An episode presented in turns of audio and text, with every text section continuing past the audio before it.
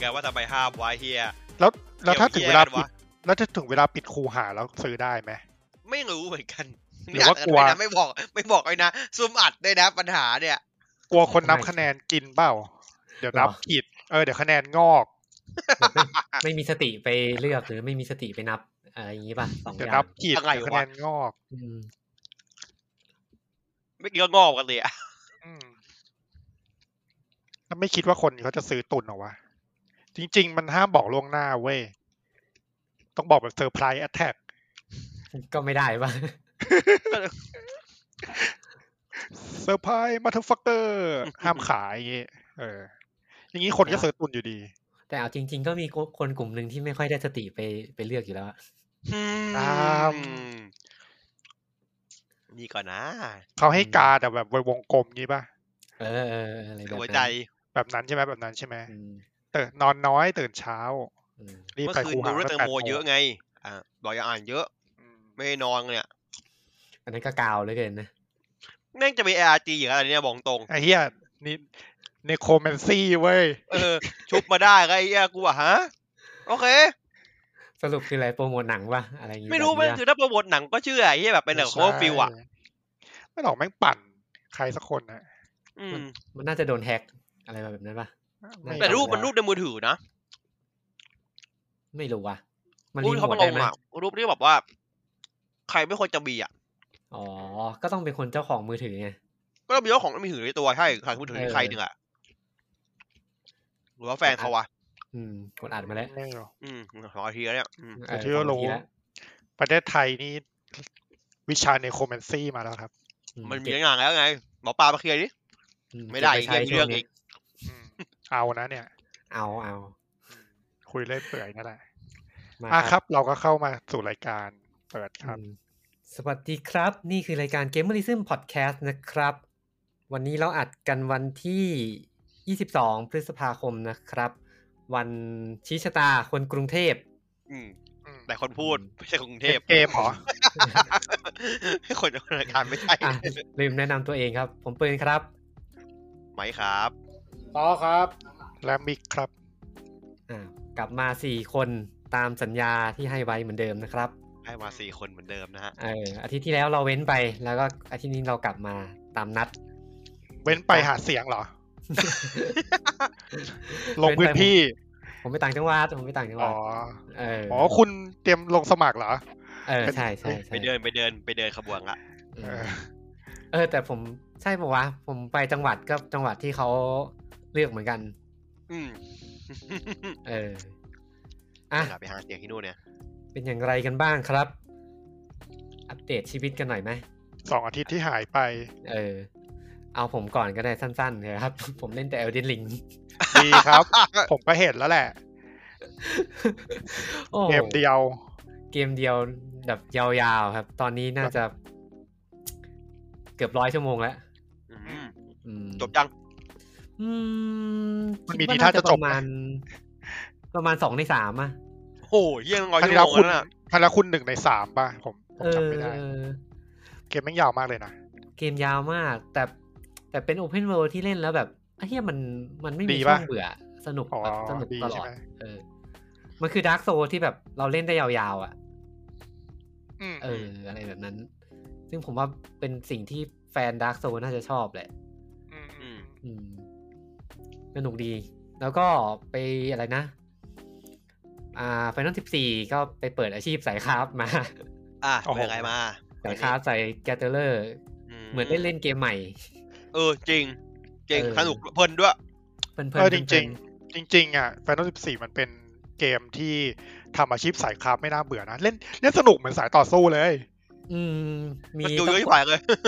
มีต้องกดท่ากดสกิล rotation ะไรแบบนี้ เออ เออ โรเตชัน ตอน เหมือน ที่ สาย ผม ต่อ เล่น สู้ ช่วงหนึ่งใช่ป่ะครับผมเก็บเวลอยู่อย่างเงี้ยหลังไผ่อะแนะนำว่าให้ผมมาไปเก็บเวลพวกสายสายแกตเตอร์ใช่ป่ะแล้วก็กดสกิลสตีกอะจะได้ไปโดนมอนตี อืม อ๋อ โอ้ยเหี้ยมันมีอย่างงี้ด้วยวะแบบอื้อหือมันมันจะแบบกันที่แบบอักเสบบอลอักเสบใส่เขาไม่ได้อะ แบบเออดีจังวะ พอถึงตัวบอลแล้วค่อยไปปรับอาชีพตีเหมือนเดิมเออดีว่ะ แล้วก็ผมไม่แน่ใจว่ามันเพิ่มมาในแพทไหนนะ มันเพิ่มแบบแอเรียเก็บแร่โดยเฉพาะอะ น่าจะ อืม หกจุดศูน แบบ ย์ป่ะ แบบที่ไม่มีมอนเงี้ยเหรอ อืมมีมอนมีมอนแต่เหมือนเหมือนบอสจา อืม อ๋อ พระเจ้าเอามาขุด เออแต่เป็นบอสจาเก็บแร่อะไรแบบนั้น เออผมผมก็ไม่ได้เล่นสายคราฟนานแล้วก็เลย เหมือนกัน เลยไม่แน่ใจ อืมสนุกสนุก อื อื ม ม เหมือนว่าเป็นช่วงคูลดาวน์เอลเดนลิงคุณบ้ามาเล่นไฟน อล เออเออ สายคราฟเนี่ย เล่นเพื่อแบบผ่อนคลาย เออ ชีวิต Elden จะได้ดู Ring ไม่โหดร้ายเกินไป เอลเดน จริ ลิ ง ง ผม เนี่ย ตอนแรก ไม่ผ่อน ผมว่า คลายนะ ผมบอกว่ามันมันไม่ค่อยยากใช่ไหมพอเล่นหลังๆ ก็ ยากแล้วใช่ไหม เริ่มเริ่มมีตัวหัวร้อนแล้วเริ่มแบบ เออ เริ่มแบบเจอบอส ผมไปนั่งดูวิดีโอบ อสดับเบิลอะไรแบบเนี้ย ผมเจอผมเห็นเมืองอันเนียผมแบบฮะแล้วต้องหลบยังไงวะ อืมอืม คอมโบเมืองอันเนียแม่งเหี้ยมากอะ เอ้า จะเล่น เลดมีโซโลเฮอร์เขาฆ่าเป็นพันรอบแล้ว นะ ปล่อยเขาไปปล่อยมันไป ค มัน จิก บ้าไอ้เหี้ย คน คน จิ จึ ก ง อะ มันมีนี่เลยนะเลดเพอร์โซโลมีอ่ะ เออ ตาย มี มี แล้ แล้ว ว มันมีมันมีออริจินอลเลดมีโซโลเฮอร์ใช่ไหมที่ช่วย แล้วก็มีเลดเลดเธอโซโลมี เออ หลาย แล้วก็ ปี มีมีมีเลสมีโซโลมี เอ้าผม คื เจ อ อคนหนึ่งเด็ดมากเว้ยมึงไผ่ส่งมาให้ผมเน็ตมี อ่า ฟิงเกอร์เฮอ เหี้ยอย่าง แล้วอาวุ ที่ ธ เล เป็นอาวุธเป็นนิ้วอ่ะที่เป็นนิ้วอ่ะโคตร เลด เหี้ย เลดมีเลดมีโซโลมีเนี่ยคือเข้ามา ไม่ทำอะไร แทงตัวเองจนตาย อืม อืมดีครับดี พวกมึงดูเหงาเนาะ บางบางทีโลกเราก็ต้องการอะไรแบบเนี้ยแหละ คือคือไอ้คนแบบนี้มันยังไงวะ คือแบบมึง คอน ง เท ยู่ นต์ อยู่ในเกมทั้ง คอนเทนต์ ทั้งวัน ไง เพื่อเล่นแบบนี้เหรอ่ะ อืมสร้างตำนานไงสร้างตำนานตัวเอง มันมันจะมีอะไรอีกวะ มันก็ครบแล้วนะ เลดเลดมีโซโลยู อ้าว ได้ เรื่อง ไหม เรื่องอ่ะเข้า พี ไปดู พีวีพีไม่ได้ใช่ไหมเกมนี้ ได้ได้ ได้ได้ได้ ได้ ครับได้ ใช่ไหม ปกติครับ เออ ยังไม่ได้เล่น ออประมาณนี้ประมาณนี้ ถ้าแต่จริงๆ ผมไปเที่ยวมา ถ้าพูดเรื่องไปเที่ยวเนี่ยโคตรยาวบอกเลย อืม พีคด้วย หรอ แต่ ต้องทำรายการแยกแล้วแหละ เออแต่แต่ไม่พูดในรายการนี้ดีกว่า เดี๋ยวจะยาวไป เออ ต้องทำรายการแยกแล้ว เออ ประมาณนี้ครับผมประมาณนี้เลย โอเค อ่ะใครต่อ ผมต่อ ไม่ กัน ไม่ นะ ไม่ ผมไม่ยาวมาก ของผมก็ทำงานอย่างเดียวช่วงนี้ทำงานอย่างเดียวเลยจริงๆ หนังหนึ่งไม่ได้ดูไอ้นั่นไม่ได้ดูเลยไอ้ไอ้ไอ้แวร์จริงไอ้วันยังไม่ได้ดูเลย อืม ไว้ดูวันพุธเลี้ยงอ่ะมันคงไม่ทันนะคงได้ออก แต่ที่ผมจะพูดก็คือผมเพิ่งเล่นไอ้นี่จบไป Citizen Sleeper อ่า อ่ะก็ Citizen Sleeper เป็นเป็นเกมยังไงดี มันเป็นเกมแบบนี้เว้ยผมชอบคอนเซปต์มากเลยนะว่า ตอนตอนทุกๆวันอ่ะมันจะแบบเกมมันจะเป็นวันเป็นไซเคิลใช่ป่ะต่อวันอย่างเงี้ยหนึ่งวันมันจะมีลูกเต่ามาให้เราแบบสุสุ่มเต่ามาแล้วอ่ะแล้วก็เอาเต่านั้นอ่ะไปทำแบบอีเวนต์ต่างๆในเกมอ่ะก็คือสุ่มดวงในเกมอีกทีนึงว่าทำได้ไม่ได้อะไรอย่างเงี้ยเหมือนพวกบอร์ดเกมทั่วไปอ่ะ แต่ว่า อ๋อ มันมีความซ u r v เวลด้วยว่าไอ้ตัวนอกจากตัวเราเป็นหุ่นอ่ะ มันจะแบบทุกวันผ่านไปวันหนึงปุ๊บ เราจะเสียแบบคอนดิชันร่างกายตัวเองอ่ะ ก็ต้องไปซ่อมใช่ไหมถ้าไม่ซ่อมปุ๊บมันเสียเต่าไปเทียลูกเทียลูกอ่ะ คือแบบ อ่ะวันนี้เราเสียอ่าตัวร่างกายไปสองสองหลอดสองหลอดมันคือหนึ่งเต่าหนึ่งลูกอ่ะแล้วแบบจากทางลูกกับสี่ลูกอะไรอย่างเงี้ย อืมอืม ก็ต้องมานั่งแบบกินข้าวด้วยนะ ต้องมาซ่อมตัวเองต้องมาคืองั้นงั้นเกมมันคือคอนเซปต์มันคือซ u r v i v a l หนึ่งหนึ่งนิดๆหน่อยๆแต่ว่าหลักๆคือเกมมันคือเกมแบบเกมชีวิตคนอ่ะ อืมเนื้อเรื่องมันเป็นยังไงอะมันเล่าอะไรอ่ะ อ่าตัวเอกอะครับเป็นสไนเปอร์สไนเปอร์ในจักรวาลนั้นคือคนที่ให้บริษัทใหญ่เอาร่างกายเขาอะไปก๊อปปี้จิตใจเพื่อไปใส่หุ่นทำงานแทนอะเหมือนเหมือนเช่าเหมือนว่าเหมือนเหมือนขัดดอกอะเอาตัวเองไปขัดดอก เพื่อแบบให้เอาตัวเอาใจใจตัวเองอะไปทำงาน แต่ตัวที่เป็นสไนเปอร์เนี่ยไม่ใช่คนเดียวกันนะ เป็นร่างที่ถูกก๊อปปี้ออกมานะอืม คือในเกม ว่ เราเล่นเราเราเล่นเป็นร่างก๊อปปี้ งั้นเป็นการก๊อปปี้ครับคือตัวจริง อ๋อ เราอะยังจะถูกแช่แข็งอยู่ไม่รู้ขัดดอกอยู่ อ๋อ แต่ตัวที่เราเล่นอยู่อะเป็นหุ่น ซึ่งหนีออกมาจากจากที่ด้านหนีออกมาจากที่ที่ว่ามันถูกทำงานอะหนีออกมา ก็แล้วก็มาอยู่ในดาวมาอยู่ในแบบว่าสถานีอวกาศชื่อดีไออะแบบ อ่าฮะ สถานีอวกาศที่เป็นสถานีอวกาศของบริษัทเก่าบริษัทหนึ่งที่ถูก อ่าคนในนั้นอะอ่าเรียกว่าไงนะ ปฏิวัติ อืม งั้นก็กลายเป็นแบบเหมือนพวกสังอัมออกสังอัมหน่อยๆอะไรอย่างเงี้ยสไตล์นั้น แล้วก็จะเราต้องแบบว่าเอ้ยทำงานหาเงินเพื่อมาซ่อมตัวเองมาซื้อ access นู่นนี่คือแบบ ก็อยากจะบอกมันมีการ resource management ด้วยแล้วก็มีว่าดวงลูกเต๋าของเราด้วยอะไรอย่างเงี้ย อืม คือเกมมันไม่ได้มีอะไรมากหรอกว่าเพื่อปัจจุบันเนี่ยครับแต่ว่าที่ผมชอบเล่นคือว่าเนื่องจากว่าตัวเราเองเป็นเป็นเป็น Data ไม่ใช่ไม่ใช่เป็นแบบสมองที่แบบเป็นแบบกายเนื้อมันจะถามเราตลอดว่า การที่เราต้องมาช่วยคนที่ไม่เกี่ยวข้องกับเราเลยทั้งที่แบบว่าเราเองเนี่ยก็แบบว่าเราจะช่วยเขาทำไมวะเราได้ประโยชน์อะไรจากเขาวะหรือว่า การที่เราเป็นคนตัวแยกไปเงี้ยถ้าสมมติวันหนึ่งอ่ะเราเองจะหนีไปให้แบบสุดขอบโลกอ่ะ แล้วคนที่ถูกแช่แข็งอยู่ตอนนั้นอะยังเป็นเราอยู่หรือเปล่า อ่า เราต้องกลับไปทำอะไรเขาหรือเปล่า หรือว่าเราถือว่าเป็นตัวละคอนที่ตัวแยกมาแล้ว มันมันมีคำถามที่แบบ เป็นตัวตนในตัวตนอีกทีหนึ่งว่าเอ๊ะคุณเป็นงั้นก๊อปปี้เนี่ย ตอนเนี้ยหรือคุณเป็นแค่ตัวตัวตนใหม่ไปแล้ว หรือคุณแค่เป็นงั้นก๊อปปี้คนนั้นอยู่ดีอะไรเงี้ยแล้วก็แบบ มันจะมีทั้งเรื่องแบบ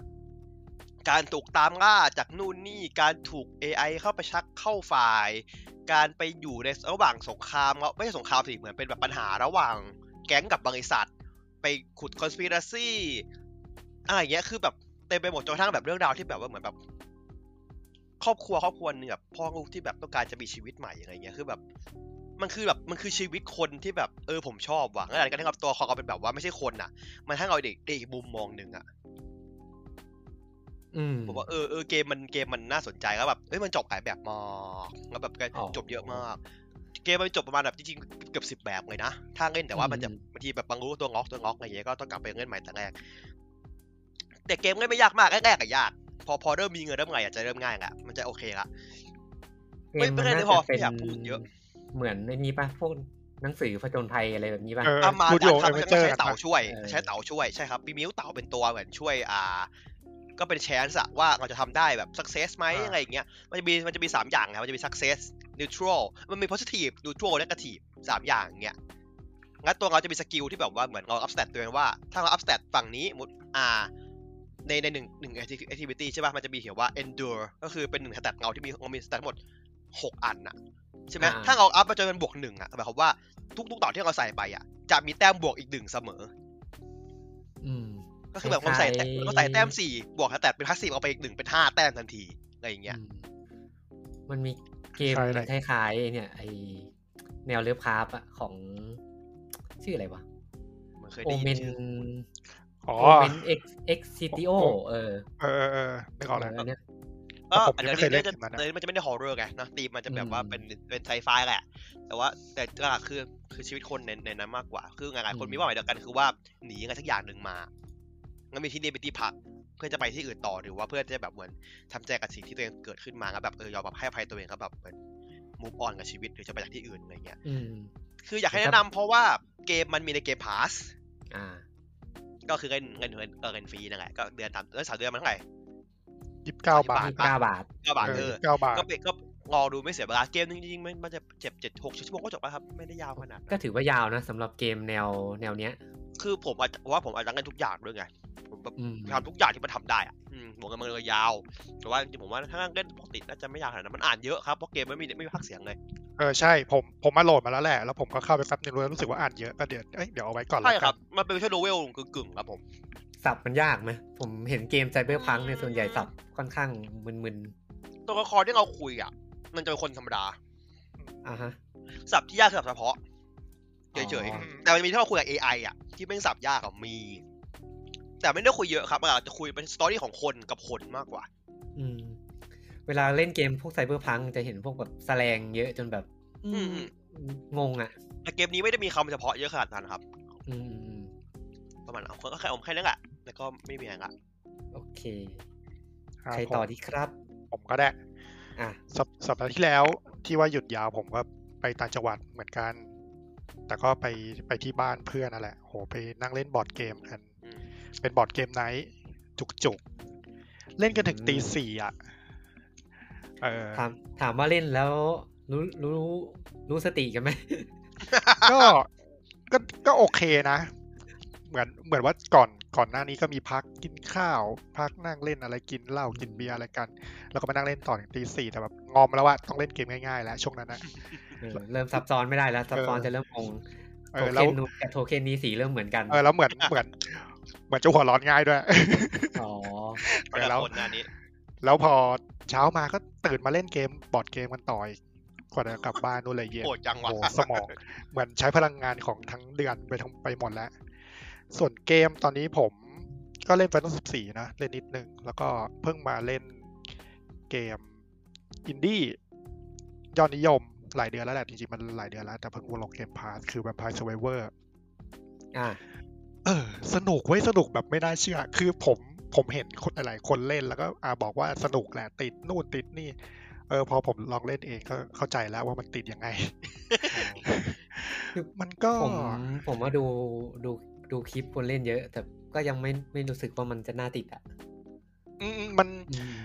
บางพายสไบเบอร์มันเป็นแนวโลกไลนะ อ่า ที่ว่าที่ว่าจะต้องเลือกตัวละครแล้วก็ลงไปสู้กับเวฟเวฟมอนสเตอร์ที่เข้ามาเงี้ยแล้วพอเลเวลอัพมันก็จะได้ของมาอัพ มัน ตั คือ ว เปิดเฮลด้วยปะ อะไรนะ ใช่ใช่ใช่ เปิดเฮลด้วยปะ บุลเลตเฮลที่ศัตรูไม่ได้ยิงกระสุนนะแต่ แต่เราเยอะ แต่คือคือคือศัตรูอะคือกระสุนเออ อืม ความสนุกของมันผมว่ามันอยู่ที่การเลือกจัดบิวอะคือคือมันต้องสุ่มไอเทมเลือกไอเทมในการใช้อะแล้วก็อัพอัพเลเวลของไอเทมนั้น เออผมว่ามันสนุกตรงเนี้ย แต่ผมเล่นไปหลายวันสองน่าจะสองสามวันแล้วก็เริ่มรู้สึกจำเจแล้วแหละ ด้วยด้วยตัวเกมมันยังเป็น Early Access ด้วยแหละ มันยังไม่ค่อยมีอะไรมาก เกม แต่ มัน เก สนุ ม กนะ มันมันเหมือนจะมีจบใช่ไหม มี ไม่แน่ใจ มีคน คือ จบนะครับ คือคือคือมันมีปลดด่านมีอะไรแหละ แต่ผมก็ยังเล่นไม่ตันหรอกตอนเนี้ยก็ยังก็ยังปลดตัวไม่ครบยังปลดด่านไม่ครบ แต่ก็เข้าเข้าใจคอนเซปต์เข้าใจถึงความสนุกอะไรแล้วว่าควรจะต้องเล่นยังไง อืม สนุกดีตอนนี้มีในเกมพาสแล้วก็ถ้าถ้าอยากซื้อเลยก็มีในสตรีมมันจะหกสิบกว่าบาทอะเงินหล่นมากเลยอะ อื แล้วเหมือน ข้า ช่วงนี้ อหนึ่งยังแพงกว่าอีก เออ แล้วเหมือนช่วงเนี้ยเกมเกมแนวนี้จะมีหลายอัน เหมือนผมเห็นมีอีกเกมหนึ่งที่คน คนเล่นกันเยอะอะไรวะ Nomad อะไรสักอย่างอ่ะอืม อ๋อ เหมือน คล้าย เหมือน คล้ายๆกันเหรอ คล้ายๆกันแนวๆเดียวกันเลย เหมือนว่าช่วงเนี้ยจู่ๆคนก็ทำเกมแนวนี้กันมาเว้ย ก็คงเห็นความสำเร็จของ Vampire Survivor แหละ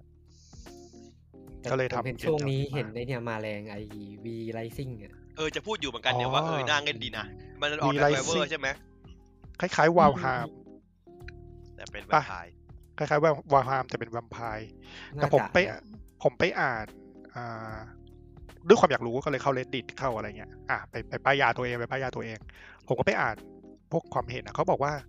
จริง ๆ มันถือว่าเป็นเกม early access ที่ค่อนข้างดูดีมากเลยนะ อืม เขาบอกว่าเออจริง ๆ มันมันน่าจะเรียกว่าเกมเกือบเกือบเต็มแล้วแหละบั๊กอะไรก็น้อยแล้ว อืม แต่ผมก็ยังไม่ได้ดูอะไรอะเกมเพลย์เต็มๆนะว่าเป็นไง แต่ดูเทรลเลอร์ดูระบบต่อสู้ระบบอะไรมันมันดูน่าสนใจดีอะ อืมอืม เราเล่นเป็น ความ Vampire เป็น นะ ดิอาโบด้วยอะผมว่า เออไม่แน่ใจ แต่วามฮาผมก็ยัง ยังเล่นไม่ถึงไหนเลย ต้องมีเพื่อนเกมเกมเกมแนวนี้ต้องมีเพื่อน ใช่ใช่ใช่ถ้าไม่มีเพื่อนจะแบบเงาเงาๆ ก็จะ ห เห น่ งา อย เหงาๆสร้างเหงาเหงา อืม ๆไม่รู้เล่นแป๊บนึงก็เบื่อ แต่วามฮาผมก็เล่นคนเดียวนานอยู่นะ แต่มันก็เหงาเหงาๆแหละเบื่อเบื่อๆก็ วา เล่ ม นไป ไฮผมเล่นจนครบคอนเทนต์ที่มันมีอ่ะ ตันแล้วใช่ไหมค่าบอลทุกตัว อืม ก็เฉยๆเหมือนกันนะวอลฮามแต่ก็เล่นกับเพื่อนก็สนุกแหละ เกมอะไรเล่นกับเพื่อนก็สนุกหมดแหละครับ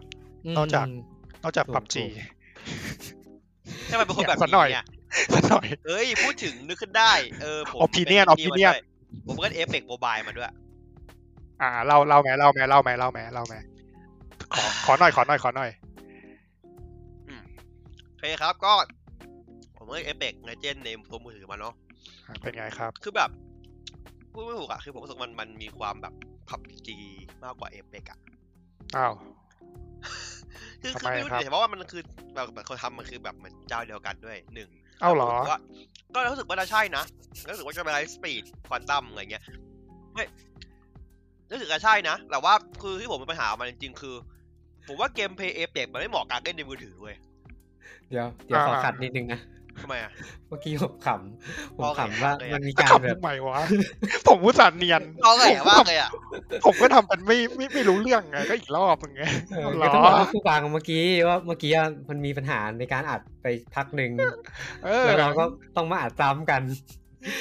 แล้วก็มีคนหนึ่งที่แบบพยายามจะจะ พยายาม แอค จะ ให้เหมือน รับรับรับบทคนโง่เหมือนเดิมงี้ เอาไงเอาไงมากเลยอ่ะ เอาเหรอ นี่คือคุณรู้แล้ว วงการบันเทิงกันเนาะ เออวงการบันเทิงก็แย่แหละ อ่ะ เออ ก็ คุณ อ่ะใช่ครับ คุณอาจจะไม่รู้บางบางรายการพอดแคสต์ก็อาจจะอัดหลายรอบก็ได้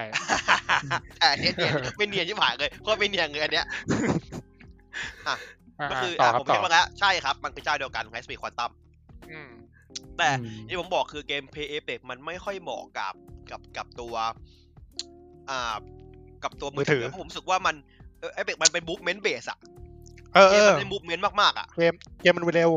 อืมแต่พอ เกมมันไว เหมือนทุกคนไม่ยืนยิงกันเฉยๆอะ เออมันมันไม่มีสไลด์มันไม่มีอะไร มีแต่ไรมีครับ แต่มันกด คือมั ยาน ก กด พี่ ยาก เออ อืม คือคือมันกดยาก ผมแบบพอเกมมันต้องเน้นไวอย่างเงี้ยแล้วแบบ เออ มันไม่ใช่ละไอ้เหี้ยคือคือสนุกไหมโอเค แต่ผมว่าความเสน่ห์ที่เขาเล่นในเอเปกในในคอมอ่ะมันหายไปหมดเลยอ่ะ สไลด์ยิงรัวๆอย่างงี้ใช่ไหม ไม่มีแล้วสกายยิงนี่ยากมากและยากมากๆ การจะกระโดดยิงอะไรอย่างงี้ไม่ค่อยมีแล้ว มันใช้จอยเล่นได้ไหมวะอยากรู้ ได้ครับใช้จอยกันได้ครับต่อได้มีในนั้นมีมียูเลยเอาให้ครบเลย ก็ใช้จอยเล่นแล้วกัน จอยมันจะเจอกับเจอกับจอยปะ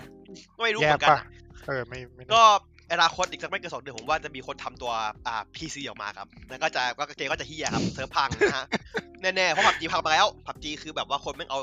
ไอตัวมือเอ่อคอมมาต่อกับแบบเมาส์คีย์บอร์ดไอเทมไปแล้วอะ เฮียไปอย่างนั้นนะ แล้วก็ก็ก็โอเคแหละก็โอเคแต่ว่าผมรู้สึกว่า ผมเล่นในคอมเหมือนเดิมดีกว่า ผมอะไปดูสตรีมเมอร์เล่นหลายอันแล้วช่วงบ่ายวันทำงานบางทีผมว่างไว้ยผมก็จะเปิดทวิชเปิดทวิชมั่งเปิด YouTube มั่งดูผ่านๆเว้ยรู้สึกว่าดูแล้วก็อยากไปเล่นเวอร์ชันคอม อืมผมว่าบนคอมมันหนุกกว่า ผมว่านิ้วผมต้องล็อกแน่เลยอะถ้าเล่นนะ ไปดูแล้วรู้สึกอึดอัดอ่ะไอ้ยทำไมมันไม่สไลด์วะ ทำไมไม่กระโดดวะ ไม่ตั้งไหลวะ อะไรอย่างเงี้ย อืม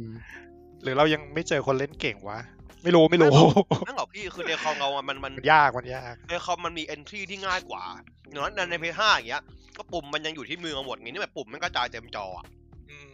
มันก็ลำบากอะผมว่ารู้สึกว่าเอฟเฟกเป็นเกมที่ โอเค ไม่เหมาะกับการทำในมือถือขนาดนั้น อ๋อ เก อี ม ก เร็ว อย่างที่อีกอย่างที่รู้สึกว่าแบบไม่ไม่อยากเล่นเพราะว่าภาพมันห่วยอ่ะ เออภาพภาพไม่ค่อยโอเค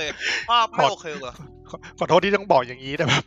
ก็ผมก็เล่นเกมที่ภาพพอสมควร คือ นิดนึง คือไม่ใช่คืออาร์ตไฟเอฟเบกอะ อาร์ตมันสวย ทำ ไง มาคลีนอยู่แล้วนะ เพ เอ ราะ อ ว่ามัน มัน ทำ สวย ใช้เอเจนอยู่แล้ว มันไม่ใช้สเปคเยอะอยู่แล้วครับ แต่ เออเออ ผมตกใจว่าพอกลายเป็นอันเดีย n เอนจินอะเหมือนมันโดนดรอปไปอีกขั้นหนึ่งอะเหมือน อืม เขาคำสไตล์ของอาร์ตสไตล์ของรีสปอร์ตมันไม่ได้อะแล้วเขาเรียกอาร์ตสไตล์ของรีสปอร์ตมันคือเฉพาะเจาะจงมากๆ คือเป็นสไตล์เนี้ยทำให้แบบ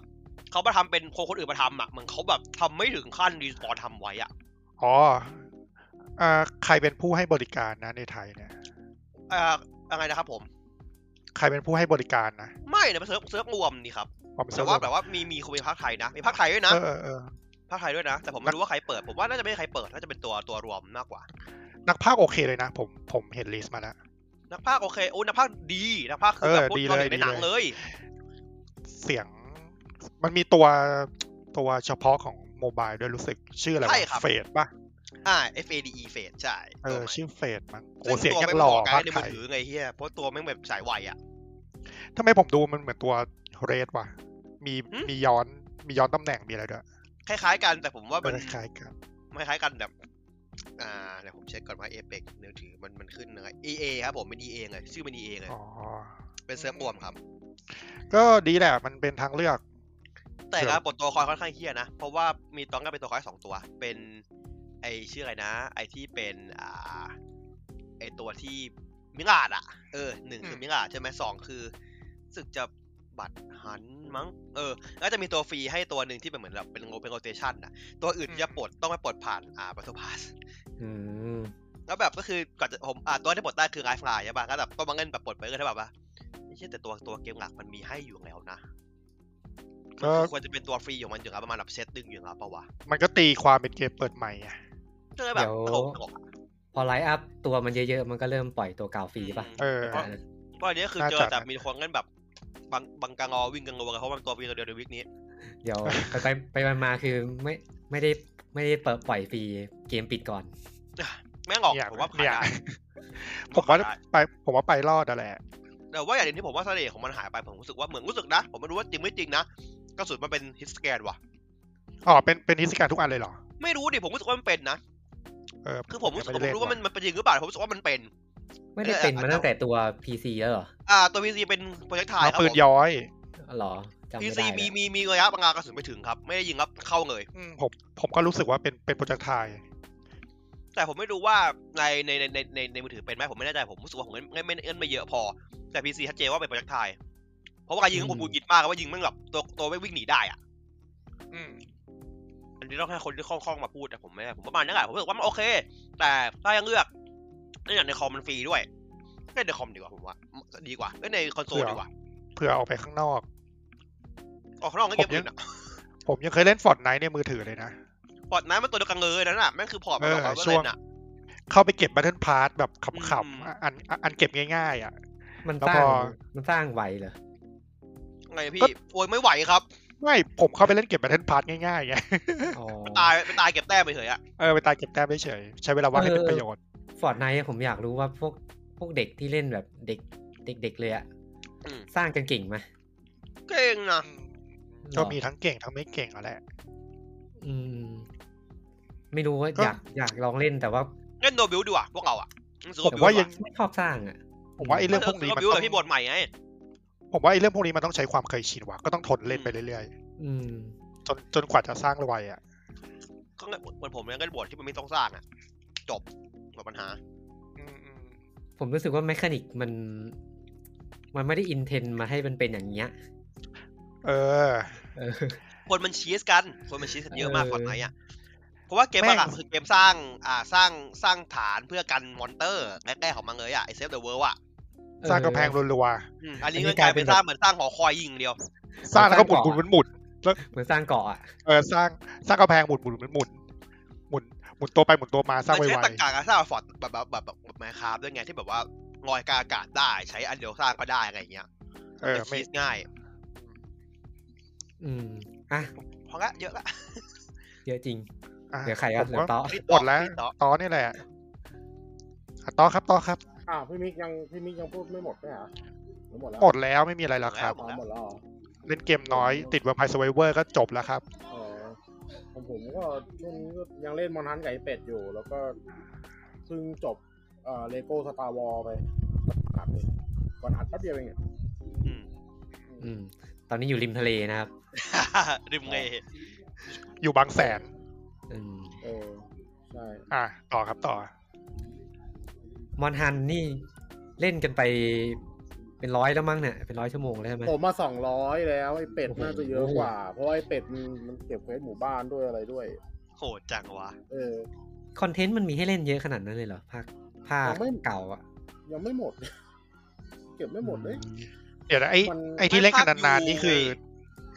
คือที่เล่นกันนานๆนี่เพื่อเพื่อสนองนี้ตัวเองหรือว่ามันมันยังไม่หมดจริง ไอ้เป็ดมันเสี้ยนมันมันมันเล่น ที่เล่นนี่ภาคยูเว้ยเหรอตอนเนี้ยเล่นภาคยู เจนยูเจนยู เออ ใช่เจนยู ไม่ได้เล่นตัวภาคนี้นะไรส์นะ เออไลฟ์เดี๋ยวรอซันเบรกเดี๋ยวซันเบรกมาเดือนหน้าค่อยเล่นตอนต้นเดือนมิถุนา ๆ ไม่ไม่ที่ จะมาแล้วเหรอ ที่ที่จะสื่อคือ หน้าครับ อันนี้คอนคอนเทนต์น่ะตันหรือยังคือ คือเล่นกันไปต่อหรือว่า ไม่ตัน หรือว่ายั งไม่ตัน อาก ยัง จะ ยังไม่ ดี มันรวมทุกภาค ดีเลย ยำกันหมดแต่พี่ มันมันมีแบบมอนธรรมดา มีมอนไฮเปอร์ มีมอนสเตอร์แบบไฮเปอร์ แล้วก็มีเป็นพวกดีเวียนอ่ะที่มันเป็นแบบตัวพิเศษอ่ะคือยังยังไม่หมดเลยยังเก็บกันไม่หมดเลย ก็ดีครับ ก็เลโก้สตาร์วอลเออผมสองร้อยชั่วโมงสามร้อยบาทผมไม่ได้ สามร้อยเหรอ ซื้อมาตอนมันลดเหลือสามร้อยกว่าบาท เที่ยคุ้มจริงกันเนี่ย แล้วก็ เล่นเหมือนเกมสามพันนะ อืมแล้วก็เลโก้สตาร์วอลก็จบในเรื่องหมดแล้ว ก็เหลือไปเก็บไปเก็บพวกเควสสำรองเควสรอง เก้าภาคกันนะ เออกับพวกชาเลนจ์เก็บชาเลนจ์ในด่านให้หมด ก็ต้องเล่นซ้ำอีกรอบ โอ้โห นี่ต้องเป็นหนึ่งในเกมออฟเดอะเยียของคุณแล้วเนี่ย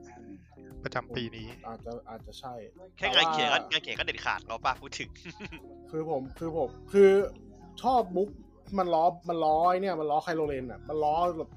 ไอ ไอ้ เบน ที่ ซา เป็น โว ตัว โลอ่ะ ตัวโลเออตัวใหญ่ๆอะเบนซาโวโลอ่ะไอเฮียแม่งล้อยับเลยแบบล้อทุกอย่างที่เป็นเบนซาโวโลอ่ะขนาดมีขนาดมีเบนซาโวโลมาให้เล่นอ่ะ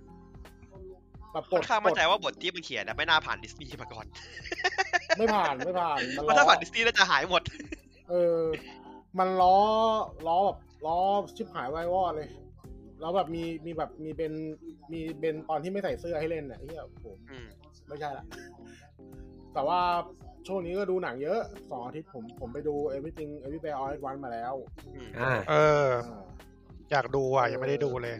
เป็นหนัง A24 เรื่องที่สองที่ผมดูต่อจาก The Lighthouse โอ้โหเหี้ยแต่ละเรื่องเฮียนนั่งเลย เออ อย่างเฮียนเลย ต้องต้องเรียกว่า ไม่อยาก เฮียน หรอ ใช่ผมจริงๆผมอยากดูคามอนคามอนแต่ว่าไม่ดูไม่ทัน ม อยากดูคามอนคามอนด้วยเดี๋ยวรอมาลงเน็ตฟิกค่อยว่ากันแล้วกัน อ่า แต่โอ้เมื่อไหร่ เอ วะ อก็ผมว่าก็สนุกดี เออ สนุกดี ด้วยความที่ว่ามิเชลโยแกก็เคยเล่นหนังมาเวลมาแล้วด้วยนะ อ่า ไอ้นี่ไง ชั เชิงฉี อะชังชีเออเล่นก็แล้วกันแล้วอยู่ดีแกมาโผล่หนัง A24 เฉยเลยเว้ยก็เอ้ยเออเจ๋งว่ะ แล้ว แล้วเสือกเข้าชนกับดรสเตย์พอดีนะอืม เออมันเข้าหลังแล้วตัวเซนวันละที่สองอาทิตย์เนี่ย เหมือนเหมือนตั้งใจอ่ะ เออ ใช่ มึงงองางไปแล้ว มัน เออ ตั้งใจมันตั้งใจจริง ๆ แหละ เพราะว่าเนื้อเรื่องมันทับกันเลยคือเป็นมัลติเวิร์สเหมือนกัน แต่ว่า จะ มั คนละ ก็มี แนวปะ คนใช่ละแนว คนครับละเรื่องแล้วคนละเรื่องก็ อันนี้ไม่ฮอร์เรอร์ มันมันเป็นคอมเมดี้แล้วเป็นแฟมิลี่ดราม่า เป็นเอเชียนแฟมิลี่ดราม่า เออใช่ก็ ดูเวลาดูอ่ะ ผมจะนึกถึงไอ้มีมของของไอ้ไอ้คนเอเชียคนนั้นอ่ะไอ้ที่มันเอาปลารองเท้าแล้วบอก emotional damage อ๋อเอเวอร์ชั่นดาเมจ ของ เออเออนั่นแหละ Stephen ผมจะนึกถึง He มีมนั้นตลอดเออสตีเฟนเหอะนั่นแหละนั่นแหละ เธอเหอะทีวะ ก็สนุกก็สนุกดีแล้วก็ไปดูอีกเรื่องหนึ่งเมื่อเช้าเลย ดูเลิก โอ้ เลิกตั้งเสร็จกลับมาดูเลย ดูเรื่องทิปเปิลอาร์ อ่ะสามอา อ่า หนัง า อินเดีย ในอิน อ่า เดีย อ่าอ่าอ่าชื่อเรื่องเต็มๆมันชื่อ Rise Straw and d e v o เอออ ม แม่งมันคือ คือไอ้ก่อนหนั้นเนี่ยหนังไทยเรามันเคยมีเรื่องหนึ่งชื่ออะไรนะ ไอไอหยาดน้ำแห่งชีวิตอะไรนั้นบ้างที่มันเป็นหนังแบบรัก ทำไมถึงต้องแบบทำไมถึงต้องเอาเรื่องนี้มาพูดวะ ไม่ไม่ จัน คือ จะจัน คือ เลส จากน้ำ รีวิว หยาดน้ำแห่งชีหยาดน้ำแห่งชีวิตมันคือหนังโพพากันด้ารักชาติใช่ไหม อืม ไอ้นี่ก็หนังโพพากันด้ารักชาติเว้ย เอ้ยขอขอคันนิดนึงอย่าละในชีวิตนี่ไปดูที่ไหนอ่ะ เมเจอร์ ดู ป่ะ ฟรีดูฟรีดูฟรี เมเจอร์ครับ ไม่มีมี เมเจอร์ ไม่ แต่แต่ยังไม่ลงสตรีมมิ่งยัง ไม่ ยังไม่ลงอะไรใช่ไหม อย่า ล เล ง ย ก็คไม่รับ ดูพี่จริง มันมันมีทุกปีไม่ใช่เหรอ ก็ก็มีตลอดใช่ ๆ มี ไม่ ต รู้ ลอเหมื ด อนกันไม่รู้เหมือนกันเออแต่ว่า เนี่ยผมผมแม่งอยากดูเลยเอาจริงๆตอนเนี้ย ก็ไอ้หยาดไอ้หยาดน้ำแห่งชีวิตนี่รู้สึกมันจะเป็นภาคต่อนะ ภาคต่อด้วยเหรอ ใช่ เออเป็น ใช่ ภาคต่อ ใช่ เป็นภาคต่อ ภาคต่อ ที่จันเลสพูด Bro เอ เอ อ อ เออเป็นภาคต่อ แล้ว คือมันมันมีภาคภาคแรกคือภาคภาคเก้าภาคนี้คือภาคสิบ อ่า เออ อ่า เข้าใจ ใช่ ยัง ใช่ใช่ ฮะแล้วเราพักหนึ่งถึงแปดไปไหนอะครับ ทำไม่ทัน มี ครับ ไม่ไม่แน่ใจ ไม่มี อ๋อไทม์ไทม์สคริป ทำ ใช่ ไม่ทันเอใช่ อ คิดมา เป็นเป็นสตาร์วอลครับเดี๋ยวเขาย้อนทำหนึ่งหลัง อืม อ๋อเดี๋ยวย้อนเดี๋ยวย้อน เออเดี๋ยวย้อน เฮ้ยย้อนย้อนก่อนหนึ่งนี่ใจหายเลยนะ อ่ะเขา ผ ย้อ ม น ว่า เขาเคย ผมว่าภาคหก ย้อน เพราะภาค แล้ว หกมาแล้วภาคหกมาแล้วเว้ยภาคหกเป็นเพลงลูกเสืออ อ่า อ่ะนี่ก็อ่ะโอเค โอเค ได้ อ่าไปครับไปครับ อ่าโอเคที่มันอาที่ผมเทียบสองเรื่องเนี้ยเพราะว่ามันมันคือเป็นประมาณหนังโพพากันด้ารักชาติเหมือนกันเว้ยแต่ที่พันอาแม่งทำดีกว่าประมาณเกือบล้านเท่าได้อะ ไม่ใช่หนัง เพ แอค ราะ ชั่น ว่า เว้ย คุณแม่งก็พูดซะทำดี คือไม่คือหนัง คุณต้องบอกว่า มัน ในในความคิดเห็นผมอย่างนี้กัน ไม่ไม่ใช่ ขอขอป่ะ ไม่ใช่ มันคือออบเจกตีฟพี่ ไม่ใช่อ คอ อบ หอ เจกตี คอ ฟ หอสตอว่าให้คอหอส เอ ตอ อ ความเป็นส่วนตัวนะครับอย่างงี้ต้องต้องพิมพ์ต้องพิมพ์ต่อท้ายประโยคด้วยขอความเป็ การ น โด ส่วน น ตัว ด่า นะครับเออการโดนด่า อย่าง คือ น้ำชีวิตคนก็มาชมเยอะนะตาย หรอ จากเลชมเหรอจากเล เอ ชม อ จานนี้ชมชมอยู่พาร์ทเดียวมั้ง ชมหนึ่งชั่วโมง พาร์ทของแม่งอะนะเออ คุณไปดู แล้ว เพจที่มันเป็นกลุ่มทาร์เก็ตเขาที่ โธ เอ่ อ มันเหมือนคุณ ส่ง ด่าน หมด รีวิวแล้วตอนนั้นในเพจมาเวลอ่ะ ไอ้ไอ้น่ะแฟนคลับไอ้นะอะไรนะแฟนคลับข่าวลูกข่างวะ อืม คืออะไรวะ เออข่าวลูกข่างไงลูกข่างอะข่าวลูกข่างอะเอออ่ะ ไปเถอะไปเถอะ ก็ทิปเปิลอาร์มันคือหนังไม่สามชั่วโมง แต่แมันแบบ อืม เป็นสามชั่วโมงที่แบบโหแอคชั่น อิ่ม แพ็ค เอมใจไหมอิ่มเอมใจไหม ล้น เพื่อนผมมัน มาก มันยกเข้าเดอะเรทเลยอ่ะ ๆมันใช่ใช่ประมาณ จากเดอะเรท คื ใช่ไหมเออเหมือน The แบบสไตล์เดียวกับเดอะเรทแต่ยาว คื กว่า อผมชอบอินผมชอบหนังอินไอเรื่องเนี้ย ผมชอบหนังอินเดียรวมๆพวกหนังแอคชั่นอินเดียเพราะว่ามันโปรดักชันมันแบบทั้งทั้งทั้งเอ่อโคริโอกราฟทั้งแอคชั่นทั้งมุมกล้องอะไรพวกเนี้ยมันทำเหมือนพวกไองานของคอริดอร์อะงานของคอริดอร์กับเฟรดดี้วอง อ่าอ่าอ่า อ่าเขาเคยดอดิจิตอลเฮียอย่างเก่า เออเออเออเออใช่ แล้วแบบคือแบบเน้นซีจีหนักๆ เน้นมุมกล้องเสย มุมกล้องซูมมุมกล้องเฮียแต่ไปหมดเลยแล้วแม่ง ก็ แบบ ก็คือดูกล้องหนังอินเดีย หนังเออแล้วแบบโคตรซีเมโคตรซีนิมาติกอะซีนิมาติกชิบหายเลยมันผมเอาหัวสปอยนิดเดียว ฉากฉากมันมีฉากหนึ่งที่พระรองแม่งแม่งกลายเป็นแลมโบ้อะแล้วคือไอ้เฮียแม่งแม่งแบบมันเป็นรูปปั้นพระรามเว้ยแล้วพระเอกแม่งแล้วพระรองไม่งชื่อราม อืม ฮะ เออ โอเคง่ายเนาะ เออแล้วแม่ง แม่งหยิบแม่งหยิบลูกศรมาแล้วไล่ยิงไล่ยิงพวกไล่ยิงผู้ทหารอังกฤษอะไอ้เหี้ยแบบไอ้เค็ดเท่พลา ไอ้ ม เหี้ยมัน ไอ้สัตว์ มันก็โปรปากันด้าสนุกดีนะ มันมันคือเป็นเรื่องมันอันนี้มันอันนี้มันเรื่องต้นเลยคือในเรื่องมันประมาณว่าเป็นช่วง 1920 ที่แบบเป็นอังกฤษมันยังมีอำนาจอยู่ในประเทศอินเดียยังมี อ่า อิ อ่าน เดีย ยัง อยู่เว้ย ยังยังปกครองอยู่ ใช่ใช่มันก็มันก็จะมีเรื่องเกี่ยวกับอ่าการปฏิวัติอินเดียช่วงนั้นเป็นมันไปตรงกับประวัติศาสตร์ก็คือช่วงอินเดียเรวลูชันมันจะเกิดช่วงวันแบบยุคศตวรรษที่ 18 ไป10 19ไกลๆต้น20อะไรวะเนี่ย อ่า ซึ่งไอ้เฮียแม่ง ไอ้เหี้ยไม่งอย่างอย่างฮาคือแบบโอ้โหมึงทุกทุกสิ่งทุกอย่างแอคชั่นชิบหายวายวอดเวอร์วัง แต่พาร์ทดราม่าก็ดราม่าพาร์ทดราม่าก็ดราม่าพาร์ทมิตรภาพคือแบบมิตรภาพประมาณไอฉาก หนัง ไอฉาก หนังมัน ใน ดูหลายหลายมุกหลายหลายมุมเนาะ มันคือมันล้นอ่ะ มันล้นเหรอคือสามชั่วโมงมันยัดอะไรก็ได้ คือพ่วงกับมึงอยากยัดอะไรก็ยัดไปเลยอ่ะ อืม เอออยากแนะนำว่าถ้าว่าถ้าคุณถ้าคุณจะดูหนังดีเนี่ยดีๆสักเรื่องนะ ไอ้คังคูใบไม่ต้องดูก็ได้ดูเนี่ย อืม เออ แล้วก็อีกอันหนึ่งที่ผมไปดูมาก่อนหน้าดูไม่จบ มันเป็นรายการวาไรตี้โชว์ในเน็ตฟิก อืม ชื่อเรื่องว่าคุณชอบวันพุธไหม ฮะ อืมชื่อรายการว่าคุณชอบวันพุธไหม ฮะ How do you like Wednesday เป็นรายการญี่ปุ่น อะไรวะ เออไม่ เออ ไม่เคยได้ยิน มันเป็นรายการเก่าแล้วเป็นรายการสมัยอ่าช่วง เชียร์ ประ เก้าห ม ก ณอ่าเก้าหกมันเป็นรายการประมาณทุนต่ำฉายทีวีรอบดึกของ อืม ของช่อง HTV สมัยนู้นแล้ว อ๋อ มันเป็นมันเป็นช่องที่ฉายทีวีโลคอลด้วยมั้งของฮอกไกโด เออ อะ ของฮอกไกโดอย่างเดียวใช่ เออใช่ โโห มันเป็นรายการทุนต่ำที่เกี่ยวกับว่ามันจะมีพี่มันจะมีดาราสองคน ชื่อเป็นตลกทั้งคู่ ชื่อทากายากิโซโซวีกับอ่าโยโยโออิซุมิ อืม ซึ่งโยอิซุมิเนี่ยก็ยังมีก็ยังมีหน้าหน้าตาในวงการบันเทิงญี่ปุ่นอยู่ ล่าสุดแกเล่นเป็นเล่าปีในสามก๊กฉบับของไอ้ฟุคุดะ อ๋อจริงดิ เออแกเล่นเป็นเล่าปี โอ้โห ใช่ ใช่โยโออิซุมิแล้วแล้วก็คุณซูซุยนี่แกก็แกก็ไปอยู่หลังฉากแล้ว แต่ว่าแกทำรายการป้อนของฮอกไกโดอย่างเดียวสองแล้วก็จะมีผู้กำกับอีกคนนึงเนี่ยโทนของรายการมันคือประมาณว่า ไอ้ซูซุยกับสตาฟอะมันหลอกตะโยเนี่ย ไปทำรายการเอามันก็ทำทำรายการนู่นนี่นั่นแหละเรียบร้อยปั๊บแต่ว่าประเด็นคือโยอะบ้านแกอยู่ บ้านแกอยู่แถวซัปโปโรมั้ง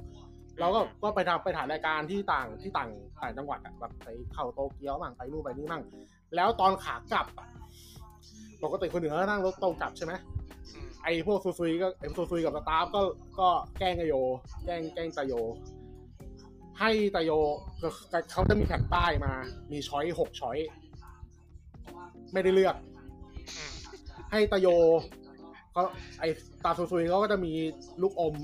ลูกอม ลูกเต๋าไส้คาราเมล ให้ให้ตาโยโยนทอย แต่หกช้อยเนี่ย มันก็จะเป็นการเดินทางไปตามที่ต่างๆ เป็นไปลาย ก็ ทาง คือสุ่มที่จะไปทาง สมที่มีตั้งแต่ตรงเข้าซัปโปโรกลับบ้านเลย จนถึง จนถึงไปไปคนละทิศกลับบ้านกับบัตรกลับบ้านมันหรือกระทั่งคนละทิศกับที่มันอยู่อะไปทั่วเลย ชอบอันที่แบบโยนเต๋าเออกลับบ้านที่จบแค่นี้ เออ ซึ่งอ่าพอตาโยโยนปั๊บโยนได้ที่ไหนก็ไปที่นั่น พอไปถึงปลายทางปั๊บถ้าปลายทางยังไม่ใช่บ้านตาโยก็ก็สุ่มต่อ ประโยชน์อีกเนี่ยเหรอ โยนอีก แต่ว่า อ๋อ แต่ว่าทุกครั้งที่ไปถึงอ่ะปลายทางจะเปลี่ยนไปเรื่อยๆ มันคือมันคือไอเกมสมัยก่อนญี่ปุ่นมันจะชอบฮิตออกเกมแบบนั้นอ่ะแบบแบบทอยลูกเต๋าเดินทางอ่ะนึกออกปะ อ่าอ่าอ่า อ่าเคยเห็น เออ เคยเห็น มันคือไอเกมแบบนั้นที่มันขยายสเกลมาเป็นแบบทั่วญี่ปุ่น โทษโทษญี่ปุ่น ผมผมแม่งนึกนึกออกเลยว่าถ้าผมเล่นกับเพื่อนแม่งจะปลายทางไปที่ โอ้ ไหน โห บ้าง เคยเทยังไง แม่งแม่งก็คงไม่ใช่ที่ที่ดีเท่าไหร่ ซึ่งซึ่งไอการเดินทางมันก็จะมีตั้งแต่นั่งรถไฟ นั่งชินกันเซ็น นั่งรถบัสเที่ยวกลางคืน เออ เที่ยวกลางคืนเนี่ยนะสด เออ นั่นมันคือการนำเที่ยวใช่ไหมอันเนี้ย คล้ายๆ เพราะว่าไปถึงแล้วไปถึงแล้วถ้าไปถึงถ้าถ้าไปลายทางบอกแค่ว่าไปถึงก็คือไปถึงแล้วก็ทำต่อเลย แต่ถ้าบอกว่าไปลายทางมันให้ไปไหนต่อบ้างก็ไป ไอ้เหี้ยนี่แม่ง เที่ยวไป อันนี้ Amazing Race ไอ้เหี้ย เออเออเดี๋ยวมันขึ้นเลสเออเออใช่ใช่ซึ่งก็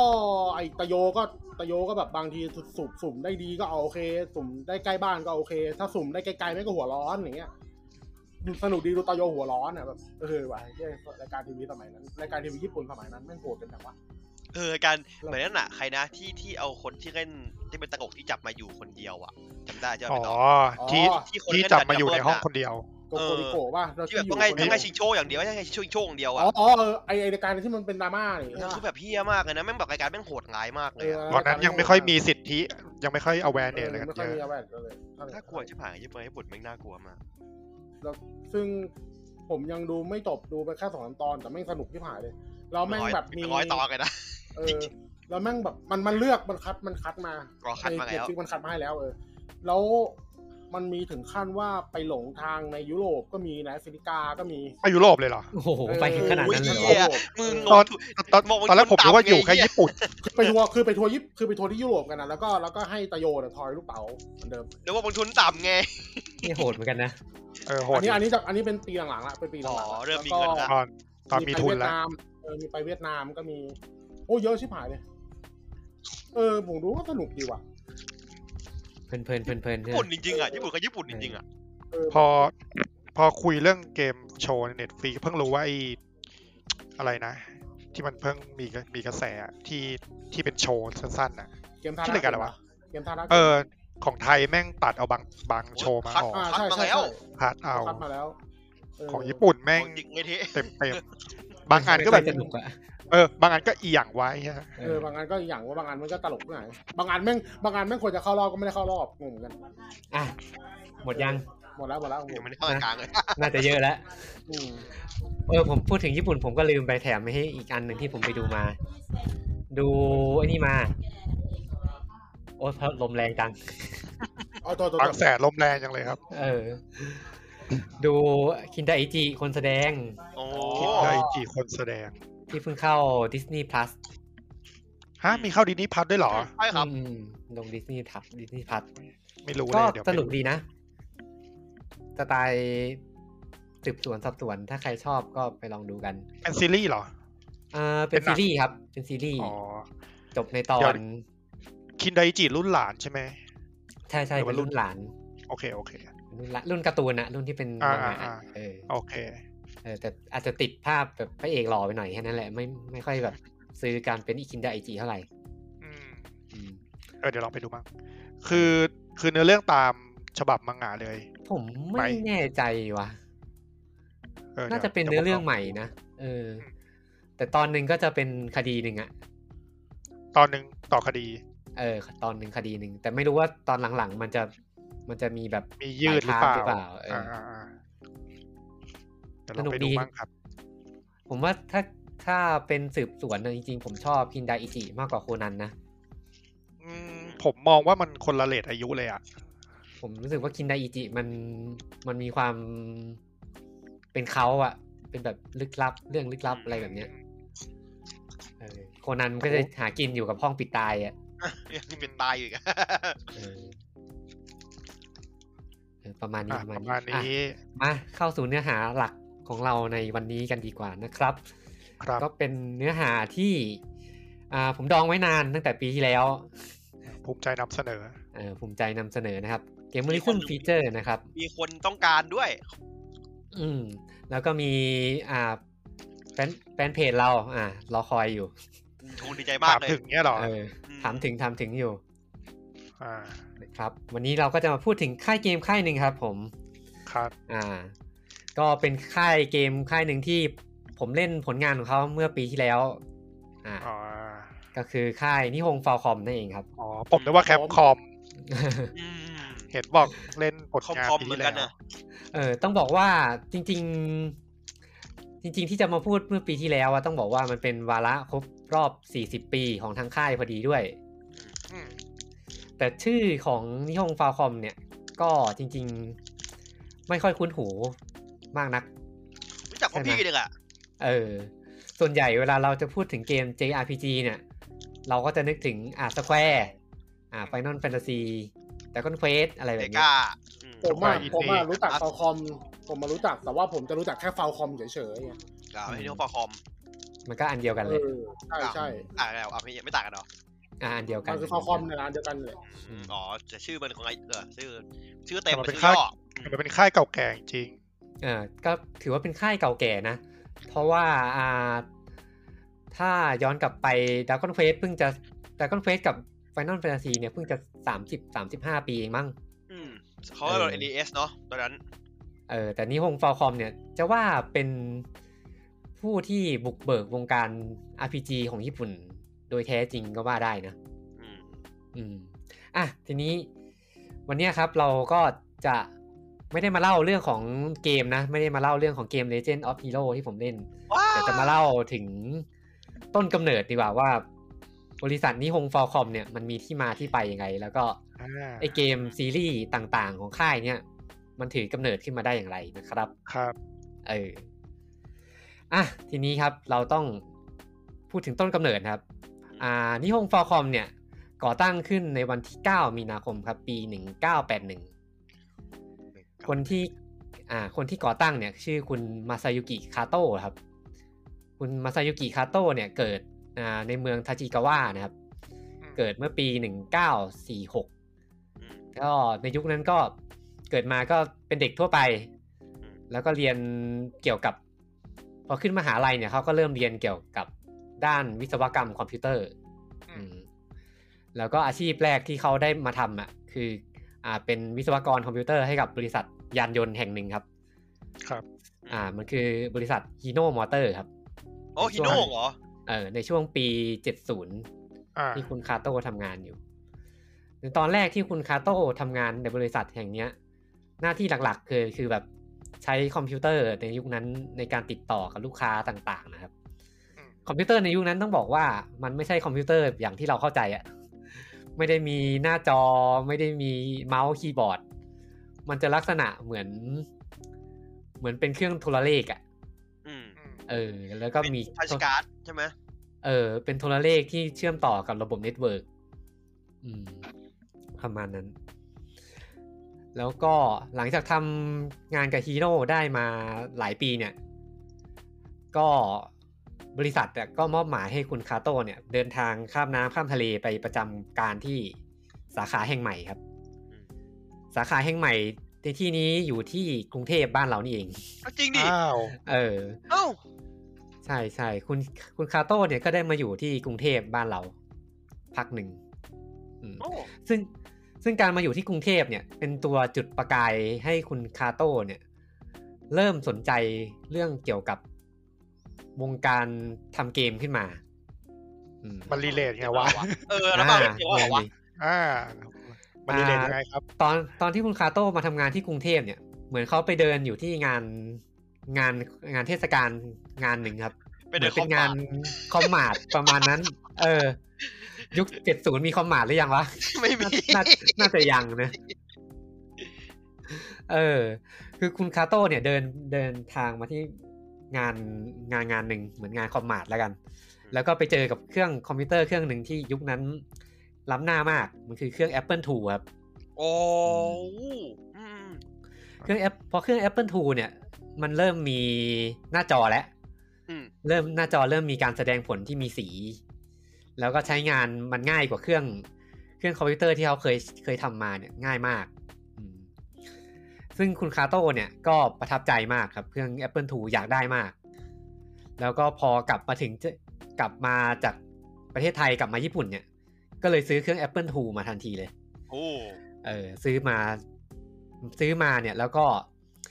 สิ่งที่เขาทำกับเครื่อง Apple II อ่ะมันคือการเขียนโปรแกรมเล็กๆ ครับ เขียนแบบเกมเล็กๆ ให้ลูกชายวัยห้าขวบเขาเล่นอืมเนี่ยก็เป็นจุดเริ่มต้นของความสนใจในเรื่องของเกมของคุณคาโต้ครับ ซึ่งการเขียน เขียนโปรแกรมเกมเนี่ยเขาก็ศึกษามาจากนิตยสาร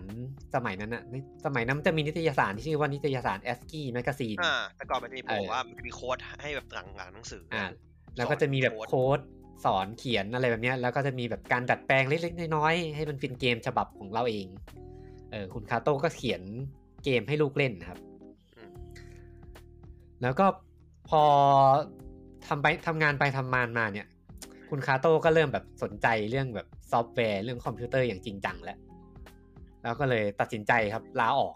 จากคีโน่ครับหลังจากทำงานมาได้ 12 ปี เออ คือคุณคาโต้เนี่ยคาดหวังว่าอยากจะลาออกมาเปิดกิจการของตัวเอง เป็นแบบร้านคอมพิวเตอร์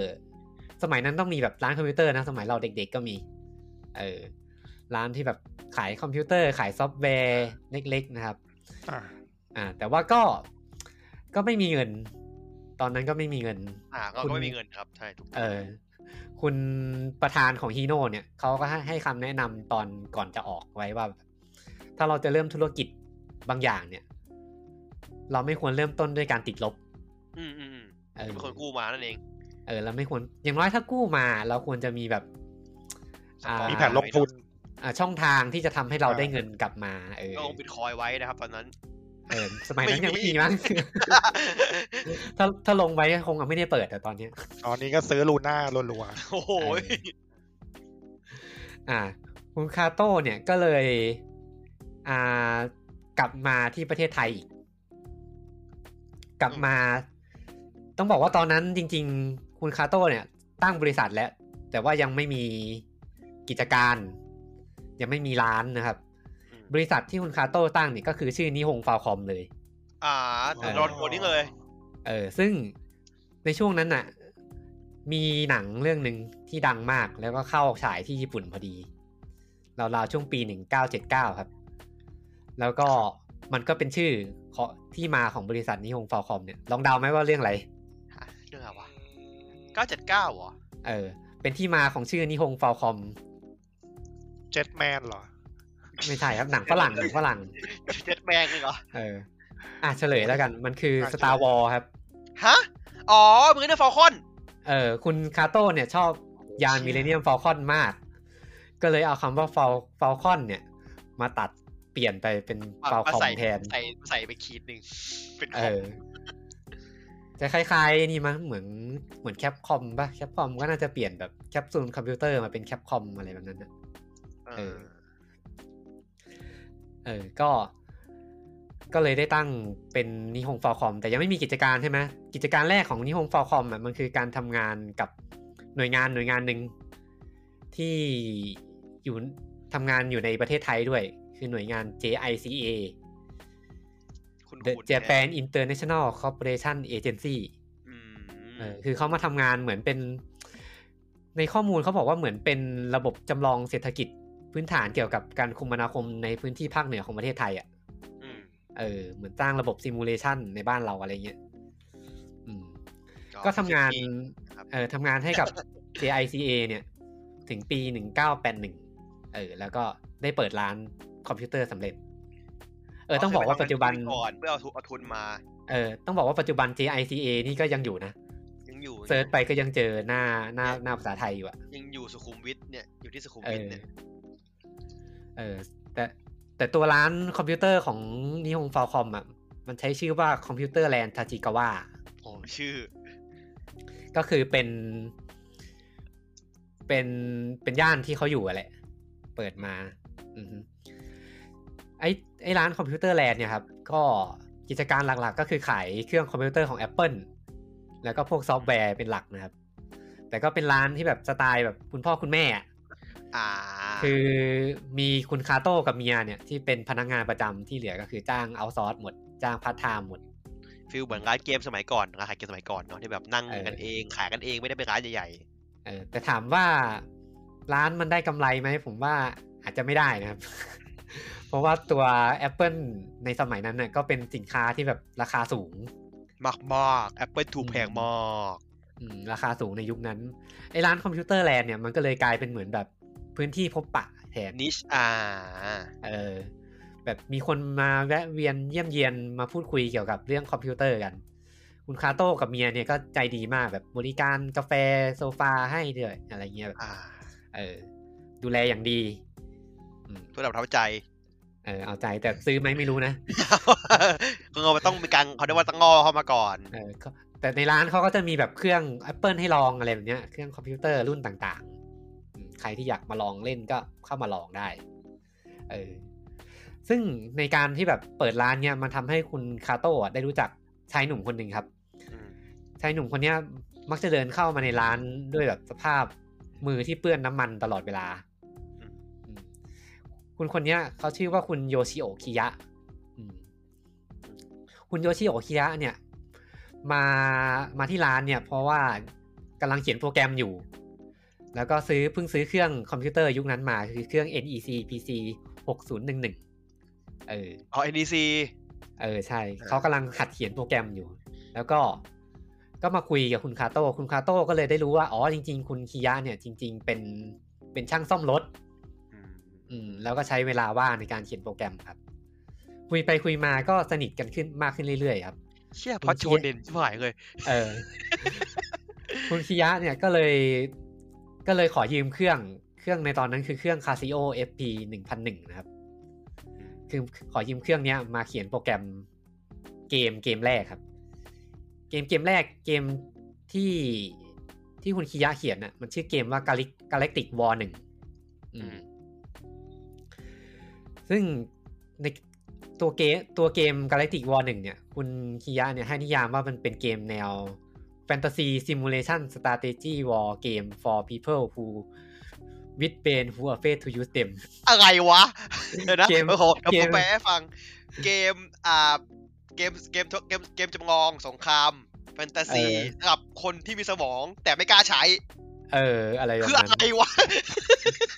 อันแล้วก็อันเนี้ย อันเนี้ยมันคือกลายเป็นแท็กไลน์ในการขายด้วย คือแบบ เหมือนว่าคือคุณอาจจะฉลาดนะ แต่ว่าคุณไม่ได้ใช้คือเกม อ่า ที่ได้ใช้ คุณไม่ สมอง ใช้ อะไรอย่างเงี้ยเหรอ เอออ่ะเป็นเกมวางแผน ซึ่งสมัยนั้นก็ ภาพมันก็คงไม่มีอะไรมากอะ่ะ ผมมีผมว่าเป็นเป็นแบบเป็นแบบเป็นสปายก็บุญแล้วอะ เออเป็นแบบดอทเมทริกอะไรแบบนั้นน่ะเอ เป็น อ แอสกี้เนาะ อ่าใช่ ก็เป็นเกมวางแผนครับ ซึ่งคุณคาโต้เนี่ย ก็ค่อนข้างถูกใจถูกใจมากก็เลยขอเกม Galactic War 1เนี่ย มาวางจำหน่ายเลย อ๋อ ก็เลยก็เลยกลายเป็นว่าไอ้ Galactic War 1เนี่ยคือเกมเกมแรกของบริษัทที่ของฟอร์คอม เออ เป็นพิเชอร์ไปเลย เออ เออดีวะ เป็นออฟฟิเชียลเกมแรกของนิฮงฟาวคอมไปเลย โอ้นับเลยเหรอ นับมันเป็นแบบเรื่องฟอร์คอมเลยเหรอ อืม ซึ่งตอนนั้นก็ Galactic War 1 ก็ไม่รู้มี Galactic War 2หรือเปล่า จะมีแค่หนึ่ง เอออาจจะมีแค่หนึ่งนะครับ ซึ่งตอนนั้นอ่ะ ก็ขายแบบจำกัดมากนะ จะขายแค่ช่วงเดือนมิถุนา ฟิล ย เก น มโดนจิ ถึ น ง มากเลยอ่ะ ธันวาคมของปี 1982 เออ เอง ขายไม่กี่เดือน เนอะ อืม แล้วก็คือตัวกล่อง ขายเป็น ของ สายเป็นเออรดิโอไอ้นั่นเลย อ่า สวดิ ขาย โอตัวสวิตช์ แล้วก็คือตัวกล่องที่ขาย มัน เนี่ย ต้อง ก็คือแบบทำเอง มันต้อ อ่ะ งใหญ่ ทำมือ จริงๆปะ ติดกาวเองทั้งหมดนะ เชิ ครั ง บ อุตสาหกรรมอย่างนั้น อืมแล้วก็ ไม่แน่ใจ เป็นสินค้าโดจิน อ่า ใช่ ใช่ ใช่สมัยนั้นมันน่าจะยังไม่มีอุตสาหกรรมเนี้ย ปีหนึ่งเก้าแปดสองอ่ะ อืม ผมว่ามันมันมันมันมีไงแต่ว่ามันไม่ใช่แบบว่า ใหญ่ขนาดนั้นนะเออ ไม่ไม่ได้เกี่ยวอะไรกับตัวละครเกี่ยวกับย่าอะไร อืม อืมอืมซึ่งตัวหน้าปกของเกม Galactic War หนึ่งเนี่ย คุณคาโต้ก็คือแบบ ไปเอาภาพวาดของน้องชายมาใช้ครับ อ้าวอ้าวเอางี้เลยอะ ก็ไปเอาภาพวาดมาแปะเลยไม่ได้เกี่ยวอะไรกันเลย เออ ก็เหมือนสมัยก่อนที่แบบนะเขาว่าอย่างนี้ยแหละ เออเกมมันคง หาในเกมเหมือนกันหรอก ไม่ได้มีเนื้อเรื่องอ่ะ ก็เกมวางแผนน่ะ นี่ผมมานั่งเปิดดูตัวที่เป็นอ่าในเกมเขาอยู่เนี่ยเขาเป็นกราฟมีกราฟิกเหมือนกันนะมีเป็นกราฟิกเป็นยานเหมือนกันนะ อืม เป็นสปรายเหมือนกัน อ่ะก็ได้วางจำหน่ายเกมแรกครับ คือ Galactic War 1 นะครับ ปีในปี 1982 ครับ ในช่วงปีต่อมาเนี่ย ทางนิฮงฟาวคอมเนี่ย ก็เริ่มสนใจในการทำตลาดซอฟต์แวร์อย่างจริงจังแล้ว ขอขอพูดนิดนึงของเสือเมื่อกี้นะ ผมเจอ อ่ะ ความเฮียเว้ย ผมไปเจอรูปอ่ากล่อง หน้าก อ่า ล่อ ฮะ งรูปหน้ากล่องเป็นเมเนอร์ฟอลคอน อ๋อเหรอเป็นมีเลเนียมฟาวคอนเลยเหรอ เป็นเมเนอร์ฟอลคอนเกย์อ่ะ อ๋อเออว่ะ เออเออเออ คือคือทรงเดียวกันเป๊ะเลยแต่แบบเป็นมุมมองบนนะแบบเขียนกระบวนการติกวอลก็เป็นแบบตัวไออ่ะ เออ แบบอืมโอเค ดีไม่โดนฟ้อง ขาย ขายน้อยไงอืม หรือว่าหรือว่าหรือว่าที่นี่ปิดขายแบบกลัวโดนจับได้วะนึกนึกก็ขายก็ขายก็ขาย สมัยนั้นคงไม่ค่อยมีนี่ ไม่ มั้ ใช่ ง เสียงเอียดอ่า เออไม่ค่อยซีเรียสกัน เออ ก็ ผมให้ในแชท ใน ดี ปี กว่า ปี 1983 เนี่ยนี่คงพอคอมก็เริ่มสนใจตลาดซอฟต์แวร์อย่างจริงจังแล้ว เริ่มขายหลากหลายมากขึ้นครับ เริ่มเอาแบบ อ่ะแน่นอน ตั้งแต่ระบบอ่าปฏิบัติการ Word เนี่ยของเครื่องฟูจิฟูจิสึไมโคร8เนี่ย อืม ไปจนถึงเกมแบบเกมโปรอะเกมโปรของเครื่อง PC 88เนี่ยมาขายแล้วเออ เงินเป็นร้านเกม เออซึ่งซึ่งตอนนั้นเขาก็โฆษณาเลยว่าเกมโปรเนี่ยขายดีที่สุดของนิฮง เอา ฟอ เอา คอม ผมไม่คือแบบ เออ ผมก็มาคิดเว้ย เปิด ว่าแบบ ป้าย สมัย เปิด นั้ อะนไรอะคือแบบคือคิดดูว่าเขา ผม วาด จะ ตัว บอก เขา ว่า แล้ว ผม เป็นแค่แบ รู้ บ จัก พิกเซลก็แบบ อ่าค่ายนี้ฮงเฟาคอมอ่ะครั้งแรก มันได้เหรอวะห จา รือกเก ว่าม ห โปร รือเป็นแบบว่าอ่านกงกังฟูเอา เออ เป็นไอเนี่ยไอเกม วิชวลโนเวลเปล่า เกมที่เป็นรูปเลื่อนน่ะ ไอสไลด์รูปเปิด ไอ้สไลด์ เปิดแผ่นสไลด์รูปเพื่อเปิดภาพ ใช่ อ่ะ นะ เออเออเออ โอ้โห อืม อ๋อ แม่งจุดเริ่มต้นนะครับ เป็นเกมสไลด์เปิดภาพ คิด ใช่ไหม มานานแล้วอันเนี้ยมุกเนี้ย เออ ซึ่งเขาก็พยายามจะขาย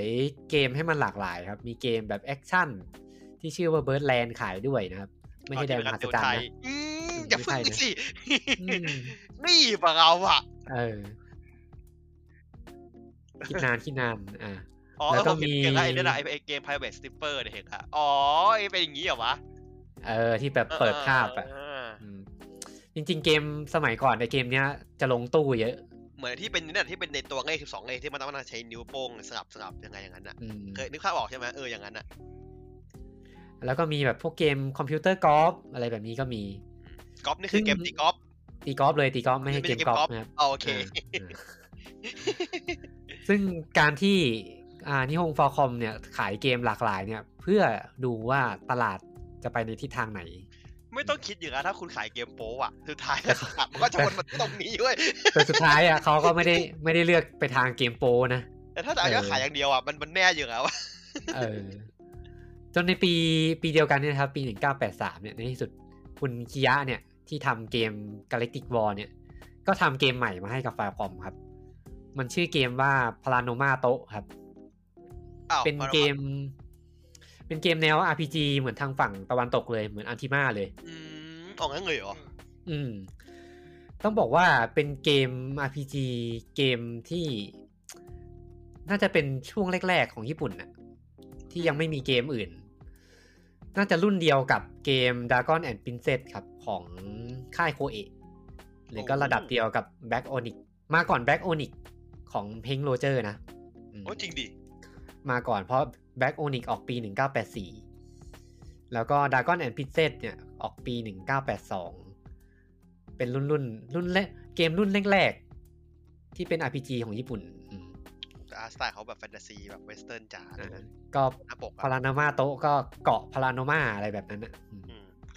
มันคล้ายๆชื่อกับนิยายญี่ปุ่นเรื่องหนึ่งด้วยอะ เออ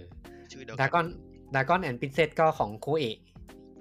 แล้วก็คนออกแบบก็โคชิบุซาวะนะครับ ที่ทำไอเนี่ยนินจาไกเด้น อ๋อ อืมก็รุ่นรุ่นเดียวกัน สามเกมเนี้ยน่าจะเป็น น่าจะเป็นหลักไม้แรกของวงการ RPG ของทางฝั่งญี่ปุ่น อืม หลังจากนั้นนะครับ ในปี 1984 เนี่ย คุณคิยะเนี่ยก็มาร่วมงานกับฟาคอมอย่างจริงจังแล้วไม่ได้เป็นในนี่ละไม่ได้เป็นแบบทำเกมให้แล้วเอ ออ อก สองคนไปใช่ไหม เออไม่ไม่แน่ใจว่าออกเปล่าแต่คิดว่าก็คงออกแหละ โหดสัตว์เลยนะ เออ ก็คงออกมาเป็นแบบเหมือนพนักงานประจำที่ทำเกมให้ฟอร์คอมเลย อืม แล้วก็ในปีต่อมาเนี่ยฟอร์คอมก็เริ่มออกเกมอีกแนวหนึ่งออกมาครับ ซึ่งซึ่งเกมแนวอีกเกมหนึ่งอะมาได้รับแรงบันดาลใจจากเกมที่ได้รับความนิยมมากในปี 1982 มันคือเกม Mystery House อ่าฮอร์เรอร์อืม อ่า ซึ่งเกมใหม่ของฟ ภา อ พ ร์คอม ผีเขี้ในยว ปี 1984 เนี่ยชื่อเกม Demon Link ครับ เอ๊ะ เว้ย แหวน ทำไมมัน ข ร อ ว ง มสองเกมมารวมกัน แหวนของปีศาจ ฟอร์มซอฟต์พะดุ้งอะนะ เออสะดุ้งเลยนะเดมอนลิง เป็น หนึ่งพักแรกพักสุดรวมกัน เออพีเคียวพีเคียวฟอร์มซอฟต์แวร์อาจจะได้รับแรงบันดาลใจก็ได้นะเอออ่า ตัวเกม Demon Ring เนี่ย ลงให้กับเครื่อง NEC PC 88 ครับ อืม แล้วก็เป็นเกมผจญภัย Point and Click เนาะคล้ายๆ Mystery House แหละ อืมอืม อ๋อ แต่ว่าจุดเด่นของ Demon Ring อ่ะมันคือ ตอนนั้นมันมีการโหลดฉากที่ไวมากครับ ถ้าใครเคยเล่น Mystery House เนี่ย จะเห็นว่าเวลาโหลดฉากอ่ะมันจะโหลดเป็นเส้น เนาะพวกนั้น ๆ น่ะ เออ มันจะมันจะเรนเดอร์เส้นมาทีละเส้นอ่ะ มอืม อืม แต่เกม Demon Ring เนี่ยก็โหลดฉากมา เชี่ย เร็วมาก แล้วก็ หน้าป มีสีด้วย หน้าปกมอนเตอร์ไม่ใจเกเรมากเลยอะแม่งพี่โตแม่งพี่โตมากๆเลยอะ ซึ่งเกม Demon Ring เนี่ย จะว่าเป็นเกมเกมแรกเลยที่ฟ a l c o m พัฒนาเองก็ว่าได้อืม อ๋อคือเต็มตัวเนาะไม่ได้เอาของคนไม่ได้เอาของเขามาขายกันนะคือ ไม่ได้ ผลิตบริษัท ไม่ได้พับ แล้วอ่า ไม่ได้พับบิดแล้ว อันนี้คือ develop เอง อืม เพราะคุณคิยะมาอยู่กับฟ a l c o m แล้ว อ่า อืมแล้วก็ในปี 1984 เนี่ย คุณคิยะก็ออกเกมใหม่ออกมาครับ มันเป็นเกมที่จะว่าเป็นจุดสตาร์ทอีกจุดหนึ่งของฟ a l c o m ก็ได้ว่าได้ครับ มันคือเกมชื่อว่า Dragon Slayer ขยันเนาะออกเกมถี่จัง เป็นเกม Dragon Slayer เนี่ย เป็นเกมแนว low low playing game real time นะครับ อืม จริงอ่าถ้าพูดถึงสมัยนี้ก็น่าจะเป็นเกม action RPG แหละ อืม ถ้ารุ่นเดียวกับดูอาก้านี่ก็อย่าง แต่ว่าไอ้ Dragon Slayer เนี่ยเป็นเกมแอคชั่น RPG เกม แรก ๆ ของญี่ปุ่นก็ว่าได้ครับ อืม เพราะว่ามันจะออกมาไล่ไล่เลี่ยกับอีกเกมหนึ่งของค่ายแนมโคคือ Tower of Duaga อืมหน้าหน้าตามันเหมือน ไป ไอ้ หอ นี่เลย ชั้น อะ นะเด็ก อืม เออหน้าหน้าตาเหมือนในพี่ต๊อกไอ้นั่นอะไฮไลน์อะ เออเหมือนไฮไลท์ใช่ใช่ใช่เหมือนไฮไลท์ อืมก็เหมือนในช่วง 4 ปีแรกของ Falcom เนี่ยก็เหมือนแบบทดลองหาแนวทางใหม่ๆเนาะมีทั้งเกมแนว RPG เอาเกมมาขาย แล้วก็มีทั้งเกมเกมที่อ่าเป็น RPG แท้ๆก็มีแล้วก็ Action RPG ก็มีอ่ะพอในปี 1985 เนี่ย ก็ยังคงเดินหน้าพัฒนาเกมต่อครับ ก็มีเกมอ่าในสไตล์เดียวกับ Demon Ring ครับ ชื่อเกม a t e s c a ครับ ออกมาอีกเกมหนึ่ง อืมอัสเตกา แล้วก็ในปีปีเดียวกันพุนคิยะเนี่ยก็ออกผลงานใหม่ออกมาครับ เป็นเกมที่ชื่อว่าซานาดูดากอนสเลเยอร์สองครับ อ่า แต่ละแต่ละดูอีกอะ อันนี้มันน่าจะเป็นน่าจะเป็นตัวจุดของซีรีส์ซานาดู เออ อันเนี้ยน่าจะเป็นเริ่มต้นของซีรีส์ซานาดูครับ คือคือแยกไปอีกเป็นแฟรนไชายหนึ่งเลยเหรอ่ะ เป็นสิมันเหมือนเป็นซีรีส์สปินออฟอ่ะพี่ปืน อ๋ออ อืม น่าจะใช่นะ แต่ว่าไอไอตัวเกมซานาดูอ่ะตัวเกมซานาดูก็เคยอยู่ในซีรีส์นี้ เอาเหรอ อืม จริงดิ ใช่ตัวเกมซานาดูอยู่ เฮ้ยผมเพิ่งรู้เนี่ย เออ ไอเกมของฟ a l c o m เนี่ยส่วนใหญ่มันจะเป็นสไตล์เนี่ยคือมีเกมเกมหนึ่งออกมา แล้วก็ พอพัฒนาภาคสองออกไป แล้วก็แตกออกไปอีกแฟรนไชส์ห ลั นึ่ ส ง โมเดลนี่หว่า เออ ก็เกมซานาดูสองซานาดูดากอนสเลเยอร์สองครับ ก็วางจำหน่ายในวันที่ 27 ตุลาคมปี 1985 นะครับ ลงให้กับเครื่อง PC 88 เหมือนเดิม ต้องบอกว่าตลาดเกมในช่วงนั้นก็คือ คอนโซลยังยังไม่แพร่หลายเนาะยังเป็นเกม PC กันอยู่ ตอนนั้นคอนโซลมันมีอะไรอ่ะ คอนโซลน่าจะยังมั้ง มันต้องต้องหลังต้อง NES ออกมามันถึงจะเริ่มแบบกระจาย เออ น่าจะยัง อ่า ซึ่งเกมซาดดูซาดดูดากอนสเลเยอร์สองเนี่ยเป็นเกมแนว RPG นะครับ เวลาเวลามุมมองปกติเนี่ย ก็จะเป็นมุมมองจากท็อปดาวแต่เวลาชัดตัดฉากต่อสู้เนี่ย มันจะเป็นเริ่มเป็นตัดฉากแบบเดินข้างแล้วอืมมีการแบบเจอศัตรูแล้วก็ตัดฉากเข้าไปสู้อะไรแบบนี้นะครั เอา บ ง่ายๆนะ เกมนี้ออกก่อนเซลดาสี่เดือนอะ เออ เซลดาภาคแรกอะออกก่อนเซลดาสี่เดือนอะมาก่อนกา แล้ ร ว แล้วก็เกมเกมเกมเนี้ยมีจุดเด่นอย่างหนึ่งคืออ อ มันเป็นเกมที่ยากมาก เห็นว่า คำชมใช่ไหมครับ เออ ยาก ยากแบบ จนตอนนั้นน่ะ มีแค่คนไม่กี่คนที่เล่นจบอะ อ่า ไม่ใช่คำชมละทั้างนั้นนะ เออ แล้วก็ มี มีแบบฟอคอมเนี่ย มีการออกใบประกาศ World- ให้กับคน World ที่เล่นจบไปด้วย First เจ๋งว่ะ เออ ชอบ มันให้แล้ว ผมว่าฟอร์มซอฟต์แวร์น่าเอาแบบอย่างนะ โอ้โหมัน มัน มันจะเยอะอะดิคนก็ผ่านกันง่าย ใช่ นะดิ ใช่เหมือน อืม เหมือน อาจจะแบบเกมใหม่อะ ครห้ ยากขึ้น อ๋อไม่รู้ โอ้โห เออ เวิลด์เฟิร์ส ไม่น่าจะให้นะ ให้เอ็กซ์บีโซก็คือของเงินของแรก เออ พันพันรอบเนี่ยให้ไปแล้วเหรอ ได้แล้วเหรอ เหมือนบันไดให้ปะ อ๋อ เออ คือคือคนให้งั้นก็ควรเอามันไปเสร็จ เยอะ เกม มาก เลย นะสมัยสมัยนั้น สี่อะ อืม เออ ซึ่งตัวเกมซานาดูเนี่ย ต้องบอกว่าประสบความสำเร็จมาก คือตอนนั้นอ่ะ เป็น เป็นยอดขายที่แบบ ไม่เคยมีใครทำได้มาก่อนอะคือสี่แสนก๊อปปี้ อู้สำห เอ รับ อ สำหรับเอ่อ PC แปดแปดศูนย์หนึ่งนี่ถือว่าเยอะมากเลยนะ มากมาก สมัยเนี้ย ก็จริง เกมญี่ปุ่นบางเกมยังทำไม่ถึงเลย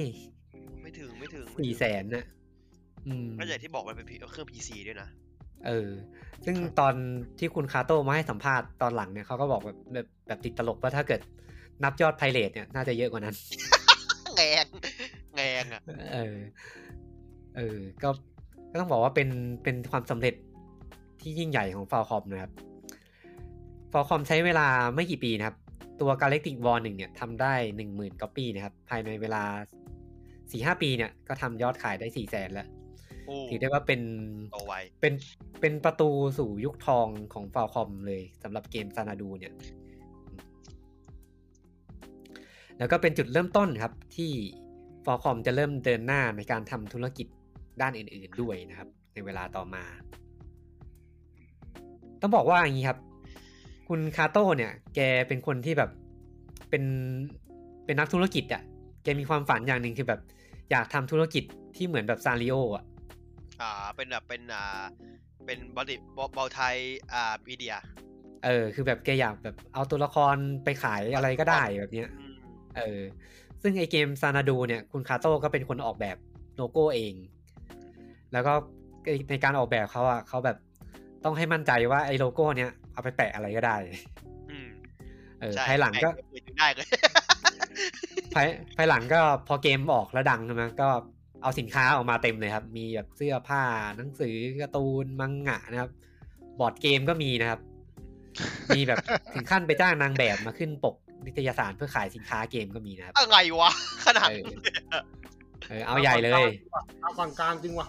เออ เอาใหญ่เลย มีมีการไปจ้างวงดนตรีนะครับ มาแต่งเพลงด้วยนะครับชื่อเพลงซานาดูเลย โอ้โหที่แม่งเฮี้ยสุดจริงคนนี้ เออ ก็ ก็เกมมันแบบประสบความสำเร็จจริงอะสี่แสนชุดในยุคนั้นคือแบบ ไม่เคยมีใครทำได้ อืม อ่า ก็ด้วยความสำเร็จของซานาดูภาคแรกเนี่ยครับ ก็ในปี 1986 นะครับ ฟาคอมก็ปล่อย ยุค ยุคนั้นน่าจะเรียกว่าส่วนเสริมก็ได้มั้ง อืม อืม มันคือซานาดูซีนาริโอสองครับ เป็นเหมือน อ่า ส่วนเสริมของเกมซานาดูดากอนทะเลสองอืม เป็นเอฟเป็น ซึ่ เดีย ง เป็นแพนแพ็ก เป็นเอ่อเป็น expansion pack เออประมาณนั้นมาพร้อมกับฉากใหม่เลเวลใหม่นะครับ แล้วก็ได้เพลงประกอบด้วยนะครับ เพลงประกอบใหม่ แต่ที่ผมอ่านอะเวลาเล่นอะต้องใส่แผ่นแรกเข้าไปด้วย ใช่ใช่ต้องใส่แผ่นแรกเข้าไปด้วย แล้วก็สิ่งที่สำคัญของซานาดูซีนาริโอสองคือได้เพลงเพลงประกอบใหม่ครับ ของคุณทาคาฮิโตะอาเบะครับ กับอีกคนหนึ่งที่อ่าเป็นคนแต่งเพลงที่ตอนนี้ก็ชื่อดังแล้วนะครับ คือคุณยูโซโคชิโร่ครับ เขาทำอะไรนะยูโซโคชิ คุณยูโซโคชิโร่เนี่ยแต่งเพลงดังมากครับ มีเชนมูสมัชซูเปอร์สมัชนะครับ โอ้ อืม อืม ก็คือคนนี้แหละยูโซ อ๋อ โคชิโร่ ของคุณยูโตทำมานี่สติเพลงของสติออฟเบดด้วยนี่ โซนิก อ่าส ด้วย ติเหกร ออ อ ฟเลดโซนิก เอออ อะไรแบบนี้ครับ เออ ผมหาอะไรที่ผมแบบ แล้วเนี่ขยอคุณก่อ เมื่อน เก้าปีที่แล้วแกไปแมทเฟสมาด้วย หรอ เออ อืม แต่งเพลงให้ประกาศมิดไนท์ด้วยว่ะพี่เต๋อ ใช่อุ้ยแกแก ภาค แกดัง เลยเว้ย มากแกเก่ง ดัง มา ดั ก งดังอืม รู้สึกว่า เออ อ๋อทำเพลงให้โซคริสตาด้วยเหมือนก็ทำเพลง เออ ให้แกนี่บ่อยนะ อ่าปรินัมบ่อย เอ อื อ มต้องบอกว่าตอนตอนนั้นนะคุณยูโซน่าจะอายุประมาณสิบแปดสิบเก้าอ่ะ โอ้โห เออ ทำไมแบบฟอลคอมเขาตาเขาตาเขาคมนะ อ่าคมไหม อืมแต่ละคนที่เขาได้มานี่แบบ เออ อืม ก็ตัวซีนาริโอสองเนี่ยก็ประสบความสำเร็จอีกเหมือนกัน อืม แล้วก็ในปี 1986 เนี่ย ก็ออก ต้องบอกว่าปีเนี้ยเป็นปีที่ Dragon Quest ภาคแรกวางจำหน่ายแล้ว แล้วก็ Zelda ภาคแรกวางจำหน่าย อืม อืมฟอคอมก็ออกเกมมาอีก 2 เกมครับในปี 1986 คือเกม Dragon Slayer Junior ครับโรมันเซีย แต่เกมนี้ก็เป็นเกมแอคชั่นที่ไม่ได้รับความนิยมเท่ากับซานาดูเท่าไหร่ครับ แล้วก็ตัวเกม a z t e c a เนี่ยที่เคยออกไปเมื่อ 2 ปีก่อน ก็ออกภาคต่อออกมาครับ ชื่อ a z t e c a 2 ครับ Templo del Sol ถ้าในภาษาอังกฤษอ่ะมันจะชื่อว่า Tomb and Treasure ครับ เกมภาคเนี้ยใส่ความเป็น RPG เข้าไปด้วยนะครับ ซึ่งก็เป็นอิทธิพลมาจากอ่าไอความสำเร็จของซานาดูเนี่ยแหละ เดี๋ยวดู อืม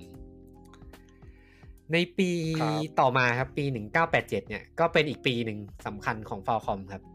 เพราะว่าเป็นปีที่ อ่าจะเป็นจุดกำเนิดของอีกแฟรนไชายหนึ่งของฟ a l c o m ครับ ก็ไม่ นั่น แปล คือก แฟรนไชายอีสนั่นเอง ฮะ แฟนไม่รู้จักรู้จักแต่ YS นะครับ อ่า ผม เออหรือเอาหรือ YS นั่นแหละครับ โหตีปากเลย แย่ว่ะ เออ แย่ว่ะเป็นคนอย่างนี้เนี่ย ต้องบอกว่าเกมซีรีส์เนี้ยบ้านเราจะเรียกว่า YS กันมาอย่างยาวนาน แต่จริงๆมัน ผม มี ผมอ่านว่าวาย ผมอ่านว่าวาย เออ wise wise แต่จริง ๆ แล้ว อ่ะ มัน ญี่ปุ่นมัน อ่าน คือ ว่า อีส East เลยญี่ปุ่น เอ มัน อ คือ มันคือ อีส East อิสุอิสุถ้าดูแบบ อีสึ ภาษาญี่ปุ่นอะเออ อีสึแต่ไอ ซึ่ มั ง นยาวมันอีด้วยอีสึ เออซึ่งซึ่งในตอนนั้นอ่ะเอ่อตัวอีสเนี่ยได้คุณมาซายะฮาชิโมโตะครับ ที่เป็นโปรแกรมเมอร์ของเกม a z t e c a เนี่ย แล้ว แล้วก็คุณโทโมโยชิมิยาสกิครับมาแต่งมาแต่งเรื่องให้นะครับ ตัวอีสเนี่ยอ่าออกแบบมาเพื่อให้อ่าต่อกรกับเกม RPG ที่ยุคนั้นเริ่มจะมีเข้ามาแพร่หลายแล้ว แล้วก็มันจะมีความซับซ้อนด้วย เตียเซลด้าแหละพูดตรงๆ เออแต่อีสเนี่ยจะมาแบบเป็นเกมแนวแอคชั่นเดินลุยเลย ไม่ต้องคิดมาก ออซึ่งเขาเรียกระบบอ่าการเล่นว่าบัมแอคชั่นคือ เอ้ย คือเดินไปชน ไปชน บอลตีอ่ะ อ่า เออคือไปโดนชนบอลตี แล้วก็ไอเกมอีสภาคแรกนะครับ ก็ได้คุณอ่ายูโซโคชิโร่ครับมาทำเพลงให้ด้วย แล้วก็ได้อีกคนหนึ่งที่เป็นคนสำคัญของฟอ l คอมในตอนหลังก็คือคุณเมโกอิชิคาวะครับ มาร่วมทำเพลงให้เหมือนกัน East ภาคแรกนะครับ ชื่อ East Ancient East Vanish นะครับ ก็ออกวางจำหน่ายได้สำเร็จนะครับ แล้วก็ประสบความสำเร็จไม่ยากเลยครับ อืม ก็ง่ายดายมาก ด้วยชื่อของฟา l คอมอยู่แล้วด้วยสไตล์เกมนะครับ แล้วก็ตอนนั้นต้องบอกว่ามันเป็นเกมที่ค่อนข้างมีความใหม่ด้วย ถ้าเทียบกับเกมในยุคเดียวกันอืมซึ่งอ่าตัว East 1เนี่ย ต้องบอกว่ามันเป็นผลงานของทีมงานที่แบบยุคใหม่มากๆอะครับ เป็นรุ่นใหม่ของฟาคอมมากๆ คือคุณโทโมโยชิมิยาสกิเนี่ย ที่แต่งเรื่องให้เนี่ย ตอนนั้นยังเป็นแค่เด็กมหาลัยอะทำงานพาร์ทไทม์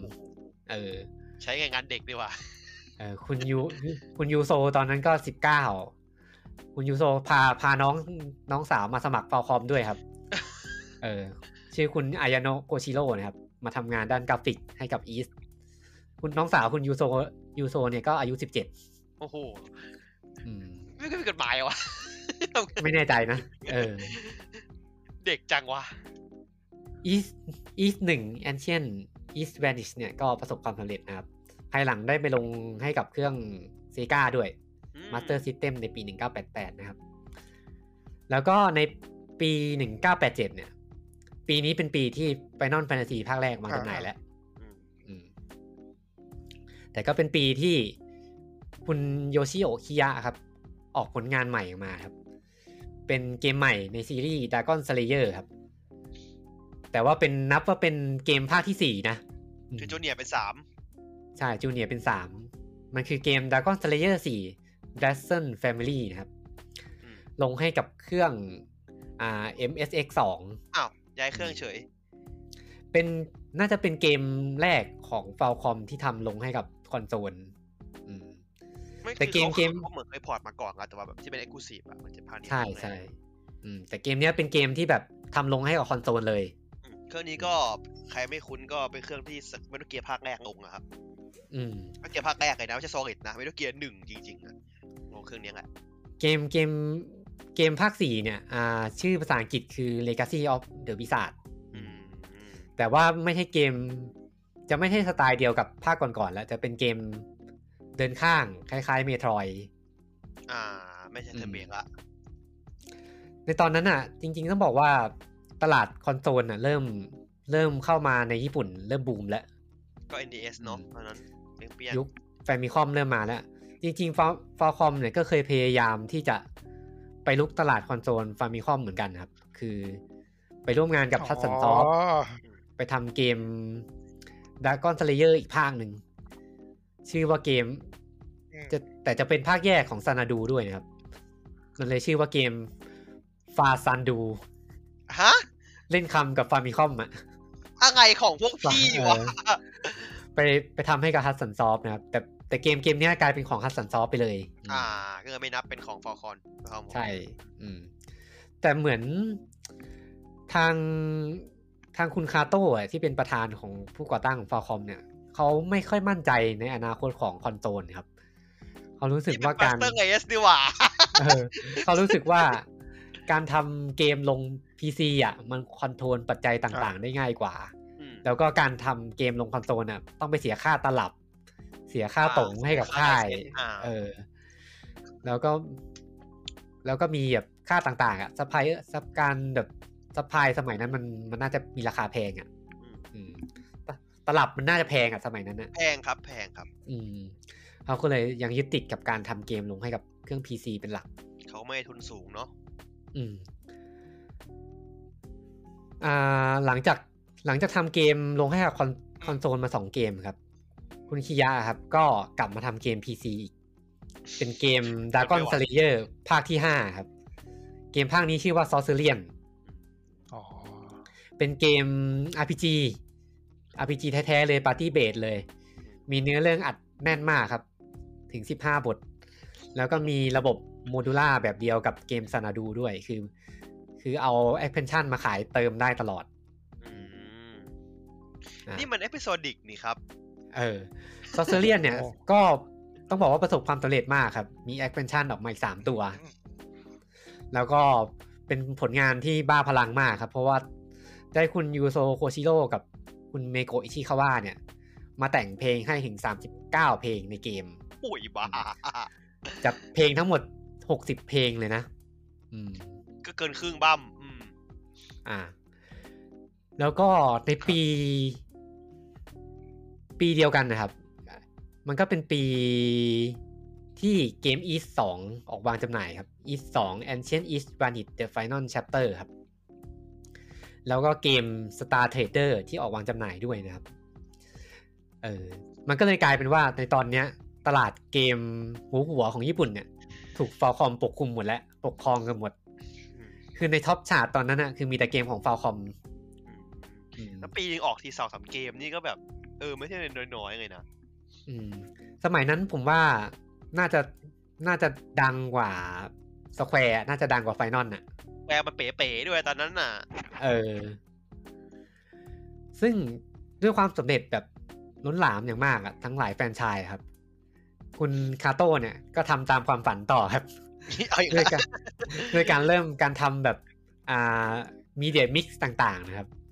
อย่างเช่นในเกม e 2เนี่ยจะมีตัวละครหนึ่งที่ได้รับความนิยมมากครับ คือตัวละครลิเลียนะครับ ก็เอาไปแบบเป็นพรีเซนเตอร์ต่างๆนะครับ อืม แล้วก็มีการปรากฏตัวในโฆษณานะครับ มีมังงะฟิกเกอร์สแตมป์ตามมาเยอะแยะไปหมดเลยนะครับ จ้ะนี่มันทีฟ้าดีว่า แล้วก็ในปี 1989 ครับ ด้วยการที่อ่าสินค้าของฟ a l คอมเนี่ยเริ่มเยอะแล้วครับ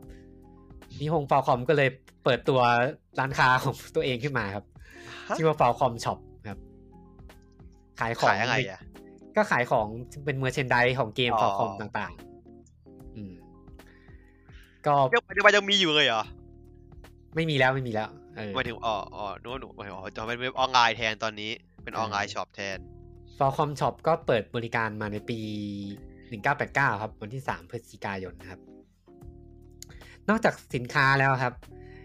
อย่างที่บอกไปคือ Media Mix นะครับ ก็ไปร่วมงานกับโตเอะแอนิเมชันด้วยนะครับ ทำอะไรอ่ะ ทำทำแอนิเมชันของเกมซานาดูดากอนเซเลเยอร์ครับ ออกฉาย หร ใน อ ปี 1988 ครับ แล้วก็เป็นแอนิเมชันของอีสด้วยออกฉายในปี 1989 ครับอืม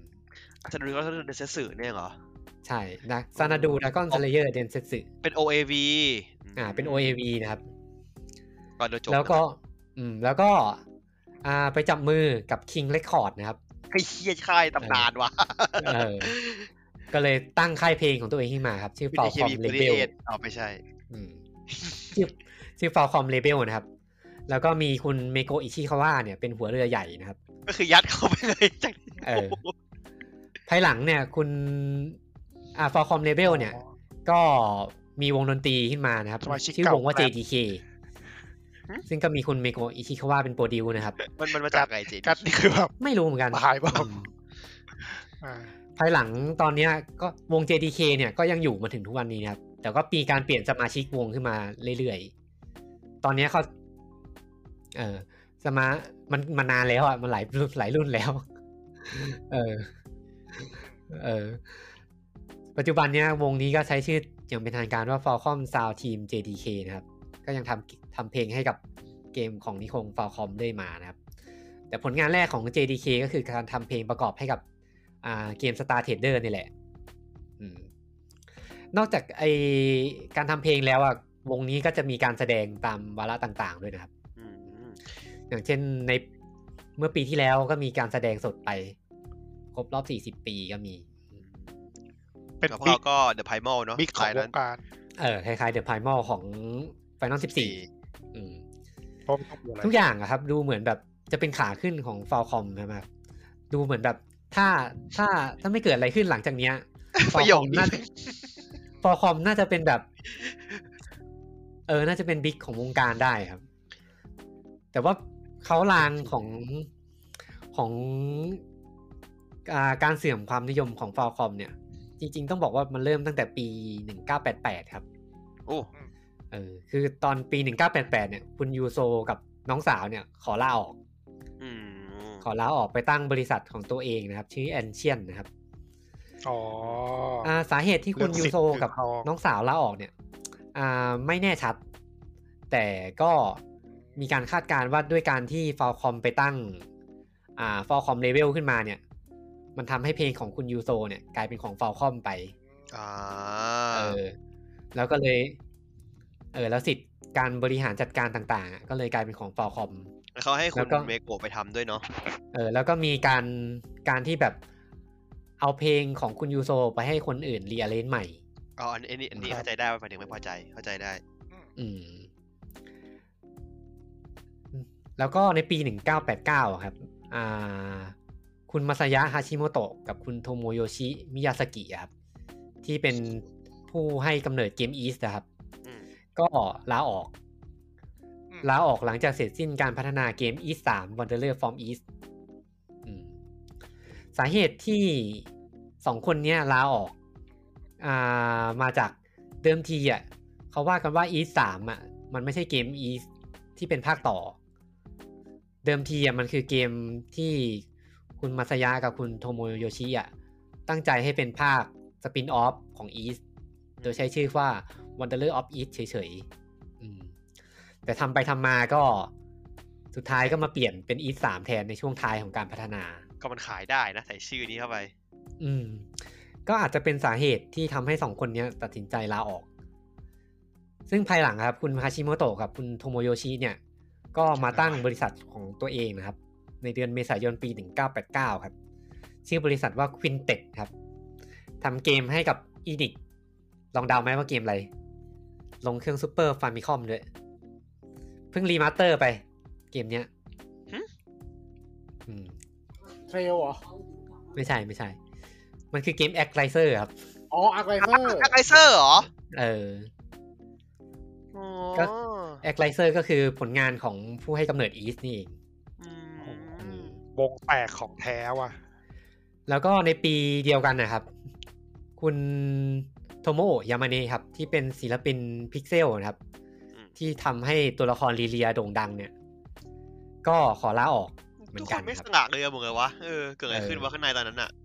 เออเมื่อข้างในมันเกิดอะไรขึ้นวะมันถึงขนาดนี้ได้อะ แล้วก็ตามด้วยคุณโยชิฮิโกะคุระตะกับคุณเซโกะโอเคทานิครับสองคนนี้เป็นเลเวลดีไซน์ของอีสนะครับ อืม ตอนนี้ก็คือเหมือนแบบทีมอีสเนี่ยลาออกหมดเลย เหลือแค่คุณ ไอ้ เมโกะอิชิคาว่าคนเดียว ตายเงือดเลยนี่หว่า อืม ซึ่งตอนตอนช่วงอ่าสิบปีที่ผ่านมาเนี่ยอ่าฟาคอมจะมีสามแฟรนไชายหลักเนาะคือดากอนสเลเยอร์ที่นำทีมโดยคุณโยชิโอคิยะ แล้วก็อีสที่นำทีมโดยคุณมาซายะฮาชิโมโตะ อืม แล้วก็เกม Star Trader นะครับ ที่นำทีมโดยคุณคาซุนาริโทมินะครับ ตอนนี้ก็กลายเป็นว่าทีมอีสเนี่ยไม่มีแล้ว อืมสาเหตุหลักๆที่ทำให้ทีมอีสออกเนี่ยเขาก็มีมีการคาดการณ์กันว่าอาจจะเป็นด้วยความหัวโบราณของคุณคาโต้อะ อืม อืมไม่ค่อยไม่ค่อยเปลี่ยนอะไร จริงๆมันก็มีข่าวว่าทีมพัฒนาเนี่ยอยากทำเกมลงให้กับ อ่าคอนโซลแล้ว แต่คุณคาโต้ก็ยังยึดติดกับ PC อยู่ อืมแล้วก็มีข่าวด้วยว่าอ่านักพัฒนาในยุคนั้นน่ะ ไม่ค่อยได้รับการให้คุณค่าเท่าไหร่อืม อ่า แต่ว่า The Show Must Go On นะครับฟอคอมก็ต้องขายเกม ต่ออาในปี 1990 นะครับ ก็ออกเกมใหม่มานะครับ ชื่อเกมไดโนเสาร์นะครับ อ่าอ่าเออชื่อง่ายเนาะ เออเป็นเกมตะลุยดันเจียนมุมมองบุคคลที่หนึ่งนะครับ ซึ่งก็เป็นผลงานของคุณคาซึนาริโทมินะครับ ที่ทำเกม Star Trader นะครับ อืม อืมแต่เกมนี้ก็กลายเป็นผลงาน อ๋อ ชิ้นสุดท้ายของคุณโทมิเหมือนกันเพราะหลังจากเสร็จไดโนเสาร์ก็ลาออกเลย ใช่เหรียญ เอ้า อืมก็ภายหลังคุณโทมิก็ลาออกครับ มาตั้งสตูดิโอที่สตูดิโออเล็กนะครับ ก็เป็นอ่าสตูดิโอที่เป็นต้นกำเนิดของแฟรนไชายลูน่า อืม เป็นอีกหนึ่ ไม่ใช่เหรียญ อาทิตย์ ไม่ใช่เหรียญ ที่ ไม่ใช่เหรียญ ยุค ใช่ไห เก่าม ไม่ใช่เหรียญไม่ใช่เหรียญ อ่าโอเค อ่าแล้วก็เหมือนทีมนี้ก็สละเรือกันอีกนะครับ แล้วก็มีคนสำคัญคนหนึ่งครับที่ที่ลาออกครับ คือคุณเทสึยะทาคาฮาชิครับ อืม คนคนนี้เป็นกราฟิกอาร์ติสของเกมไดโนเสาร์เนี่ยแหละ อืม แต่ภายหลังเนี่ยคนเนี้ยเป็นคนที่มีบทบาทในวงการเกม JRPG มากครับ เพราะเขาไปร่วมงานกับทางสแควร์ นี่นี่ผมมานั่งดูภาพของไดโนเสาร์เชี่ยงานอาร์ตสวยมากเลยอ่ะ อืม ก็เป็นผลงานของคุณเทสึยะทาคาฮาชิเนี่ยแหละครับ มันเป็น 2D บวก 3D อ่ะ อืมเขามาร่วมงานกับสแควร์ครับ แล้วก็เป็นผู้ให้กำเนิดแฟรนไชส์หนึ่งขึ้นมาครับ ลองเดาไหม อะไรอีกอะ เออ ทำไมให้เดาเยอะจังว่านี่รายการ เออ ตอบถามปะเนี่ย ของสแควร์แต่ว่าปัจจุบันไม่ได้อยู่กับสแควร์แล้ว อ้าว ถ้าผมบอกถ้าผมบอกว่าปัจจุบันอยู่กับค่ายไหนจะรู้เลย พูดก็พูดกันดีกว่างั้น เอ อปัจปัจจุบันอยู่กับ Nintendo ครับ เพราะว่าแฟรนไชส์ของเขาคือซีโนเกียนะครับ อ๋อ เซ เซ โน โน เกี เกียยเออแล้วก็คุณเทสึยะทาคาฮาชิเนี่ยคือผู้ก่อตั้งโมโนลิทซอฟนะครับในปี2000 เอ้าเหรอ นะค เขา บ คนทำเขาคนมโนเกตซอฟต์เหรอ ใช่เป็นผู้ก่อตั้งเลย เออ ปัจจุบัทำไมมันน ก็เป็นหัวหอกของเซโนเบ e เนาะ นี่นี่คือเดี๋ยวว่าผมผมเล่นเกมของเด็กเก่าเนี่ยเขาไม่รู้เรื่องว่าเขาคือเด็กฟอลคอมมาก่อนหมดเลยเหรอวะเนี่ย เออเนี่ยฟอลคอมนี่คือคือจุดปุ่มเพาะของวงการ JRPG ญี่ปุ่น เออ คือแบบหลายเกมที่เล่นมาแบบไอ้เชี่ยคนนี้ก็ใช่คนนี้ก็ใช่คนนี้ก็ใช่นี่หว่า อืม อ่า ก็ตอนนี้กลายเป็นว่าทีม Star Trader เนี่ย ก็ไม่มีหัวเรือหัวเรือใหญ่แล้ว อืม กลายเป็นว่าเหลือทีมของคุณคิยะคนเดียวนะครับ ที่ทำเกม Dragon Slayer นะครับ อืม ก็ได้ออกเกมใหม่ออกมาในปี 1989 นะครับ เป็นเกมที่ครั้งนี้ อ่า เริ่มเริ่มลอกเรียนแบบชาวบ้านเขาบ้างแล้วครับ เริ่มเอาแรงบันดาลใจจาก ไปเรื่อย Dragon Quest ครับ มาทำเกม Dragon Slayer ภาคใหม่ ชื่อเกม Dragon Slayer Legend of Hero นะครับ เอ้าไม่เกิดจากตรงนี้เหรอซีรีส์เนี่ย เออนี่ นี่แหละครับ คือจุดเริ่มต้นของ The Legend of Hero คือสปินออฟของดักก็สังเกตอีกทีนึงเหรอ ใช่ใช่งงไหม โอ้โห งงไหม หัวจะปวด ตอนแรกมี Dragon Slayer มีซานาดู แยกไปซานาดู ตอนนี้ แล้วก็แยกไปแล้วเจทิงโง่อีก Legend of Hero อีกอ่า แล้วก็เจทิงโง่มีก็มีแยกไปอีก เออแล้วก็จะมีแยกอีกในยุค โอ้ หลัง โหเป็นเครียด อืมแต่เกม Dragon Slayer ภาคเนี้ยครับ จะไม่ใช่เกมแนวเดิมแล้ว จะเป็นเทิร์นเบสอย่างที่บอกไปก็คือได้รับแรงบันดาลใจมาจาก Dragon Quest นะครับ อืม อืมซึ่งก็ประสบความสำเร็จพอประมาณตามชื่อนะครับ ด้วยด้วยชื่อชั้นของ Dragon Slayer อืม อืม ยังคงขายชื่อได้ อ่า ก็ตอนนี้ก็เป็นการสิ้นสุดยุคปี 1990 จะเข้าสู่ยุคปี 1990เออยุคสิ้นสุดยุคปี 1980 จะเข้าสู่ยุค 90 และของ Falcom นะครับ ก็ในช่วงเนี้ยต้องบอกว่าเป็นช่วงการเปลี่ยนผ่านเทคโนโลยีและ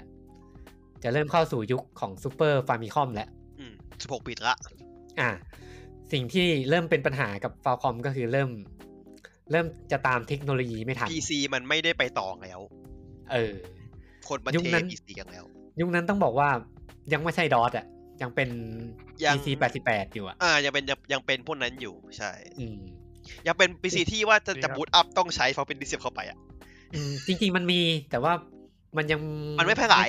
แพร่หลายเท่าไหร่ ดอสแพงมากพี่ แพงเฮี้ย เออแต่ทางฟาคอมครับก็ยังยึดติดกับการทำเกมลงให้กับ PC เหมือนเดิมนะครับ ๆนี่สิวะญี่ปุ่น เออ นี่คือญี่ปุ่นไม่เคยเปลี่ยน ก็ในปี 1991 ครับ ออกเกม RTS ที่มาครับ ชื่อเกม Lord Monarch อืม เป็นเกมที่ออกมาเหมือนจะครบรอบ 10 ปีของฟาคอมพอดี อืม แล้วก็มีเกมแฟรนไชส์ใหม่ด้วยนะครับ เขาบอกว่ามันนี่นับเป็นนับเป็นดักก็เซเยอร์ด้วยนะ อ้าวเหรอ อัน เขา นี้ เขียไม่นผรู้เหมื ม อนกั เห็ น นในวิกิเขียนว่า consider to be part of ดักก็เซเยอร์ซีรีส์อ่ะ อืม แต่เป็นเกม RTS นะ ก็อาจจะจักรวาลเดียวกันมั้ง อืม แล้วก็มีอีก IP ใหม่อีก 2 เกมครับ คือเกม Brandish นะครับ เป็นเกมตะลุยดันเจียน กราฟิกโหดๆหน่อย แล้วก็มาอีกแนวเลยคือเกม Pop Full Mail ครับ อันนี้ก็เป็นเกมแอคชั่น แนวคอมเมดี้เลย กราฟิกจะคล้ายๆ เนี่ยการ์ตูนยุค 90นะคล้ายๆ พวก Slayer อะไรแบบนั้นนะ อืม อืม แต่อาร์ตสวยอยู่นะอาร์ตอาร์ตสวยอาร์ตสวย เออ ตาโตๆแก้มบานๆนะ อืม อ่าใช่ แต่ความตาหวานหน่อย อืมแต่ในปี 1991 เนี่ยฟอลคอมที่ออกมาหลายเกมเนี่ยก็เริ่มโปรโมทแล้ว ว่าซานาดูกับอีสเนี่ยกำลังอยู่ในการพัฒนาอยู่ ๆอืม ภาคใหม่อะครับ แต่ก็ยังไม่มีความคืบหน้าอะไรออกมาครับ เอ๊ะ คุ้นๆนะแบบนี้เหมือนบาง อืม เจ้านะครับ เหมือนสมัยนี้แหละที่ พู พู ด ด ไว้ ไว้ ก่ ก่ อ อน นเออพูดไว้ก่อน แทงผิด ซึ่งในตอนนั้นน่ะ ทางฟอลคอมก็มีความพยายามที่จะ อ่า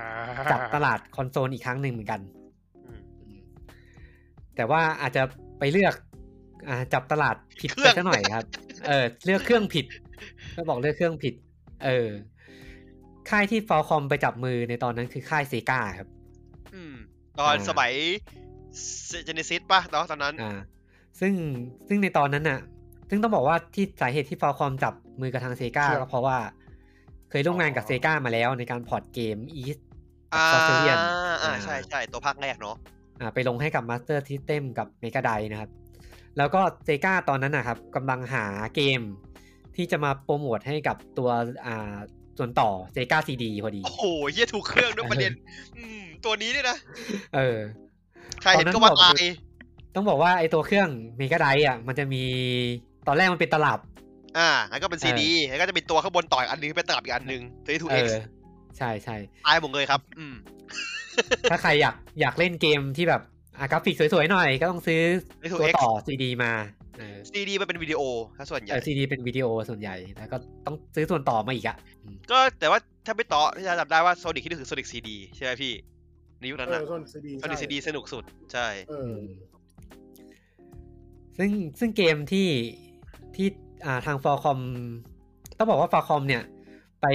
ไปแบบจอยเวนเจอร์เลยนะ เหมือนตั้งบริษัทสตูดิโอ โอ้ ลูกขึ้นมาครับ ชื่อเซกาฟอร์คอมนะครับ โอ้ขนาดนั้นเลยเหรอวะเนี่ย อ่าแล้วก็โปรเจกต์แรกคือการอ่าทำซีดีรวมเกม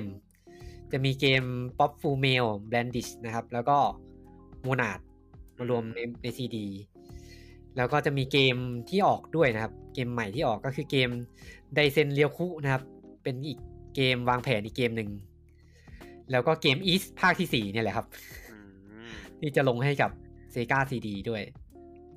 แต่สุดท้ายครับ ไอตัว Sega CD เนี่ย มันก็อย่างที่ทราบกันดี อืม คือมันไม่ได้รับความนิยมเท่าไหร่ อืม เออ ไอโปรเจกต์ต่าง ๆ ครับ มันก็เลย อ่า ถูกยกเลิกไปนะครับ ซิสเตอร์โซนิก มีแค่เกม Pop Full Mail นะครับ ที่ได้ได้ลงเป็นตลับ อ๋อ เออ ลงให้เครื่อง มี Mega มี Drive มีมีเงื่อนจะเล่าให้ฟังคำๆครับ อันนี้ผมไปไปเซิร์ชมา ห ใน น้า โซนิกแฟนดอมเนาะ ก็น่าแหละ อ่าบอฟฟูเมลอะครับ ตอนแรกอะจะถูกเปลี่ยนให้เกมชื่อ Sister Sonic อ๋อ คือเป็นอาร์ตเปลี่ยนเป็นอาร์ตเป็นโซนิกครับ อ๋อ โดน โดนคนเล่นด่ายับจะต้องกลับมาเป็นบอฟฟูเมลเหมือนเดิม อืม ก็นั่นแหละอย่างที่ทราบวันนี้ว่ามันไม่ประสบความสำเร็จ แล้วก็มีเกมแค่ Pop Full Mail ได้ไปต่อนะครับ อืมที่เหลือไม่ แล้ ได้ วก็ ทำเลย เออที่เหลือไม่ได้ทำเลยนะครับ โดนด่าด้วยนะ แล้วก็ บอฟฟูเมลโดนด่าด้วยถึงจะ เออ แก้ โดนโดนด่าด้วย นะครับ แล้วก็สุดท้ายครับ การร่วมมือของฟ a l คอมกับเซกาก็สิ้นสุดลงในปี 1995 นะครับ ม แล้วก็เกมทีเนี้ยด้วยการที่โปรโมทมาแล้วไงว่าอีสภาคใหม่เนี่ยจะมานะครับทำทำไงล่ะทีนี้ แต่เซกาหลุดไปแล้ว เออ ก็แล้วหัวเรือใหญ่ก็ไม่มีด้วยนะครับ อืม ก็เลยต้องไปหาเติร์ดปาร์ตี้ครับ มาทำเกมให้นะครับ เกอ่าเจ้าแรกที่ไปหาคืออ่าฮัตสันซอฟนะครับ อืม จากที่เคยร่วมงานกันมาแล้ว แล้วก็จริง ๆ อ่ะ ควรจะจบแค่ฮัตสันซอฟแต่ว่าทางฟอลคอมก็เหมือน อืม เหมือนออกอาการไม่แน่ใจอะไรทั้งอย่างนะครับ อืม ก็เลยไปติดต่อทีมพัฒนาอีกเจ้าหนึ่งครับ ชื่อทีมทอนกินเฮานะครับ มาทำเกมอีสีอีกภาคหนึ่งครับ ลงให้กับซูเปอร์ฟามิคอมด้วย กลายเป็นว่าเกมอีสีเนี่ยมีสองเวอร์ชันครับ อะไรวะ มีเวอร์มีเวอร์ชันของฮัตสันซอฟที่วางจำหน่ายลงให้กับ PC Engine อืม แล้วก็มีของทอนกินเฮาที่ลงให้กับซูเปอร์ฟามิคอม อืม อืมซึ่งด้วยการที่ออกมาเป็น ครับ สอง ตัว เวอร์ชันเนี่ยอ่ะต้องบอกว่าเวอร์ชัน เออเนีย เวอร์ชันของ Super Famicom เนี่ย จะชื่อว่า Mark of the Sun ของ PC Engine เนี่ย จะชื่อว่า Dawn of East ออกวางจำหน่ายสองเวอร์ชันในปี มัมุนี่มันนี่1993มันมุกไอ้นี่ดีกว่ามุกมุกโปเกมอนดีกว่า เออ เนียเนียเนียเนี ก็ ย น่าจะ เออเนียเนียก็เนียเอ้ยแต่ไม่ได้เนียมันคือไอ้นี่ไงมันคือสองของไอสเตชันที่มันเหมือนกันไง เออ อันนี้ก็เนื้อหาแตกต่างกันเล็กน้อยเหมือนกันครับ แต่รูปแบบก็จะคล้ายๆกัน แต่ด้วยความที่สองเวอร์ชันแตกต่างกันเนี่ย มันก็เลยทำให้แฟนเกมไม่ค่อยชอบเท่าไหร่ ก็สมควร การ เออกลายเป็นอีทภาคที่ไม่ประสบความสำเร็จครับ แล้วก็เป็นอีทที่ฟอลคอมไม่ได้ทำเองด้วย อืมอืม อืม ตลกที่ว่าของภาคสี่ไปลง PC Engine เนี่ยแหละ อืม ตัว CD ของ PC Engine ด้วย ซึ่งคอนโซลก็นิชอยู่แล้ว เอ ล อง ลง CD ที่นิชกว่าเดิมอีก แล้วแล้วแฟนเก่าที่เป็น PC เดิมก็ไม่ได้เล่น ก็ไม่ได้เล่น เพราะไอ้คูซี เออ คอนโซลจากที่แบบแต่ก่อนมีแต่คอนมีแต่พีซีตอนนี้คือไม่มีพีซีเลย มีแต่คอนโซ อื ล ม อย่างเดียว อะไรของพี่ครับเนี่ย เออ แล้วก็ อ่านอกจากอีสก็มีซานาดูใช่ไหม อืม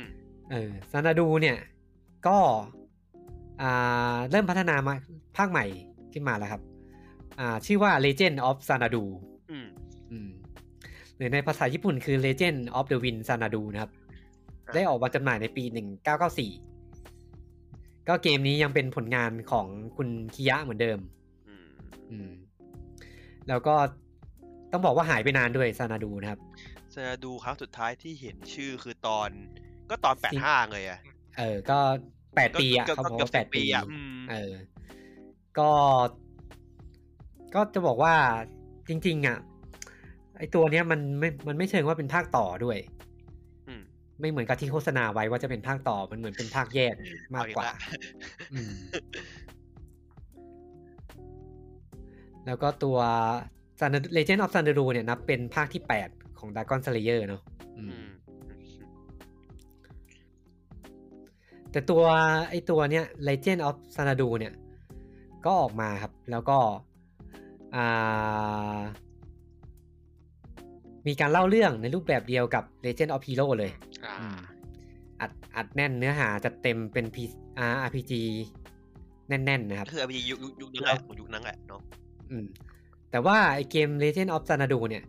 ก็เป็นเป็นอีกอ่าหมุดหมายหนึ่งที่จะเรียกได้ว่า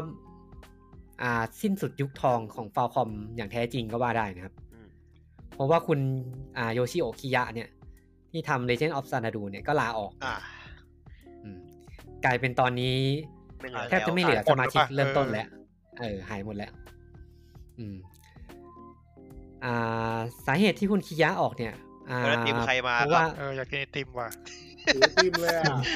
ดูดูดู ทีม บ้านผมเออคุณคิยะเนี่ย อ่า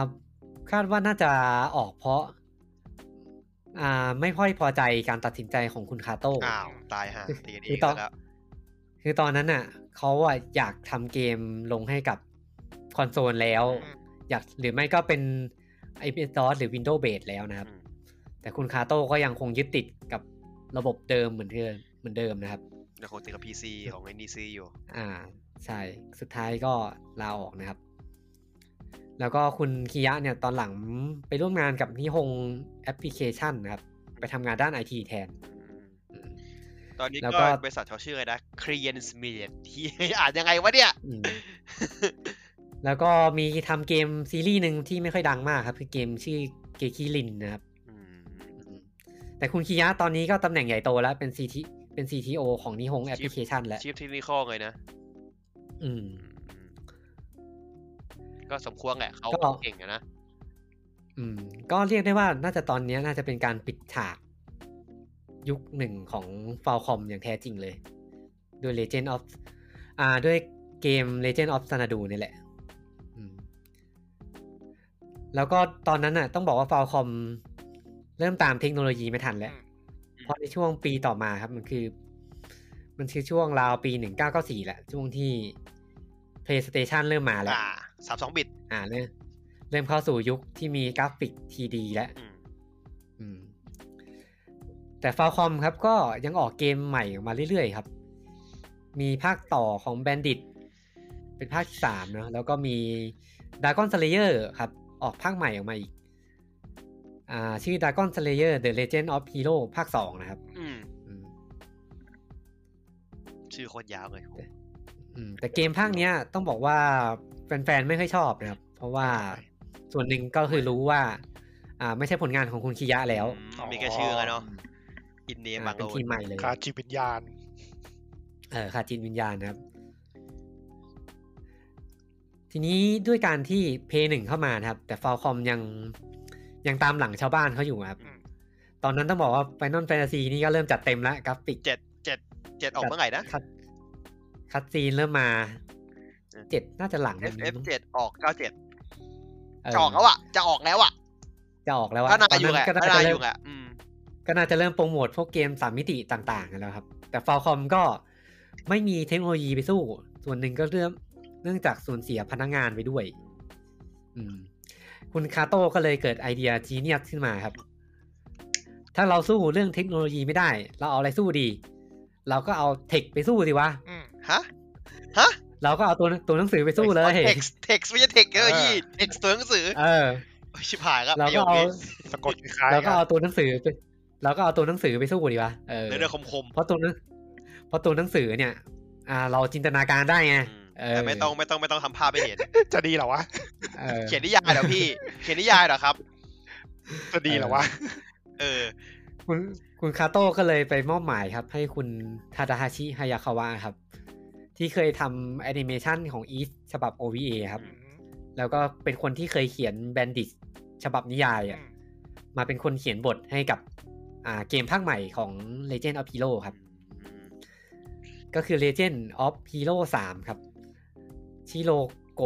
ชิโรกิมาโฮนะครับ หรือ The The White Witch เอ๊ะ อืม แต่ว่าของอย่างนี้ไม่เดี๋ยวนะทำไมของภาษาอังกฤษมันเขียนว่าภาคสองวะ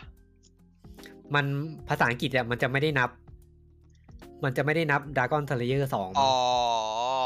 ม เพราะว่าในผมอ่านในวิกิอยู่มันมันมันข้าม ใช่ ภาษา ภาษาอังกฤษกับภาษาญี่ปุ่นอะมันจะนับภาคไม่เหมือนกัน อ่ เอาอีกแล้วมาละไฟนอลฟนตาซีซินโดม กับหลายๆเกมเออ เออ อ่า ตัวเกมภาคเนี้ย โปรโมทเลยว่ามีเนื้อเนื้อเรื่องเยอะที่สุดครับ มันทีมันไม่ใช่สิ่งที่คนต้องการนะ มีตัวหนังสือมากที่สุดเท่าที่เคยมีมา เออ มันไม่ใช่ว่ากูมานั่งอยากมานั่งอ่านขนาดนั้น กูมาเล่นเกมนะเว้ย อ่ะเดี๋ยวเดี๋ยวนี้เขาก็ยังโฆษณากันอยู่นะ ว่าแบบบทหนาเท่า dictionary ละกี่เล่ม แต่ ต่อกัน มีมี บทดีไหมอะ ประเด็นอะ แล้วเราเป็นร้อยหน้าอย่างเงี้ยเหรอ เออ แหม เอ เอาใหญ่เลยนะ แต่แต่ก็ต้องบอกว่าการตัดสินใจครั้งเนี้ย ถือว่าถูก อ๋อ ถืว่าถูก เหร ต้อง อ่า อืมถูกเหรอ เออ ถือว่าถูกต้องครับ เพราะว่าเกมภาคเนี้ยประสบความสำเร็จมาก อืม อืมแล้วก็มีกลุ่มแฟนที่แบบรอคอยมาอย่างยาวนานด้วยม อ๋อ นี่มันเพิ่งแปลเป็นภาษาอังกฤษตอน PSP เหรอวะเนี่ย ภาคเนี้ย อ่าแล้วก็ต้องบอกว่าเกมภาคเนี้ยครับ เป็นจุดเริ่มต้นของไตรภาค Legend of Hero อ่าง งไหม ไปอีกละ เออ อาร์คอาร์คแรก เมต้นเหรอ เออเป็นจุดเริ่มต้นของไตรภาคแรกของ Legend of Hero เลย แต่ที่ผ่านมาไม่ใช่ ที่ที่ผ่านมานับเป็น Dragon Slayer อ่ะคือนับที่ภาคสามก่อนอันแรก ภาคภาคสามเนี่ยคือจุดเริ่มต้นของไตรภาคแร อะ ก ไร ครับ อะไร มันคือไตรภาคที่ชื่อว่า g a h a p t r i l o g y อะไร จะมีเกมสามภาคนะ คือภาคนี้ บอมเบเลียน Legend of Hero 3 นะครับ แล้วก็ภาคต่อมาก็คือภาคส4องอัปเดตโอเชียน Tear of Vermilion อ่า แล้วก็ภาค 5 นะครับ อ่า Song of the Ocean หัวจะปวด เอออันนี้คือคือไตรภาคแรกที่แท้จริงของ The Legend of Hero โอเค เคร อ่าในในช่วงนั้นนะครับ หลังจากวางจำหน่ายเกมอ่า The Legend of Hero อืม อ่าภาค 3 ไปแล้วนะครับ ที่ประสบความสำเร็จอย่างมากครับ ในปี 1995 ครับฟอลคอมก็ยังออกเกมใหม่ออกมาครับ คือ The Legend of Xanadu 2 นะครับ ต่อเลย ก็เป็นเป็นการปิดฉากแฟรนไชายดากอนสเลเยอร์อย่างเป็นทางการในภาคนี้นะครับ อืม แต่ก็เหมือนแฟนๆก็ยังไม่ยอมรับนะครับ เพราะว่าคุณคิยะไม่ได้ไม่ได้มีส่วนร่วมในการพัฒนาด้วย อืมมันยังไม่ใกล้อะ เออ มันยังไม่ใจอะนะ แล้วก็ในปีเดียวกัน ก็ออกเกม East ภาคใหม่ครับ เกม East 5 นะครับ Lost c a p f i n นะครับ Kingdom of Sand อืม อ่าเกมภาคเนี้ยอ่ากลับมาพัฒนาเองแล้ว หลังจากได้รับบทเรียนจากภาค 4 เออ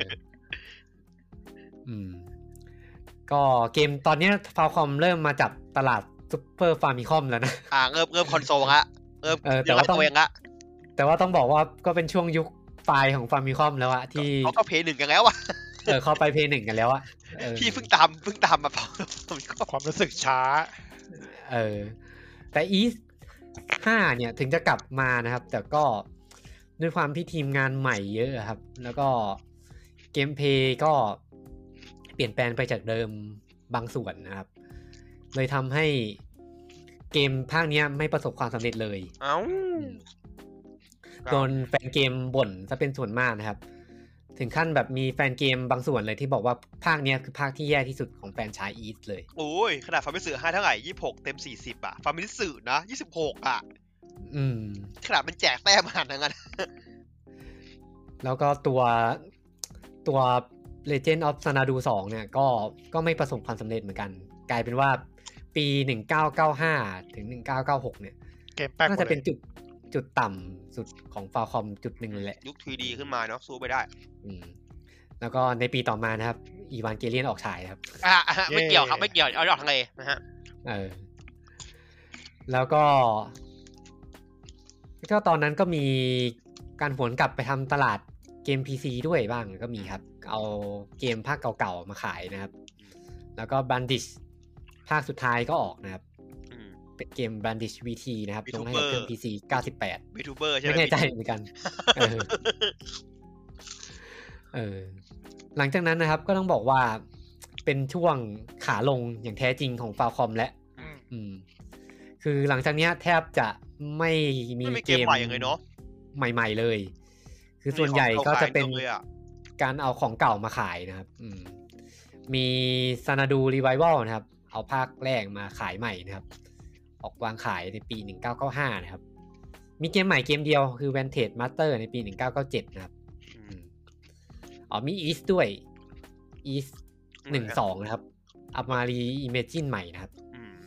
เป็น East Eternal นะครับ ออกขายในปี 1988 เอ้ย1998 กับปี 2000 นะครับ ได้ยินงั้นถึงจะดูทีไงชแนล อืม แล้วก็ตัวพอในปี 1999 ครับ ก็เป็นการสิ้นสุดไตรภาค Legend of Hero อืมแล้วก็เป็นอีกครั้งหนึ่งครับที่คนสำคัญของฟาวคอมออกอีก ก็คือคุณทาดาทาดาชิฮายาคาวะครับ ที่เขียนบท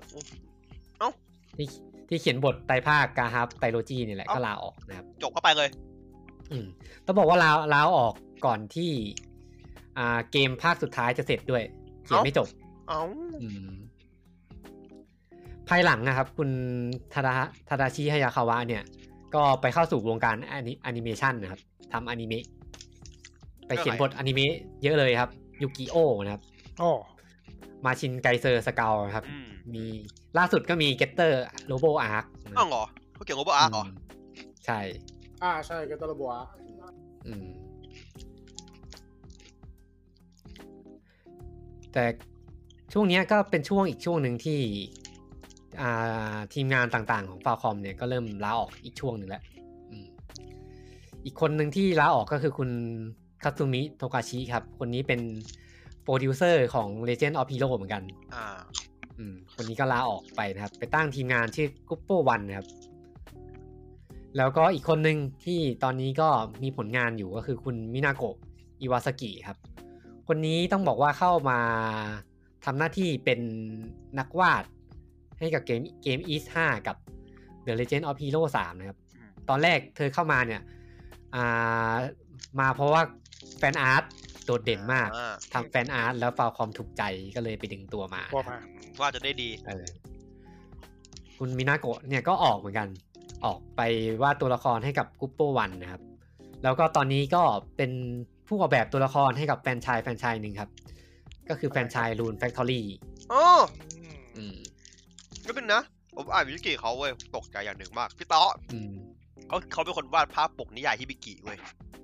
ไงเรื่องฮิบิกิอ่ะ อ๋อฮิปปี้เหรอ อืมเขาวาด เฮ้ย เขาวาดเขาวาดเขาวาดให้นิยายฮิบิกิเว้ย เจ๋งว่ะ แบบฮะผมตัวใหญ่แบบฮะ แต่ว่าท่ามกลางที่คนออกเยอะแยะครับ ในช่วงเนี้ยอ่าฟาวคอมได้มือดีคนหนึ่งมาครับ ซึ่งมือดีคนนั้นอ่ะ ก็กลายมาเป็นประธานของนิฮงฟาวคอมในปัจจุบันนะครับ อ่า ก็คือคุณโทชิฮิโร่คอนโดะนะครับ ทีนี้เราจะพักของเรื่องข่าวของฟาวคอมไปก่อน เราจะมาเล่าเรื่องของคุณโทชิฮิโร่คอนโดะกันครับ อ่า เออคุณโทชิฮิโร่คอนโดะเนี่ยก็คือประธานของบริษัทนิฮงฟาวคอมในปัจจุบันนะครับ ครับ เขาเกิดในอ่าในเมืองโตโยต้านะครับจังหวัดไอจินะ อ ครับ ยู่ข้างๆเมืองฮอนด้านะครับ เออไม่ไม่แน่ใจนะ นี่มั่วแล้ววันนี้มั่ว เอออันนี้เริ่มมัวแล้ว อันนี้เริ่มมัวแล้ว ไอ้ เออ เกิ เกิ ด ด กี่ก็ได้ข้างๆอีกทีหนึ่ง เอ่อเกิดเมื่อวันที่ 14 มกราคมปี 1975 นะครับ อืม แล้วก็พ่อแม่ของคุณคอนโดเนี่ยอ่าคุณพ่อของคุณคอนโดเนี่ยก็ทำงานบริษัทโตโยต้ามอเตอร์เนี่ยแหละ ในจังหวัดนะเออดี อ่า ก็คุณคอนโดครับ เริ่มสนใจเรื่องเกี่ยวกับเกมตอนอายุ 7-8 ขวบ อ่า ตอนนั้นนะเขาเริ่มสนใจจากการที่ออกไปเล่น จุดสจุดเริ่มต้นเนี่ย เกิดจากการที่เขาออกไปเล่นว่ายน้ำกับเพื่อนแถวบ้านครับ อืม อ่ะฮะ แล้วก็เกือบจมน้ำตาย ฮะ เออ ทำไส เกือบ ใ จมน้ำตายพอพอพ่อแม่เขารู้เนี่ย ก็เลยพาคุณคนโดเนี่ยไปหัดเรียนว่ายน้ำ อืม อืม เออ แต่ระหว่างทางขากลับเนี่ย ขาไปกลับเนี่ยคุณคนโดก็เห็นว่ามันมี เกมเซ็นเตอร์ ตู้ตู้เกมอันหนึ่งที่ได้รับความนิยม แบบ มาก เหมือนรู้อ่ะ เออ รู้เลยอ่ะแบบว่าเออที่เจอแน่ นั่นก็คือตู้ของเกม Space Invader นี่เอง ๆ ครับ อืมไซโตะ ต้องบอกว่าเกม Space Invader ตอนนั้น ได้รับความนิยมมาก มากมาก มาก ๆ ในญี่ปุ่น ถึงขั้นมีตำนานว่าเหรียญเหรียญเยนขาดตลาด เออใช่ ๆเพ ใช่ ราะประโยชน์อะไร ใช่ นะจริงดิ เออ มีในสารคดีไฮสกอร์อะไรสักอย่างอ่ะ เออเหมือนเหรียญไม่พออ่ะเหรียญไม่ ใช่ มีอ่ะอืมคุณคอนโดเนี่ยก็ใช้เวลาในการอ่ากลับจากเรียนว่ายน้ำนะครับ อืม มาหาเศษเงินไปไป ไปหยอดเหรียญ เดี๋ยวพวกมึงขอทาน ไม่เอาสิ เขาเขาบอกงี้จริงๆเขาบอกแบบต้องมาหาเหรียญตกไว้อะหรือไม่ก็ต้องมาเล่นต่อจากคนอื่นเออ โอ้เศร้าจังวะ เพราะว่าพ่อแม่ของคุณคอนโดเนี่ยค่อนข้างเข้มงวด อืม แล้วก็ไม่ยอมซื้อเครื่องคอนโซลให้ด้วยนะครับ ซึ่งการที่คุณคอนโดจะได้เล่นเกมเนี่ยก็คือต้องไปเล่นกับบ้านเพื่อน อืมอืม หรือไม่ก็ต้องไปไปเล่นตอนที่คุณพ่อพาไปรีสอร์ทของโตโยต้านะครับ อ่าเอาแล้วโอ้โหดีว่ะเลยว่าสอบมีมีมีสอบมีเครื่องเกมให้เงินด้วย เออ ก็หกเดือนได้เล่นเกมทีหนึ่งประมาณนั้น โอ้โหโคตรเศร้าเลยแย่พวกเราทำไม่ได้นะขอทานใจตาย เออสมัยก่อนน่าจะทำได้แหละ สมัยนี้คงไม่ได้แล้ว เออ จนอ่าอายุสิบสองปีนะครับ ครอบครัวของคุณคอนโดเนี่ยก็เหมือนแบบ เหมือนเป็นโชคชะตามั้ง อืม เหมือนโชคชะตากับประธานคนก่อนเลย ก็ย้ายมาอยู่ที่กรุงเทพครับ อะไรอีกแล้ววะ เอาอีกแล้วเหรอวะ เออ ครอ เรา บ ไม่ ครัว สน ของ กลาง คุณ เดเวลลอปเปอร์อ่ะ เออ ก็ย้ายมาที่กรุงเทพครับ ด้วยการที่ย้ายมาเนี่ย ก็ไม่มีเพื่อนไง อืม เออ ทีนี้พ่อแม่ก็ต้องเริ่มใจอ่อนแล้ว ก็เลยต้องซื้อเครื่องฟาร์มีคอมให้นะครับ อืมแต่หายรู้ว่าประเทศไทยมีแต่เกมเถื่ อน เออ แต่ว่าก็มีแบบตั้งกฎไว้นะว่าวันหนึ่งเล่นได้ชั่วโมงหนึ่งอืม เศร้าว่ะ เออ ก็มาคุณคอนโดก็มาเรียน อ่า โรงเรียนญี่ปุ่นในประเทศไทยนะครับ ไม่รู้อยู่ตรงไหนเหมือนกันอืม อืม แล้วก็เวลานั้นก็เวลามาเรียนด้วยกันเนี่ยก็จะได้รับรู้ข่าวสารเกี่ยวกับวงการประเทศญี่ปุ่น จากพวกหนังสือพิมพ์ต่างๆ อะไรแบบนี้นะครับ อ่านเกมแม็กปะครับ เออพวกนิตยสาร ผมว่าคงไม่น่าอ่านนะ เออ เมกาอะไรแบบเนี้ยเออเออ ซึ่งอ่าตอนนั้นก็เกมอีสเนี่ยโด่งดังแล้ว เริ่มมีลงในหน้านิตยสารญี่ปุ่นบ่อยๆ นี่คือภาคแรกใช่ไหม อ่าภาคแรกๆอืมซึ่งคุณคอนโดเนี่ย ก็อยากเล่นเกมมาก อยากเล่นเกมใหม่ๆ มากครับ แต่ว่าการที่จะมาหาเกมในบ้านเราเนี่ย ในยุคนั้นน่ะยากมาก อืม ตลับตลับที่นำเข้ามาคือแพงกว่าสองเท่าเลย อืม ไม่ไม่รู้ทำไมคุณคอนโดเขาไม่เล่นเกมกอล์ฟ ก็เนี่ยเขาพูดอยู่เนี่ยผมอ่านในวิกิอยู่เขาบอกว่าเขาไม่เขาไม่กล้า เออ ไม่กล้าซื้อโกของปลอมเว้ย อ๋อ ตลับร้อยห ไม่ นึ่ง ก็เขาซื้อฟาร์มิคอมของแท้มาไงจะเล่นแผ่นของปลอมมันก็ มั ไม่ นเล่น ใช่ มันเล่นไม่ได้ป่ะเล่น น่า น่า จะ จะ เล่นเล่นได้ ไม่ได้ นะ น่าจะน่าจะเล่นได้แต่ว่าแบบอาจจะแบบกลัวแบบมีปัญหาหรือเปล่าแบบเครื่องมีปัญหาอะไรอย่างนี้หรือเปล่า เออ พ่อไม่ สลับร้อย กว่าพ่อจะซื้อให้โถพี่ เออตลับร้อยอินหนึ่งอันเนี้ย เปิดมามีเกมเหมือนกันหมดเลย คือเข้าใจเข้าใจความความเพนเพราะว่าเออกูก็ผ่านมาก่อน เออ ก็คือวิธีการที่ที่คุณคนโดดจะได้เกมใหม่ๆ มาเล่นนะก็คือต้องแบบขอฝากฝากให้เพื่อนพ่ออะซื้อมาให้นะครับ อืม หรือไม่ก็ไปประหลอป้า ม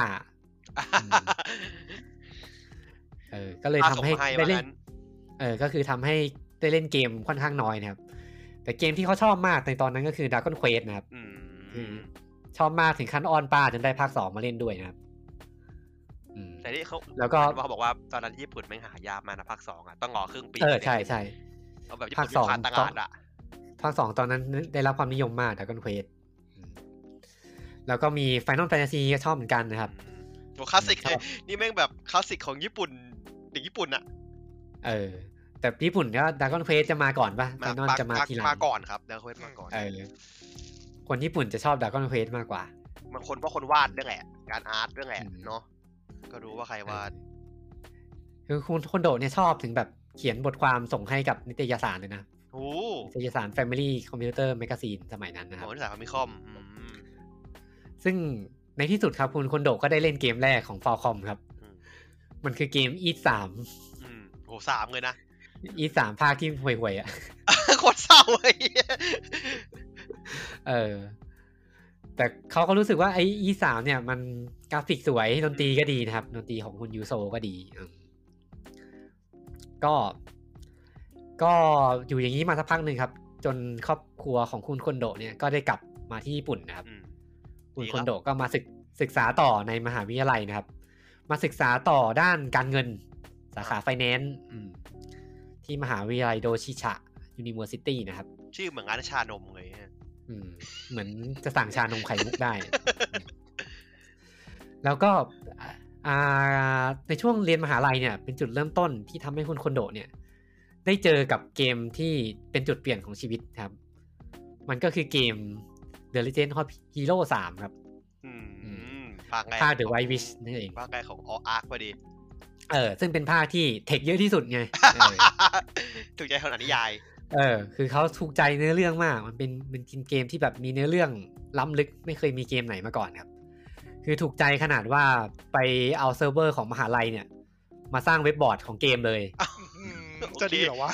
ไม่ก็ทำได้ เออ เขาให้เขาให้พวกนี้เขา ค จะ ง ให้ คงมีพื้นที่ให้แหละ อืม เออ ก็คือมีเว็บบอร์ดที่แบบอ่าเป็นพื้นที่ให้แฟนๆเกม แฟน ค ด รั อบ มอืม เออเป็นแฟนดอมมาอัปโหลดผลงานงานอาร์ตมาทำมาเขียนไกด์อะไรต่างๆอะครับอืมแล้วก็มีการแบบอ่าเว็บบอร์ดเนี่ยทำให้คุณคนโดดเนี่ยได้ไปเจอคนต่างๆ มากมายครับ มีการแบบอ่าออกไปเอาติ้งกัน ทำคอนเน c ชัน มี ว่า อ่าใช่ แต่ว่าพวกเอาติ้งเนี่ยก็ไม่ได้ส่งผลอะไรกับคุณคนโดดอะ เออ ทาง สา ใจ เหตุ ทางใจทางใจ เออ ทางใจ สาเหตุที่คุณมันเป็นจุดสำคัญอย่างมากของคุณคนโดะก็คืออ่าเขามีความอยากลองอะไรบางอย่าง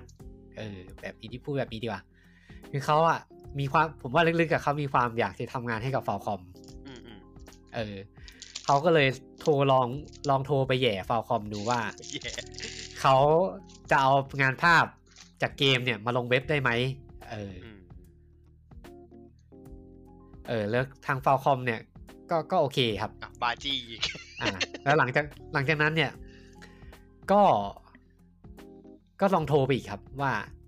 ครั้งเนี้ย ขอสมัครงานเลยได้ไหม อ่ะ เออ เออ ทีนี้ก็ อ่าฟอคอมก็บอกว่า เอ้ยมาเลยมาเลย เข้ามาเลย เออ คุณคนโดก็ตกใจมากเฮ้ยทำไมมันง่ายจังวะเออ โดนมันโดนโดนโดนอ้อซื้อไม่ได้ อันนี้ อันนี้คุณโดนล่อซื้อหรือเปล่าอะไรอะไรแบบนี้ เออ พอมา พอมาที่ฟาวคอมมาถึงที่ฟาวคอมเนี่ยคุณควนโดะก็แบบเออตกใจมากว่าทีมงานเนี่ยค่อนข้างรู้เกี่ยวกับอ่าตัวเขาดี อืมจากเว็บเขาเนาะ แล้วก็มีการแบบสอบถามฟีดแบ็กด้วยว่าอยากให้เกมภาคต่อไปเป็นยังไงอะไรอย่างนี้ครับ อืม แล้วก็ตอนนั้นคุณควนโดะเองอ่ะก็ลังเลนะครับว่าจะเข้าทำงานที่ฟาวคอมดีไหมเออ แล้วไปแย่เขานะ มันสาเหตุหนึ่งก็คือในยุคนั้นอ่ะอ่างานพัฒนาเกมอ่ะ มันเป็นอาชีพ อ๋อ ที่ แล้วพอคอมมัน ไม่ เริ่มเริ่มดิ่งเลยอันนั้นใช่ไหม เอองานพัฒนาเกมมันไม่ใช่อาชีพที่แบบหลายคนจะนึกถึงอะ่ะ อ่าเหมือนคนมองว่าหากินไม่ได้ เออ แล้วก็พ่อแม่ของคุณคนโดกก็เข้มง เก่ง วด อ่า เออพ่อแม่เขาอยากให้ทำงานราชการมากกว่า อ่าเหมือนมันมันมันไม่ใช่คนญี่ปุ่นนะเหมือนผมว่าคนแถวนี้อ่ะ เออ มันเหมือนมันก็เหมือนเหมือนกันแหละ เออ เออ แต่ว่าจุดเปลี่ยนก็คือตอนที่ไปไปหาฟอลคอมตอนนั้นนะครับ อ่า ทางฟอลคอมก็พาไปกินข้าวกลางวันด้วย อืม อืม โอ้ยงอซื้อจริงๆอ่ะ เออ แล้วก็มีพนักงานคนหนึ่งก็บอกว่าอืมไม่ต้องคิดมากหรอก ถ้าเราอยากทำอะไรอ่ะ เราก็ทำไปเลย เออ เออ เหมือนแบบเป็น ป้ายนี่มึงป้ายยาจริง เป็น ๆ คนป้ายา เออ เป็นคนป้ายาให้ตัดสินใจนะครับ พนักงานคนนั้นนะครับ อ่า ชื่อว่ามาโกโตะชินไคครับ หืม ชื่อใครมาโคโตะเดี๋ยว เออ ไอ้คนนั้นชื่อใครนั้นเหรอ คือชินมาโคโตะชินไคที่ทำยูเนมนี่แหละ ใช่เหรอ จริงดิแกไทยทำฟอล ใช่ คอมมา ใช่ ก่อนเหรอ ใช่ครับ เฮ้ย ชินไคทำฟาวคอมครับ ชี้ เออคือคุณมาโคโตะชินไคเนี่ย น่าจะมาทำแอนิเมชันให้กับฟาวคอม แกเขาบอก ตั้งแต่ East ผมอ่านอยู่ making video clip อืม for game graphic design coding web content ออกแบบ เป็นออกแบบงาน อืม พวก เป็นคนออกแบบ เชี่ยชิ้นใครทำ จะเห็น ย จะเห็นว่างานพวกวิดีโอคลิปต่างๆ ของฟาวคอมมันจะมีความฟุ้งๆ แบบฟาวคอม ก็คือชินไค เออ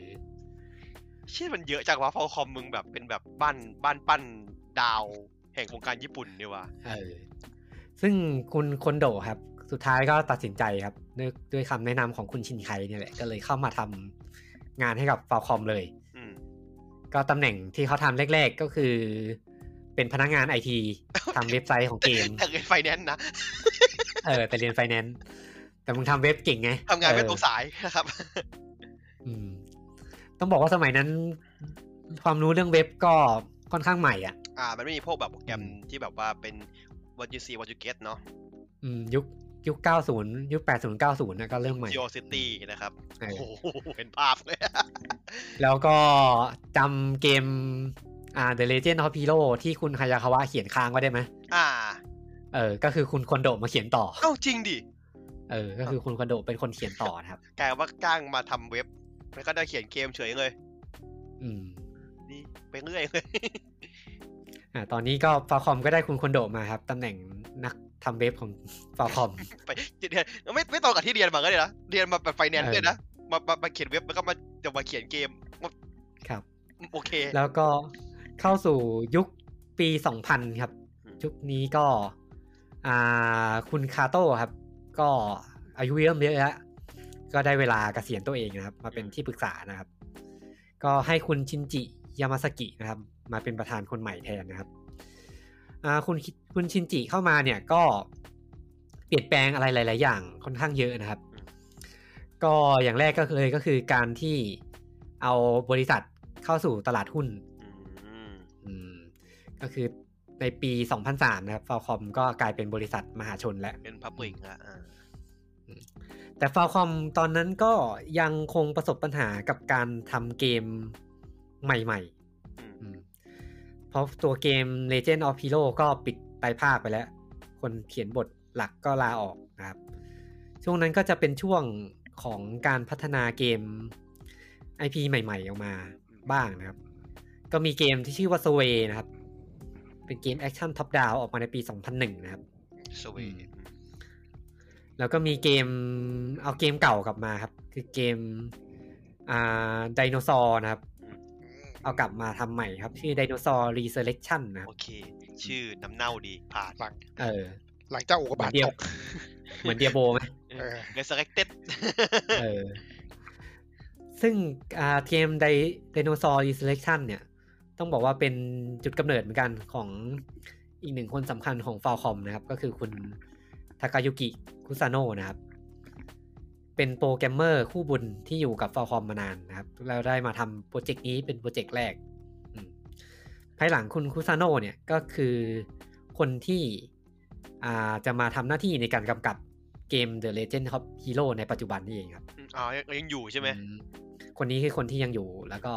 เป็นคนที่หัวเรือใหญ่ของปัจจุบันนี้เลย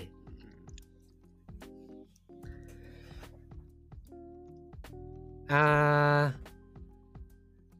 ในปีต่อปี 2003 นะครับ ก็หลังจากห่างหายไปนานนะครับ เกม East ภาคใหม่นะครับ ก็ได้กลับมานะครับ คือ East 6 นะครับ The Ark of Napis Napis Tim นะครับ เป็นสตีมอืม เออออกวางจำหน่ายในปี 2003 ก็หายไปร่วม 8 ปี เนื้อไปได้ดีนะครับ ที่แท้เอ้าไม่มีใครต่อเลยเหรออะไร ไม่ วะ ต่อแล้วกัน โอ้โห เออ แล้วแย่ว่ะ ซึ่งการกลับมาของ East ภาค 6 เนี่ย ก็ถือว่ามีการเปลี่ยนแปลงเยอะมากครับ เพราะว่ายุคนี้ก็เป็นยุคทีดีแล้วเนาะ อืมอืม อืมตัว East 6 เนี่ยก็เริ่มมาใช้กราฟิกผสมผสานทีดีแล้วอืมคือฉากหลังเป็นทีดีตัวละครเป็นพรีเดนเดอร์ อ่านะคือตัวละครเพียงเดี๋ยวนะจากหลังทีดีตัวละครเพียงเรนเดอร์ อืม อะ ตัวละครก็เป็น เป็นสปรายต์ วาด เหรอ มืออะ เออเป็นสไปร์อ่ะ หรอ เออ ก็แรงน่าล็อกอ่ะ อืมเออใช่แล้ว เออ แอนาล็อก อ๋อเออเออเจ๋งดีว่ะเออเจ๋งดีเจ๋งดี ก็เหมือนเหมือนคล้ายๆแรงน่าล็อกแหละ ไม่ไม่ไม่ไม่นั่นดีกว่า อ่ะเหรอ ผมว่างานงานแอคแอคมันตัวความมันเป็นพิกเซลอาร์ตไง อืม อันนี้มันมีความเป็นแบบเหมือนมานา อืม อ่ะ แล้วก็นอกจากอีสอีสที่ได้กลับมานะครับ Legend of Hero นะครับ อืม ก็ได้กลับมาอีกครั้งเหมือนกันนะครับ เกม ก็คือ อ่า เป็น กลับมาในปี 2004 นะครับ อ่า ก็คือเกมถ้าที่หลายคนน่าจะรู้จักกันก็คือ อ่า The Legend of Hero ภาคภาค Trail in the Sky อืมก็คือเกมภาคนี้นะครับ ได้คุณคนโดะมาเป็นผู้เขียนบทเลย เขียนเนื้อเรื่องเองหมด อืม แล้วแกก็ เพราะว่า แกก็ คุณ เก่งใช้ได้ดิถ้าอย่างเงี้ย เพราะว่าที่ผ่านมาในช่วงหลังจากเข้าทำงานนะครับ คุณคนโดะก็เหมือนเอาตัวเองให้ไปอยู่ในตำแหน่งที่ที่จะได้ทำเกมอ่ะ อืมอืม อืม นี่แกเป็นแกเป็นแกเป็นดีเตอร์ไงนี่ เป็นดีเลกเตอร์เลย โอ้ ภาคเนี้ยคือเป็นดีเลกเตอร์เลย ถ้าคนนี้แบบไม่เคยผ่านการแบบทำเกมจริงจังมาก่อนด้วยนะคือแบบเรียนสายอื่นมา คือก่อนหน้าคือก่อนหน้านี้ก็คือแบบเขาไปร่วมงานเหมือนเป็นโปรเจกต์แมเนเจอร์ต่างๆ ด้วย อืม อืมไต่เต้ามาเรื่อยๆแหละ แล้วก็ไปช่วยเขียนบทให้กับเกมภาคเสริมต่างๆ นะครับ สุดท้ายก็เลยด้วยความชอบของซีรีส์นี้ด้วยนะครับ ก็เลยได้ได้ทำ ทำ เกมภาค อ ที่ ยากเล่นอ่ะ เออ ได้เกมทำเกม Legend of Hero ภาคที่เป็นจุดกำเนิด แล้วก็เป็นจุดที่หลายคนน่าจะรู้จัก อืม กันแล้วนะครับ ก็คือ The Legend of Hero Trail in the Sky แล้วก็เป็นจุดเริ่มต้นของซีรีส์ซีรีส์ใหม่นะครับ ก็คือซีรีส์ Trail นั่นเอง อืมองค์เป็นอาร์คใหม่อ่า เออหรือหรือภาษาญี่ปุ่นก็คิเซกิ อ่า อื ม ไม่ตรงกันนะครับผม เออ แปลไม่ตรงกันนะครับ ภาคภาคนี้ก็รู้จักกันแล้วน่าจะรู้จักกันแล้ว แต่เกมก็ตอนนั้นยังทำลงให้กับ PC อยู่นะ คือคือผม อืม มันตกใจตรงนี้มากเว้ยว่าเกมเขาทำมาบนพีซีแต่แรกเลยนะ อืมเกมทำลง PC หมด ตอนเนี้ย เออ ต้องบอกว่าบ้านบ้านเรายังไม่รู้จักหรอก ใช่ใช่ ส่วนหนึ่งส่วนหนึ่งก็คือยังไม่ได้แปลเป็นภาษาอัง เห ก มื ฤ อ ษ น ด้ เหมือย นวเรามันรู้จักตอนที่มันเป็นรีมาร์สโอพีสามเขาปะ เดี๋ยวเดี๋ยวจะมีเล่าต่ออ่ะ อืม อ่ะซึ่งเกมภาคเนี้ยครับ ก็เพราะอ่าตอนแรกต้องบอกว่า อืมก็กระแสดีประมาณหนึ่ง ส่วนหนึ่งก็คือ อ่ามันจบแบบค้างคา อ่า มันจบแบบคลิปแฮงเกอร์ อืม แล้วก็สาเหตุที่มันจบแบบคลิปแฮงเกอร์เนี่ย เพราะว่าคุณคนโดเองอะ่ะ ก็ไม่ค่อยมีประสบการณ์ในการทำเกมเต็มๆมาก่อน อืม แล้วก็ทีมงานก็ ทีมงานก็ยังใหม่อะ่ะอืม อ่า เออ ก็เลยทำให้ พอถึงกำหนดวางจำหน่ายอะต้องวางจำหน่าย อ๋อไม่ทัแค่เนื้ น อหาเพียงครึ่งครึ่งเดียว ไม่ทัน อืม เศร้าเลยไป เออแล้วก็นอกจากเกม Legend of Hero แล้วอะครับ Falcom ก็พยายามจะหาเกม IP ใหม่ๆ ด้วยเนาะก็มีเกม IP ใหม่ที่น่าจะคุ้นๆกันบ้างก็คือก u รูมิน อืม ไม่คุ้น ออกวางจำหน่ายใน ปี 2004 นะครับ เดี๋ยวไม่คุ้นแฮะ เออ แล้วก็มี East นะครับ East the Old in f e l g a n a นะครับ อ่า อันนี้เป็น East ภาคแก้กรรมนะครับ ที่เอาภาค 3 มาทำใหม่ เอาอีกอ๋อรีวิวภาคสาม เออ เออโอเคโอเค อืมแล้วก็มีซานาดูครับ ที่กลับมาเหมือนกันครับ อืม กลับมากับซานาดู next นะครับ เดี๋ยวนะเอาเอนเกจเหรอ อืมโลเอนเกส กูถามจริง